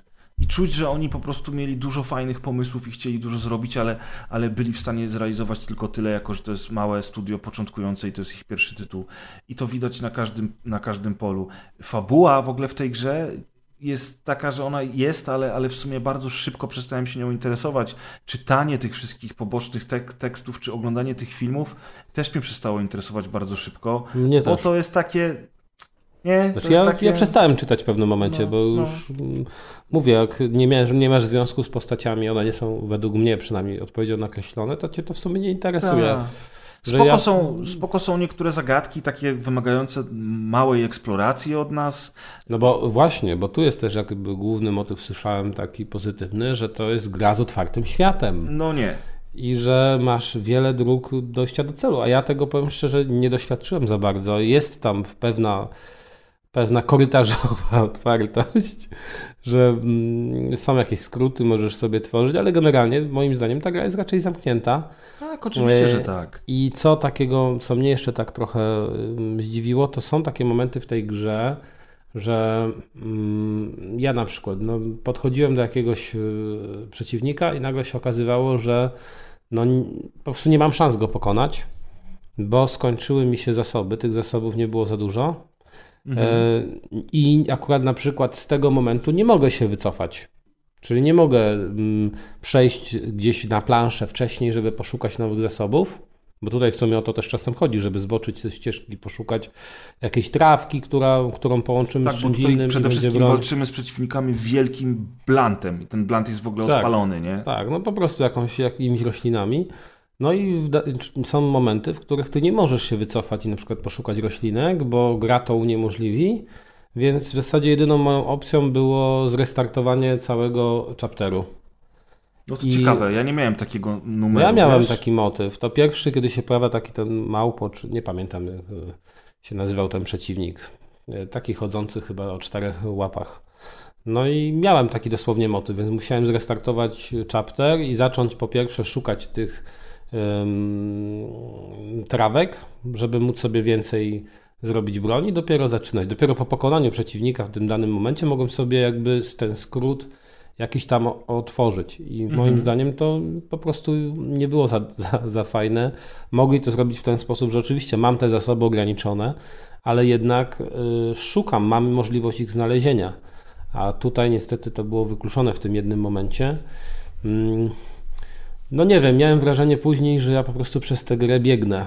To też było takie mm, dosyć słabe i też no ja nie jestem osobą super odporną na mocne horrory, jeżeli chodzi o gry, a w, w to można grać bez problemu. Tak, bo ona Tutaj- właśnie, ona też nie jest szczególnie straszna. Ona w ogóle nie jest straszna, umówmy Czy no właśnie to, Ta- jeżeli ta- ludzie chcą strachu i chcą się bać, lubią się bać, to naprawdę odpaliłem niedawno Devil Within, starą giereczkę, no i od Och, samego cudo. początku jest poczucie jakby takiego, no nie wiem, zastraszenia, mroku, niepewności. W tym absolutnie tego nie miałem. No. Bo to jest trochę tak, mamo, chcemy horror, mamy horror w domu. I tym horrorem w domu jest właśnie The Chant. Co ciekawe, to nie jest właśnie, to, to mam wrażenie, że oni nie do końca poszli, tak zresztą może wspomniałeś, że to nie jest pastisz, że to nie jest jakby, to nie jest coś takiego jak, e, jak się nazywała ta gra od, o Boże, na PlayStation 4, co w tym domku byli zamknięci. Until Dawn? Until Dawn, no, to nie jest właśnie taki Until Dawn, e, gdzie ta konwencja trochę pasowała, że to nie było takie straszne, bo to przypominało tak horrory właśnie klasy B. Mhm, mhm. Ja wiem o co ci chodzi. Że tutaj w The Chant to nie jest To zamierzone jest raczej wcale. na serio, y, a te Mhm. potworki niektóre, no i w ogóle te jumpscary, no nie wiem, mnie powiem szczerze, ta gra też nie straszyła, co dla mnie akurat może super wadą nie jest, bo gdyby była straszniejsza, to może w ogóle bym ją rzucił gdzieś w diabły, a tak sobie grałem. Natomiast no wiem, że dla wielu osób to, jest, to będzie problem, ale właśnie o jednej rzeczy jeszcze chciałem tylko wspomnieć, że ja akurat zagrałem sobie z polskim dubbingiem i w sumie jest nawet ok. Więc w grze występuje dubbing. To też zaskoczyłem się, biorąc pod uwagę właśnie, że to jest takie, takie jakieś mało znane studio. E, No jeżeli ty mówisz, bo nie wiem, to jest, jeżeli to jest ich pierwsza gra, no to chylić czoła. To jest tytuł średniaczek, taki do kupienia na wyprzedaży. Może niektórym się spodoba. Tak za 50 zł, może 60. No i tyle, nic No. wybitnego. Ja właśnie chciałem powiedzieć, że za 50 zł to ja bym powiedział, ok, nic wybitnego, możecie pograć w to, jeżeli macie wolny wieczór, bo to jest gra na 4 godziny, może 5, jeżeli będziecie się tam e, wolniej ruszać, czy nie wiem, będziecie chcieli więcej poczytać i eksplorować. Natomiast e, ta gra kosztuje 150 zł i ja po prostu jej nie mogę polecić w tej cenie. No nie, pewnie nie. No, oni też mieli świadomość, wydając w tej cenie, że to nie jest taki pełnoprawny tytuł, ale no, za te 50, no może jak ktoś jest super fanem horrorów, No coś to innego, ja już 150 nawet to jest taka czytałem. dziwna półka tych tytułów, nie? Takie... A, tak, a, tak, ale takie nie. nijakie. No ale za, 100, To jest- za 150 możesz mieć najnowsze. WRC Generations, nie? Więc jakby... Albo The Last na co... Story O, no Ale- nie, no dobra, nie będziemy chyba polecali The Last Story, no, umówmy się, że można się dobrze bawić z tą grą w kooperacji, tak jak myśmy się dobrze bawili, no ale jednak Ja wiem, Nadal ale za- musiałem, za 150 zł jest musiałem- WRC Generations, musiałem wiesz. nie mogłem nie odnieść się do... No nie, no ale to, to, to wiecie, to w ogóle o, to jest to, co przeczytałem jeszcze niedawno w niektórych opiniach i to mnie zdziwiło, że teraz chyba ktoś nawet to nazwał w komentarzu jakimś, że czy to, że może to być nawet jakiś taki e, cult classic. e, Co, The Chant? Tak. No W jednym wypadku to było w recenzji chyba napisane tak e, z przymrużeniem oka, ale w innym widziałem, że jednak e, ludzie w komentarzach pisali, że to może coś takiego być, że się im bardzo podobało. Mhm. E, więc być może, chociaż ja absolutnie tak nie uważam. Dla mnie to jest właśnie taki średniaczek. W sumie gier tego typu e, brakuje, które mają tę grafikę no nie najlepszą, ale jednak nie idą w żaden pixel art, tylko robią to w 3D, starają się odzwierciedlać jakieś trendy. Wiecie co mi to przypomina trochę? Trochę dawne gry, ale w miarę dobre, w miarę udane gry na licencjach. Na przykład jakichś filmów. One też były dosyć krótkie, niektóre z nich były średnio udane, ale dla wielu osób stanowiły jakąś tam zabawę. I to sobie wychodziło przez lata. Ostatnio tego za dużo nie ma. I to jest coś tego pokroju. Także na jakiejś wyprzedaży, czemu nie, jak ktoś by chciał spróbować się w horrorze, tym bardziej właśnie jeżeli y, chciałby zagrać po polsku, to tutaj jest taka możliwość. Można spróbować, ale w cenie tam powyżej 100 zł to nie ma chyba co się pchać. Okej. No i to by było na tyle. Natomiast jeżeli chodzi o kolejną grę, czyli Infernax, to powiedz mi, Kas, czy z nią warto się spróbować? Oj, na pewno. To jest z kolei gra, nie wiem czy to też nie jest jakieś nowe studio, ale studio się nazywa bardzo ładnie, bo się nazywa Berserk Studio. Z Pięknie. tym, że przez Z Berserk, a nie Berserk. E, oczywiście skojarzenia są automatyczne. E, ta gra też bardzo ciekawie wygląda. To znaczy, to jest niby pixel art, ale mm, jak na moje oko, to jest taki pixel art, który miałby odzwierciedlać coś między NES-em a SNES-em. To nie jest zupełnie NES, to nie jest zupełnie SNES i ma Czyli jedną. wczesny ma SNES. faj- Wczesny SNES. ma, taką, ma taki fajny e, filtr graficzny yy, nałożony, który właśnie mocno przypomina wygląd gier w tamtych czasach. Czyli to nie jest, że widzicie pikselki sobie, tylko te pikselki są dosyć wygładzone. I ja powiem szczerze, ten styl graficzny bardzo kupuję i wolę go zdecydowanie ponad ten Pixel Perfect. Natomiast no szkoda według mnie, że ta gra tak jeszcze mocniej nie przypomina gier ze SNES-a, bo ja jednak wolę tę stylistykę chyba ponad te giereczki, które mają być ala NES-owe. Ale powiem ci, że i tak jestem w szoku, że indyczek w pixel arcie przypadł ci do gustu swoją oprawą. No, bo mówię, bo on nie jest y, zupełnie pixelartowy. To są jednak, mam wrażenie, nie wiem, że postawili sobie za cel zrobienie tej gry w taki sposób, że mogłaby ona e, przypominać to, jak wyglądały gry na CRT-kach. I to, to mi się spodobało. E, To jest w ogóle też tytuł, który bardzo mocno nie tylko nawiązuje stylistyką graficzną do starych czasów, ale też rozgrywką. W zasadzie tutaj mamy do czynienia z Metroidvanią, e, taką w bardzo starym stylu, e, w której całe szczęście nie ma żadnych generowanych, no przynajmniej ja nie doświadczyłem tam, zawsze się cofałem, byli, byli przeciwnicy w tym samym miejscu, generowanych losowo przeciwników, generowanych losowo lochów, tu wszystko jest przewidziane. To ja lubię w tego typu grach. E, Tego mi często brakuje. Kolejna rzecz, którą lubię, to jest naprawdę Metroidvania w dosłownym znaczeniu, czyli ma system progresu postaci polegający na, na tym, że jak zabijasz wrogów, to zyskujesz po prostu pasek e, expa i później akurat nasze postacie, jakby nasza postać nie leveluje, ale można zwiększać jej statystyki poprzez zakupy. Można sobie zakupić po prostu na przykład większą siłę za te punkty expa, które zdobywamy. Czyli też mamy możliwość wyboru, czy pójdziemy sobie w większą liczbę życia, czy na przykład w większą siłę. I to jest bardzo spoko. E, Ta gra nie ma dużej mapy, ale ma mapę wystarczającą. W ogóle zaczyna się tak, że wracamy do naszego królestwa, jesteśmy chyba tam bodaj księciem, no i coś złego się pojawiło, no i my z Prawie jak Diablo, nie? No to prosta historia, e, ni- nic odkrywczego, natomiast to nie o to chodzi w tej grze, żeby tu było coś odkrywczego. No jasne. E, Co ona ma za cechy? Ona dosyć mocno czerpie z Castlevanii i to z tej drugiej bodaj, z tego Simon's Quest chyba. Akurat ja nie grałem Simon's Quest, no ale kojarzę, że był tam system dnia i nocy. Tutaj też mamy system dnia i nocy, że jest w miarę ten świat otwarty, czyli można sobie dotrzeć niektóre miejsca wcześniej, w inne później. Oczywiście też mamy ściany, które blokują nam przejście, póki nie zdobędziemy jakiejś umiejętności. E, Natomiast jakaś otwartość jest. E, Dodatkowo mamy też rozmowy z postaciami, możemy od nich zyskiwać dodatkowe questy. Mamy jakby jasno nacechowaną ścieżkę mm, dojścia do e, jakby końca gry, natomiast te poboczne aktywności również występują i one są w miarę ciekawe i stanowią często dodatkowe wyzwanie.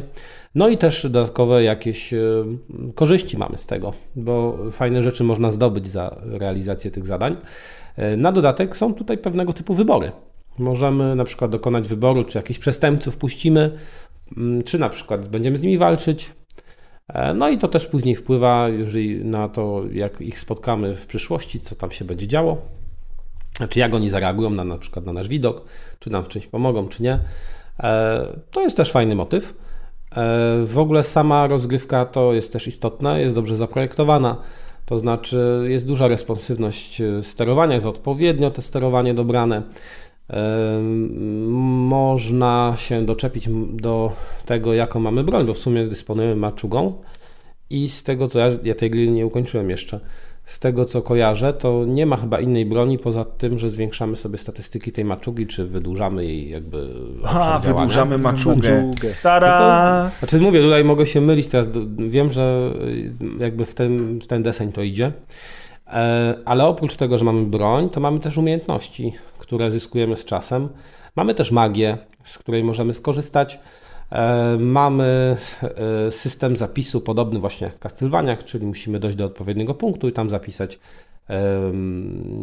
nasze, nasz progres. W tym punkcie nam się odnawia zdrowie, życie, czyli można teoretycznie sobie e, farmić expa, powiedzmy, czyli można zdobywać doświadczenie na jakiejś tam planszy, gdzie wyczaicie, że łatwo zdobyć punkty, no i później wracać się do tego ołtarzyka i sobie ładować postać, co się bardzo przydaje, bo ta gra nie jest wcale taka prosta, a ona jest dosyć trudna. Niestety ym, cierpi też na taką wadę, na, czy na wadę, może nie na wadę, na taką cechę, ma taką cechę, że są miejsca, w których można zginąć po prostu. Wskoczysz w złe miejsce, no nie żyjesz.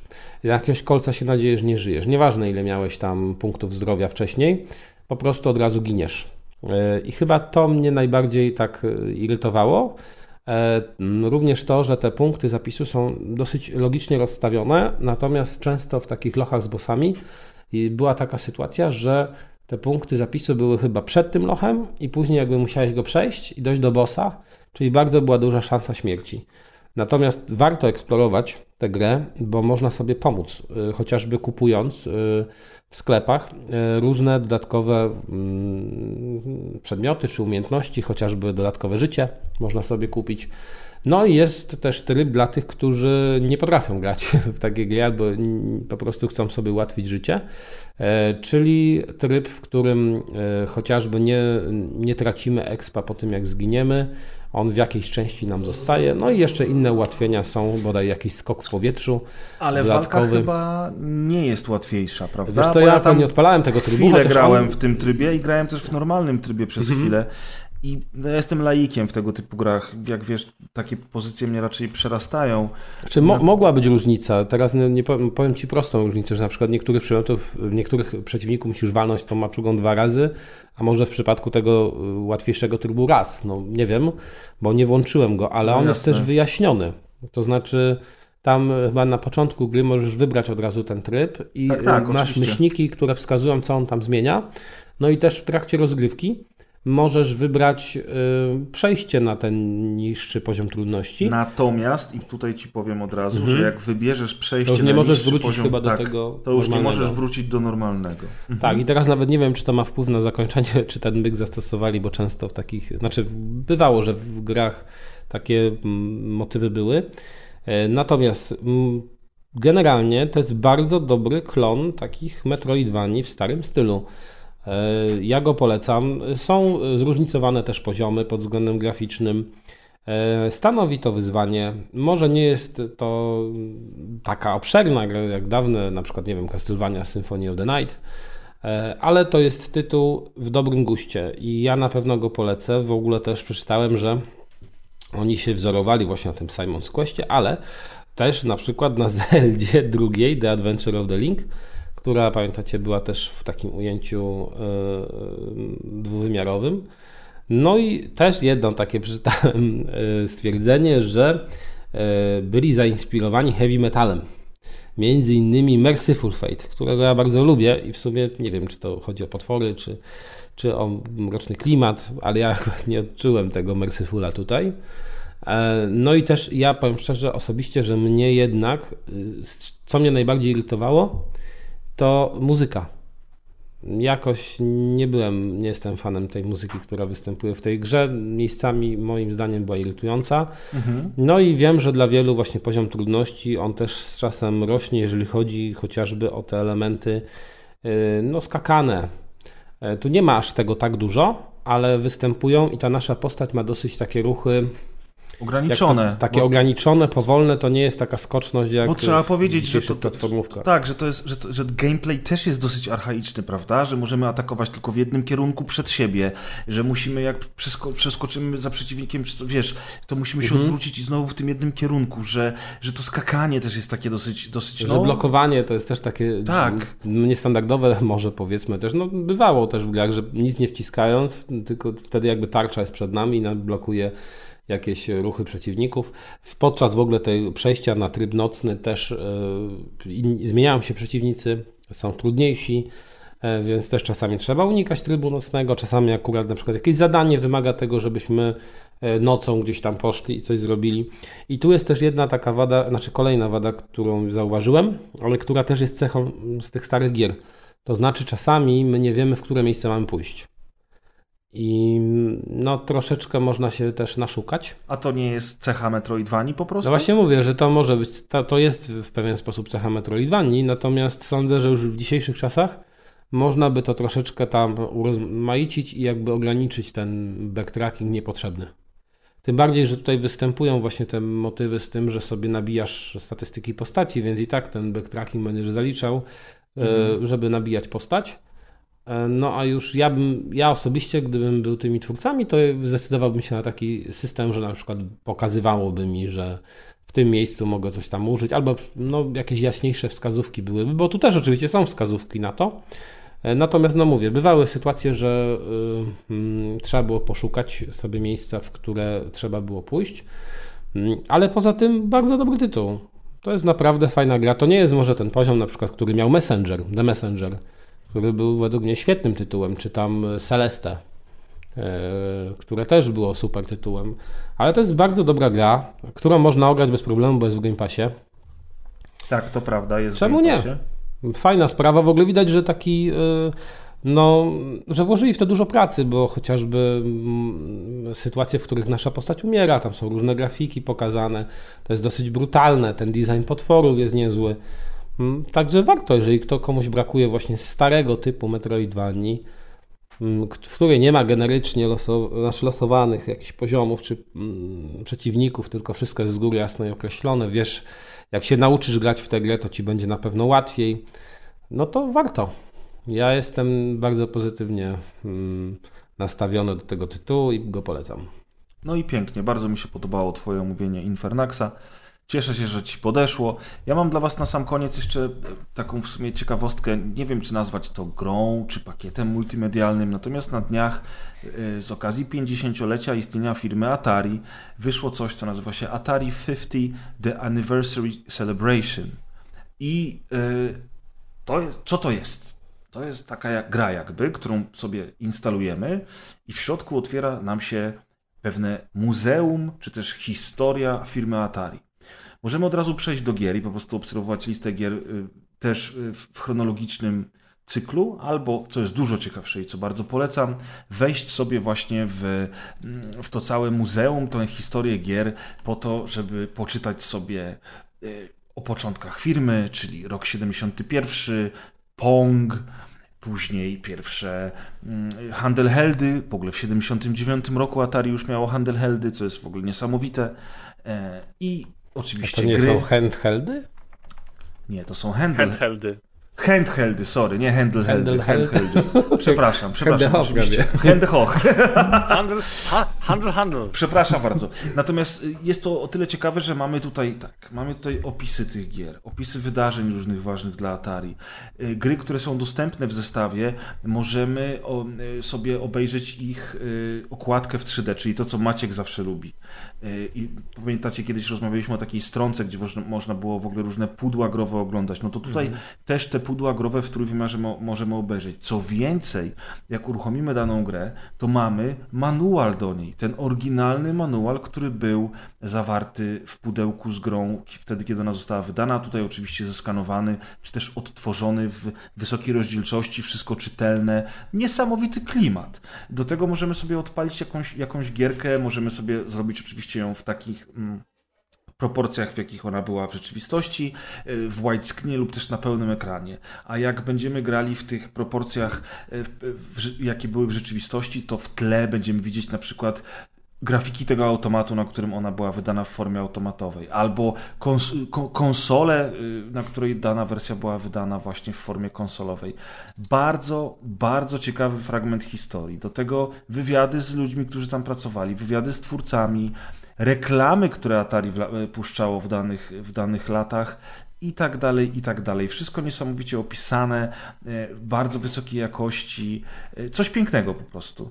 I, i, może- bardziej no. trzeba rozpatrywać jak książkę, bo tych gier odpalasz, żeby co, dwie minuty sprawdzić mechanikę Tak, tyle, tak, nie? Pograsz to, chwilę sobie To i nie to jest tyle. do grania, to jest Znaczy, do... znaczy, znaczy, nie? przepraszam, to jest do grania, to są No wszystko ja wiem, wiem, ale gry. mi, że normalnie no wiadomo, nie że będziesz nie grał, nie będziesz grał, no, ale na przykład masz Ponga i w Ponga możesz grać w dwie osoby. No kurczę, czemu nie? Tak jak yy, Te gry, mówiłeś ci te o tym, że boomer to- boomerowi po pijaku pokazuje gierkę, nie? No to kurde, jak zagramy w Ponga, wiesz. No ale Szymon... te gry to są teraz jak y, przyciski w. E, przyciski jakieś pokazowe w płytkach, y, w, pod, w podręcznikach, jak były Tak. płytki dołączane do podręczników. To teraz te gry są takimi demonstracjami, przyciskami, a reszta to jest wiedza, muzeum, historia. Tak, tak, ale to jest właśnie piękne, że możesz sobie odpalić Ponga, możesz odpalić Asteroids, możesz odpalić Missile Command czy Centipede Yy, i są, to, są również wersje, nie tylko te z automatów, ale są też wersje yy, na konsoli, które pojawiły się później. Co ciekawe, to jest niesamowite, to mnie zawsze rozwala. Wersje automatowe były dużo ładniejsze od tych późniejszych, które pojawiły się na pierwszych konsolach domowych. Te na konsolach domowych miały gorszą grafikę. To jest po prostu coś niesamowitego dla mnie. Więc tych gier jest bardzo dużo. Nie wiem, e, Ninja Golf. Wiecie, oczywiście, tak jak Deusz mówisz, to są wszystko gry, które no, nie pograsz w nie dłużej niż 5 minut, chociaż jest zestaw kilku gier.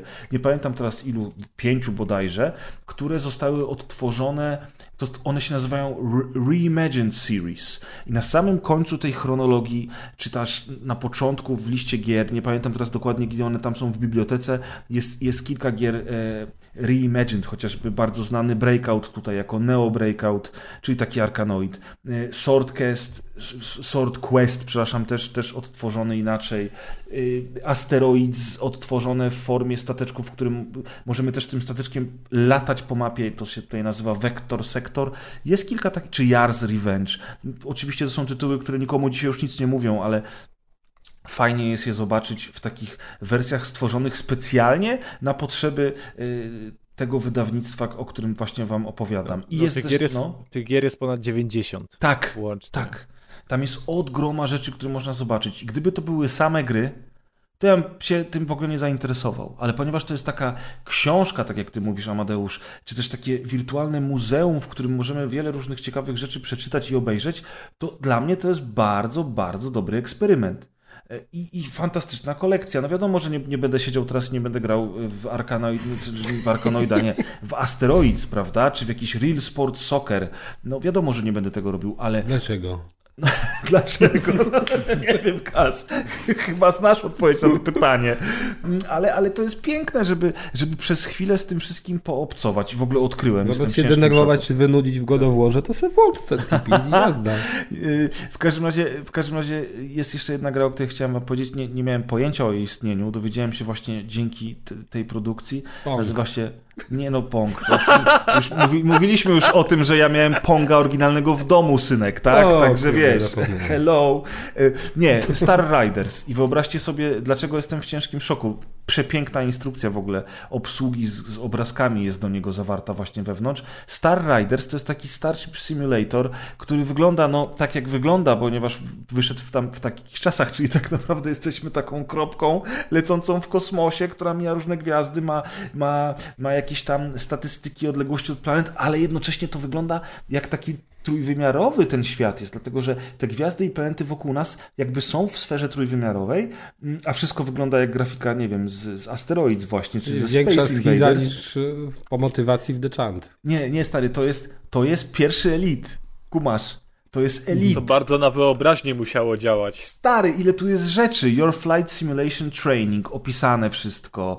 e, Jakie są survival tactics, jak się steruje statkiem, jak się uruchamia. No, nie wiem. Niesamowite to jest, że ktoś kiedyś w to grał, tak jak dzisiaj ludzie grają w Elite Dangerous. Jak sobie postawisz te dwie gry koło siebie, to okazuje się, że they're the same picture. Jak Wiesz, i ktoś kiedyś naprawdę w to grał. Także ja To jest to, czyli kupiłeś grę, żeby się dowiedzieć, że ktoś kiedyś w to grał. Znaczy, Nie otrzym- znaczy grę, grę omawiam dzięki uprzejmości GOG. Nie kupiłem jej. Natomiast, natomiast jest to... Takie baty. A te inne kupiłeś dzisiaj, przepraszam, czy, czy co? W każdym razie y, to, jest oczywiście y, y, wszystko dzięki, dzięki dystrybutorom. Natomiast nie, nie zawsze, czasami kupujemy, no chociażby Szymon, który kupił sobie Generations dzisiaj, ale Szymon nie jest głównym członkiem podcastu, więc się nie Ty co liczy. ostatnio kupiłeś sobie? Ja? Bułkę. Kupiłem sobie Rush. Rush Rally Origins na Xboxa ostatnio. Polecam. Może jeden, to jednak coś kupujemy.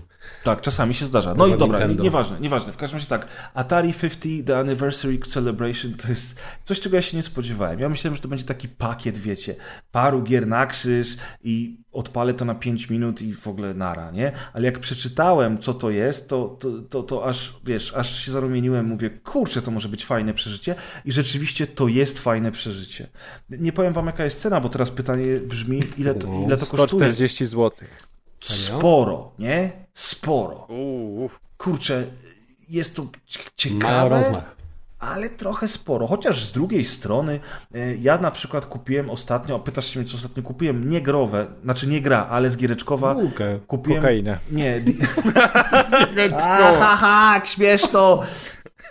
Kupiłem The Ultimate Guide to FPS, które właśnie do mnie idzie. Dzisiaj dostałem informację. Uczysz się grać? Nie, tak. Ja pierdolę, jakie Poradnik. żarciki. Jakie żarciki. FPS for Dummies. Jak dobrze, że. Na, na, jak dobrze, że Kasna na kolejny odcinek znowu nie przyjdzie, a ciebie Szymon już nigdy nie zaproszę. Ale za to Deusz i tak zostanie, będzie dalej się ze mnie śmiał. Nie, no dobra.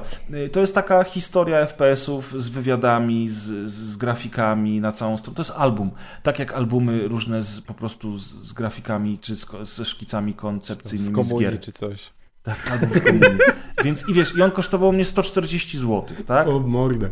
No wiesz, no albumy tyle kosztują. Więc... No dobrze, ale to jest jednak album, tak rozumiem, w formie Fizyczny. fizycznej, Fizyczny, czy jednak tak. kupiłeś sobie na tablecika, bo Nie, nie, nie. Oczywiście kupiłem album fizyczny. Natomiast ja nie widzę problemu w tym, żeby ktoś chciał mieć taki album, przewodnik właśnie w formie wirtualnej, w jakim on jest tutaj w tej, w tej ja celebracji już Atari przedstawiony. chyba. Powinni dodawać taki gratis. Ale w No. albumie nie zagrasz w te wszystkie gry. A jeżeli Ale nie, to na powinni przykład dać gry na, na przykład na płytce albo kodzik, Tak, a na z płytce. książką.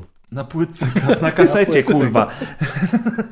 Powinni takie powinni małe so- automaty w pudełku być Tak, sobie nie. podłączasz każdy. Czemu małe? Dokładnie. Powinni dać za darmo te 90 gier, z czego 30 automatów, wiesz. A bo nie wiem, czy wiesz, Kas, ale y, to wyszło też na Switcha, wychodzi. O, Wiem, bo baby. właśnie widziałem ten tytuł yy, dzisiaj przeglądając sklep na Switcha.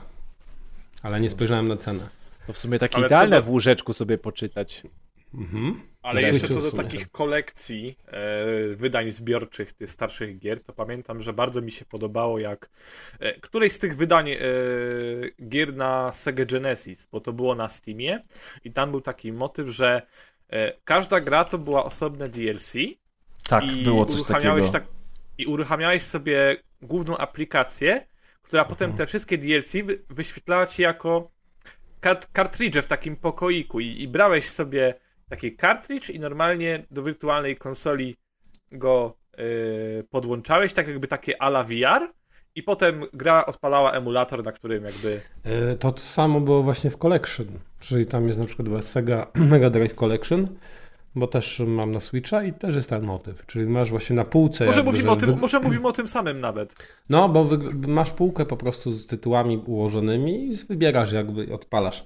To też jest taki, ale na przykład Capcom też tak robił e, z niektórymi grami, że właśnie tam były te DLC do dokupienia. To też takie coś było. Czyli ten motyw Tak, były tak te. Capcom Arcade Cabinet. Jest Mhm, coś takiego. mhm. Także można takie wydania ładnie oprawić, nawet jeżeli te gry nie są pierwszej świeżości, nie? No tak, tak. Tylko, że powiem szczerze, czasem to zmienianie później dla mnie było już męczące. W przypadku tego Sega e, Collection. No, ale tutaj no press mówi, że tu jakby liczy się za zawartość dodatkowa i ja też wiem, że wiele osób może jarać po prostu nawet taka kwestia informacyjna. Bo Tak, jednak plus- wszystko w necie jest, ale zebranie w jednym miejscu tego, W takiej fajnej formie opowiedziane Mhm. było, nie? to jest też zawsze coś e, Plus wiecie, dobrego. jeżeli wiesz, ktoś zbiera sprzęty, y, jest, jest takim boomerem, retro, retro fa fanatykiem i nie wiem, będzie chciał pokazać swoim nie? dzieciom. Tak, oczywiście mu współczujemy, na To pewno. nie jest produkt dla niego. Ale, ale jeżeli, jeżeli by chciał to pokazać dzieciom czy coś, zwłaszcza, że dużo z tych gier rzeczywiście jest na dwie osoby i w ogóle no, oczywiście tam nie ma żadnych botów ani niczego. W Ponga nie zagrasz inaczej jak z drugą osobą, więc po Oj. prostu, po prostu Nie, wiesz, no, masz dwie ręce, to możesz ze sobą sobie grać. A, no, te, no tak, no, mogę też na nich usiąść, ale po co, nie? Ale widzieliście tak, nawiązując do takich właśnie y, motywów, to może to mówiłem wcześniej na jakimś odcinku, nie pamiętam. Jest taki kanał na YouTubie, chyba się nazywa My Retro, My Retro Life, Mhm. gdzie gość y, To pokazuje brzmi jak nagrania. Maciek, My Retro Life. No, ale to po prostu jest boskie. Gość My Life in Retro nagrania, Gaming to się chyba nazywa. A może, gdzie gość pokazuje nagrania, jak jego tata na taśmie wideo rejestrował na przykład, jak on otwiera gry, czyli pierwsze unboxingi. Albo jak przechodzili coś razem, albo jak szli do sklepu i kupowali jakieś tytuły. I to jest po prostu rewelacja. To był normalnie YouTube, ale tak z 35 nawet czasem lat temu. 30, 35, 20 lat temu, chyba na tym się mniej więcej kończy na początku 2000. e, Gdzie nikt nie myślał o tym, że to gdzieś trafi poza jakieś rodzinne grono. Mhm. No super sprawa, bo chyba rzadko kto miał takich rodziców, którzy, nie wiem, pokazywali do kamery gry, teraz to dostałeś, teraz to odpakuj, co tu jest, o, nowy Mega Man, odpalamy, pierwsze minuty rozgrywki, więc y, świetnie to wygląda, no ewidentnie YouTube sprzed 30 lat, więc fajna Znaczy, sprawa. 30 lat. Aha, o dobra, okej, już rozumiem, co powiedziałeś. W pierwszym momencie chciałem powiedzieć, że przecież nie, była, nie było YouTube'a 30 Nie było. lat temu. No, z, powiedzmy z naszej perspektywy i z perspektywy Polski to w ogóle po- podejrzewam, że mało z nas miało rodziców, którzy mieli kamerę. No tak, tak, oczywiście nie, tam w ogóle no po prostu, ale czasem takie klasyki growe, to doświadczenia jak sklepy wyglądały, bo tam są sfilmowane jak te sklepy w tych Stanach wyglądały tam w 89 Już widzę, jak ty 90 to oglądasz i roku. płaczesz, że No właśnie. się Później jak tam tata sprowadzał Dreamcasta z Japonii i tam mieli Dreamcasta gdzieś tam dostał na urodziny gość, bo akurat z Japonii sprowadzonego z różnymi grami. No, fajnie się to ogląda. Te emocje widać właśnie u tych dzieci sprzed lat. Coś porównywalnego do tego gościa z Nintendo 64, e, tylko że trochę starszego. No, bardzo polecam, więc warto, moim zdaniem warto sobie sprawdzić, jak ktoś w takich klimatach siedzi. Mhm. Także dobrze. rozumiem, że taki, taka kolekcja to może dla wielu być zarąbista. No, no to słuchajcie, tutaj już zakończyliśmy temat y, gier i w zasadzie to już odcinek również dobiega końca, ale Kaz chciał jeszcze o czymś wspomnieć, a nie chcieliśmy mówić o tym w newsach, bo to newsy to newsy, nie, to nie no jest miejsce chciałem na to. wspomnieć, że zbliża się rocznica śmierci Kuldana. To przede wszystkim. Ym, także wspomnijcie sobie Kuldanka. Jak zawsze będziecie może, słuchać tego odcinka zwłaszcza, bo to tak, będzie zawsze akurat... możecie włączyć jakieś podcasty z nim z wcześniejszych lat. Warto, polecamy. E, To jedna sprawa, a druga sprawa, że no tak się to wszystko zbiegło. Niestety zawsze będziemy tak musieli te pewnie dwie rzeczy łączyć, że mamy 12. rocznicę podcastu i co ciekawe sprawdziłem sobie, że w zasadzie jest to dzisiaj. Czyli my 14 nagrywamy listopada. 14 listopada, a więc zupełnie w rocznicę powstania rozgrywki, czy pierwszego odcinka. Piękne, Nagranie, nagrania pierwszego. pięknego zresztą odcinka, który również możecie sobie posłuchać na naszej stronie, czy też Oj, lepiej nie. na apkach. Nie, bo ty no już tam tak nie byłeś. To zachęcę już ładnie się udzielałeś. To znaczy, że, to znaczy, że gdzieś tam mały Szymek pił kole na urodzinach, a wy tworzyliście historię. No właśnie, ty. Urodziny Tak Szymona i pierwszy odcinek rozgrywki. No, Ale to rzeczywiście, można pozazdrościć twojej mamie. Pamiętam, że to była niedziela i dlatego się dowiedziałem, że to ta data, bo wiem, że to, bo na przykład na, na Apple, na tych, Jezus Maria, na iTunesach jest informacja o 16, ale to była niedziela, po prostu nam musieliśmy pokombinować, żeby wstawić jeszcze wtedy na, na iTunesa y, ten podcast, więc trochę to zajęło. Natomiast to właśnie była niedziela przed tym, czyli właśnie 14 akurat w 2010 roku. Tak, bo jeszcze wtedy iTunes królował podcastowo przecież. Jezu, co to były za czasy. No, no, ale wtedy to no, zupełnie inne czasy. To w sumie to była mekka podcastowa wtedy. To było, to było oczywiste, że to tam ma trafić. A To dzisiaj prawda, wiem, że To prawda. czego, I połowa ściągnięć to było po prostu ściąganie MP3. Także... No tak, tak, oczywiście. Zresztą praktycznie wszystkie polskie podcasty miały w ten sposób to opracowane na początku, że iTunesy i plus wersja MP3 na komputerek. Albo na To jest MP3. Jakiegoś Creative'a. Mhm. To jest zabawne, bo dla mnie nie, ja sobie nie wyobrażam inaczej słuchać podcastu niż przez Spotify, nie? O, no to nie, to. A w ogóle Spotify nie wiem, czy istniał wtedy? Nawet nie wiem. Nie. 2013, 12, coś takiego. Ja pamiętam, że Aha. 2013 konto zakładałem na Spotify. Ja chciałem zauważyć, że pierwszy odcinek rozgrywki to ja w ogóle jeszcze na Linuxie nagrywałem, także Jeszcze nie miałem 18 lat. nie? dokładnie Wtedy- tak. I chciałem tylko jeszcze przypomnieć, że pierwsze odcinki ty montowałeś. No, ja monto, ja nawet, no tak, tak, ja montowałem. Nawet te takie specjalne. Czyli jednak w przyrodzie można się cofnąć, że tak powiem. No, co ty myślisz, że dzisiaj bym nie zmontował? tak, tak, dokładnie tak myślę. Ja nie jak- zmontuję, potrzymaj mi piwo. Jakoś bym zmontował. Myśl, myślę, że nie. Oj, tam dałbym radę, słuchaj, wszystko da się ogarnąć. Dzisiaj jest łatwiej, o, wtedy wszystko dopiero było nowością. Musiałeś szukać informacji, a w ogóle wstawienie przecież na ten iTunes, to, to ty to już pamiętasz na pewno, bo to chyba ty nawet robiłeś. No to ja robiłem od 12 lat to robię. To Chciałem było po prostu tylko ja wiem, koszmarem. co- To było koszmarem wtedy. Że to Chciałem zauważyć, że tylko ja wiem, jak w jaki sposób ten podcast funkcjonuje i czemu go ludzie mogą ściągnąć skądkolwiek. Do tej pory. Do, tak, do tej pory. Myślę, że tak do tej pory jest. No, ale tak już jest, także y, no, jakby 12 lat, to zobaczcie. No, to niedługo będziemy obchodzić pełnoletność. No, No, No, jeszcze Czekamy trochę- na jeszcze- prezenty jeszcze na trochę do 18. tego, nie? No tak, ale jest- jestem ciekaw tych prezentów na 18. Hmm. No, czy będą podobne jak na nasze 18. Jeszcze nie, no najpierw to się 18 doczekałem, musimy, nie doczekałem, musimy jakiś Sweet 16 najpierw zrobić. A właśnie, tak, ja już liczę na BMW jakieś, jak na MTV. teraz to są inne czasy. Kiedyś na 16 nigdy nic nie dostawał, a teraz to wiesz, po No nie, no, amerykańsku. jakieś prezenty zawsze były no, na da, 16 no ale urodziny. powiedzmy drobne. A teraz, Ale wiesz, nie BMW. Nagramy Ja specjalny na odcinek 12, jak wszystko. mi się wydaje, że na 12 urodziny dostałem e, od, o- od kumpli nagraną płytę z Colinem dwójką na PC. Także Mm, O. Colin dwójka. Ja miałem Mm. Kolina dwójkę oryginalną. Także. Jak ci mama kupiła na targu, to czasem Jak mogłeś nie wiedzieć, czy to oryginał, czy nie. Ojeny. Ale naprawdę, ja na przykład mam taką płytę Modern Talking. y, wie, wie, słuchaj, O, wielki powrót Modern Talking. Chyba Świetny 98 album. rok to był, czy 97. I oni się, powrócili. że masz płytę Modern Talking. Tak, o, powrócili i Nie mam płytę z targu. On to mówi na poważnie, ty. Słuchaj, mam płytę z targu i jak na nią patrzę, a mam wiele, naprawdę mam wiele różnych oryginalnych płyt i znaczy, na pierwszy rzut oka absolutnie bym nie powiedział, nawet na drugi, nie powiedziałbym, że to jest pirat. Jest wtedy Tak, co, zgadza. co z tą płytą robisz? Dorabiasz sobie na weselach jako ten DJ? czy, biorę DJ Hero, biorę tę płytę i miksuję. czy co, czy robisz Sylwestra i sherry, sherry?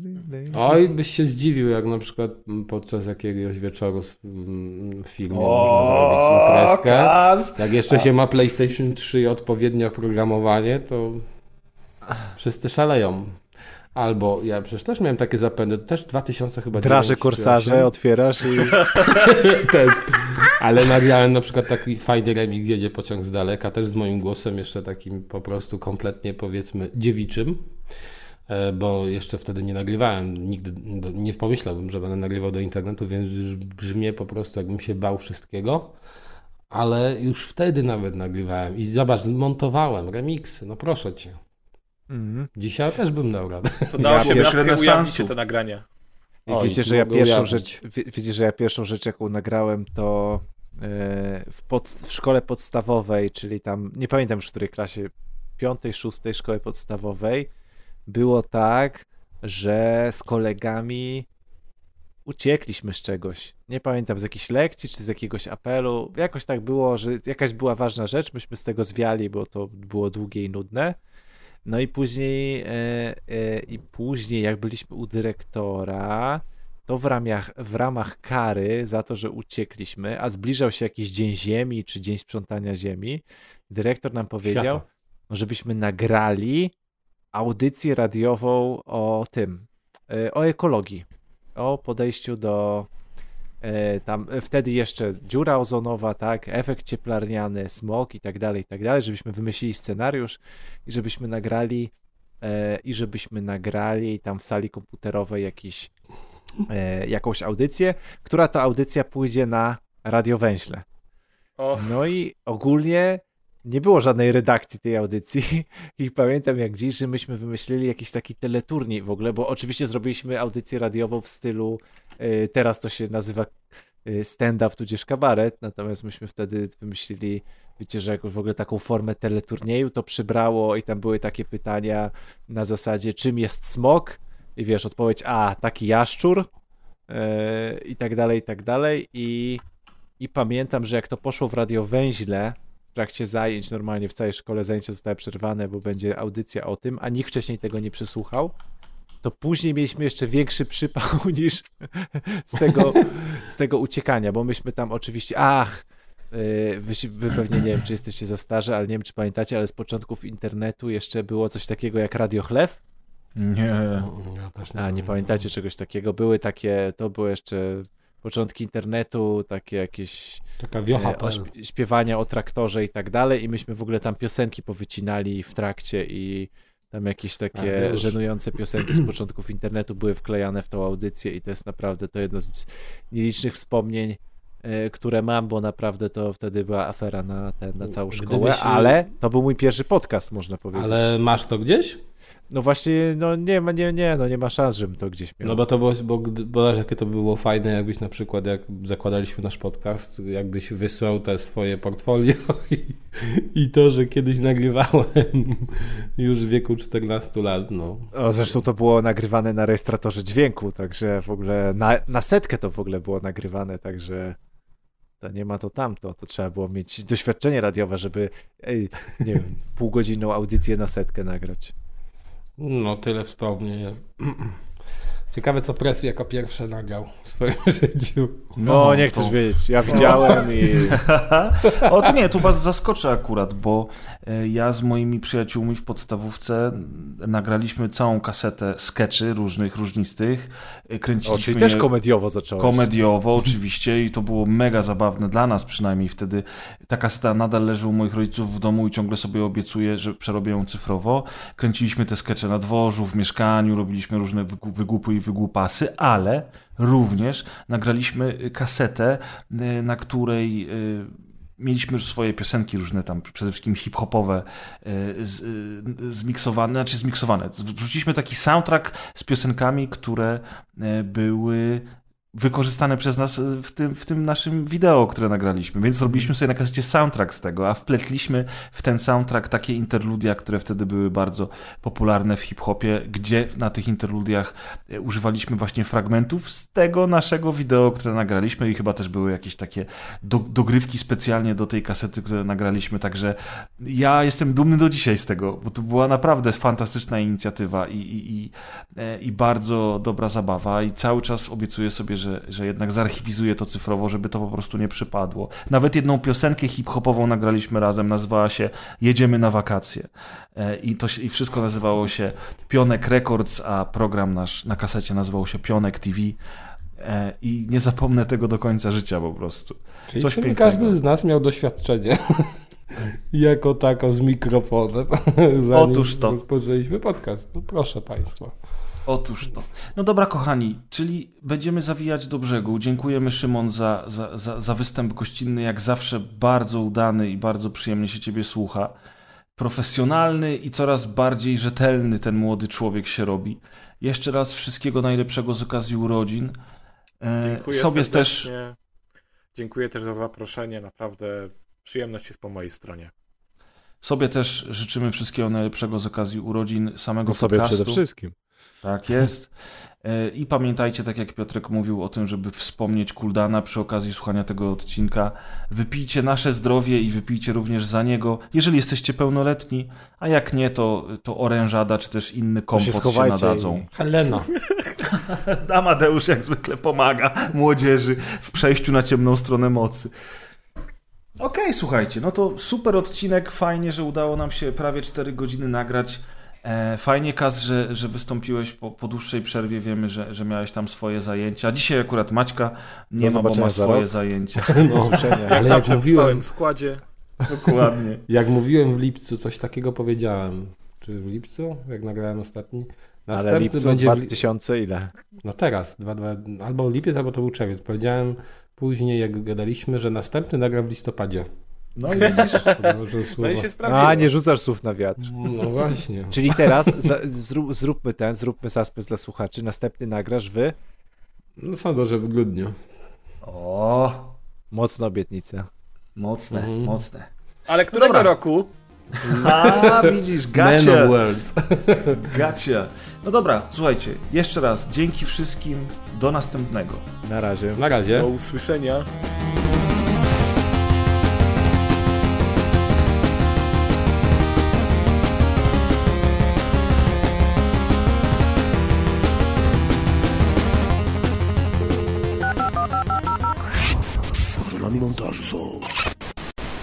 idom kultury. Parę raz Jedi 84 Rumiński. Siam, Dings. Mm. Hum.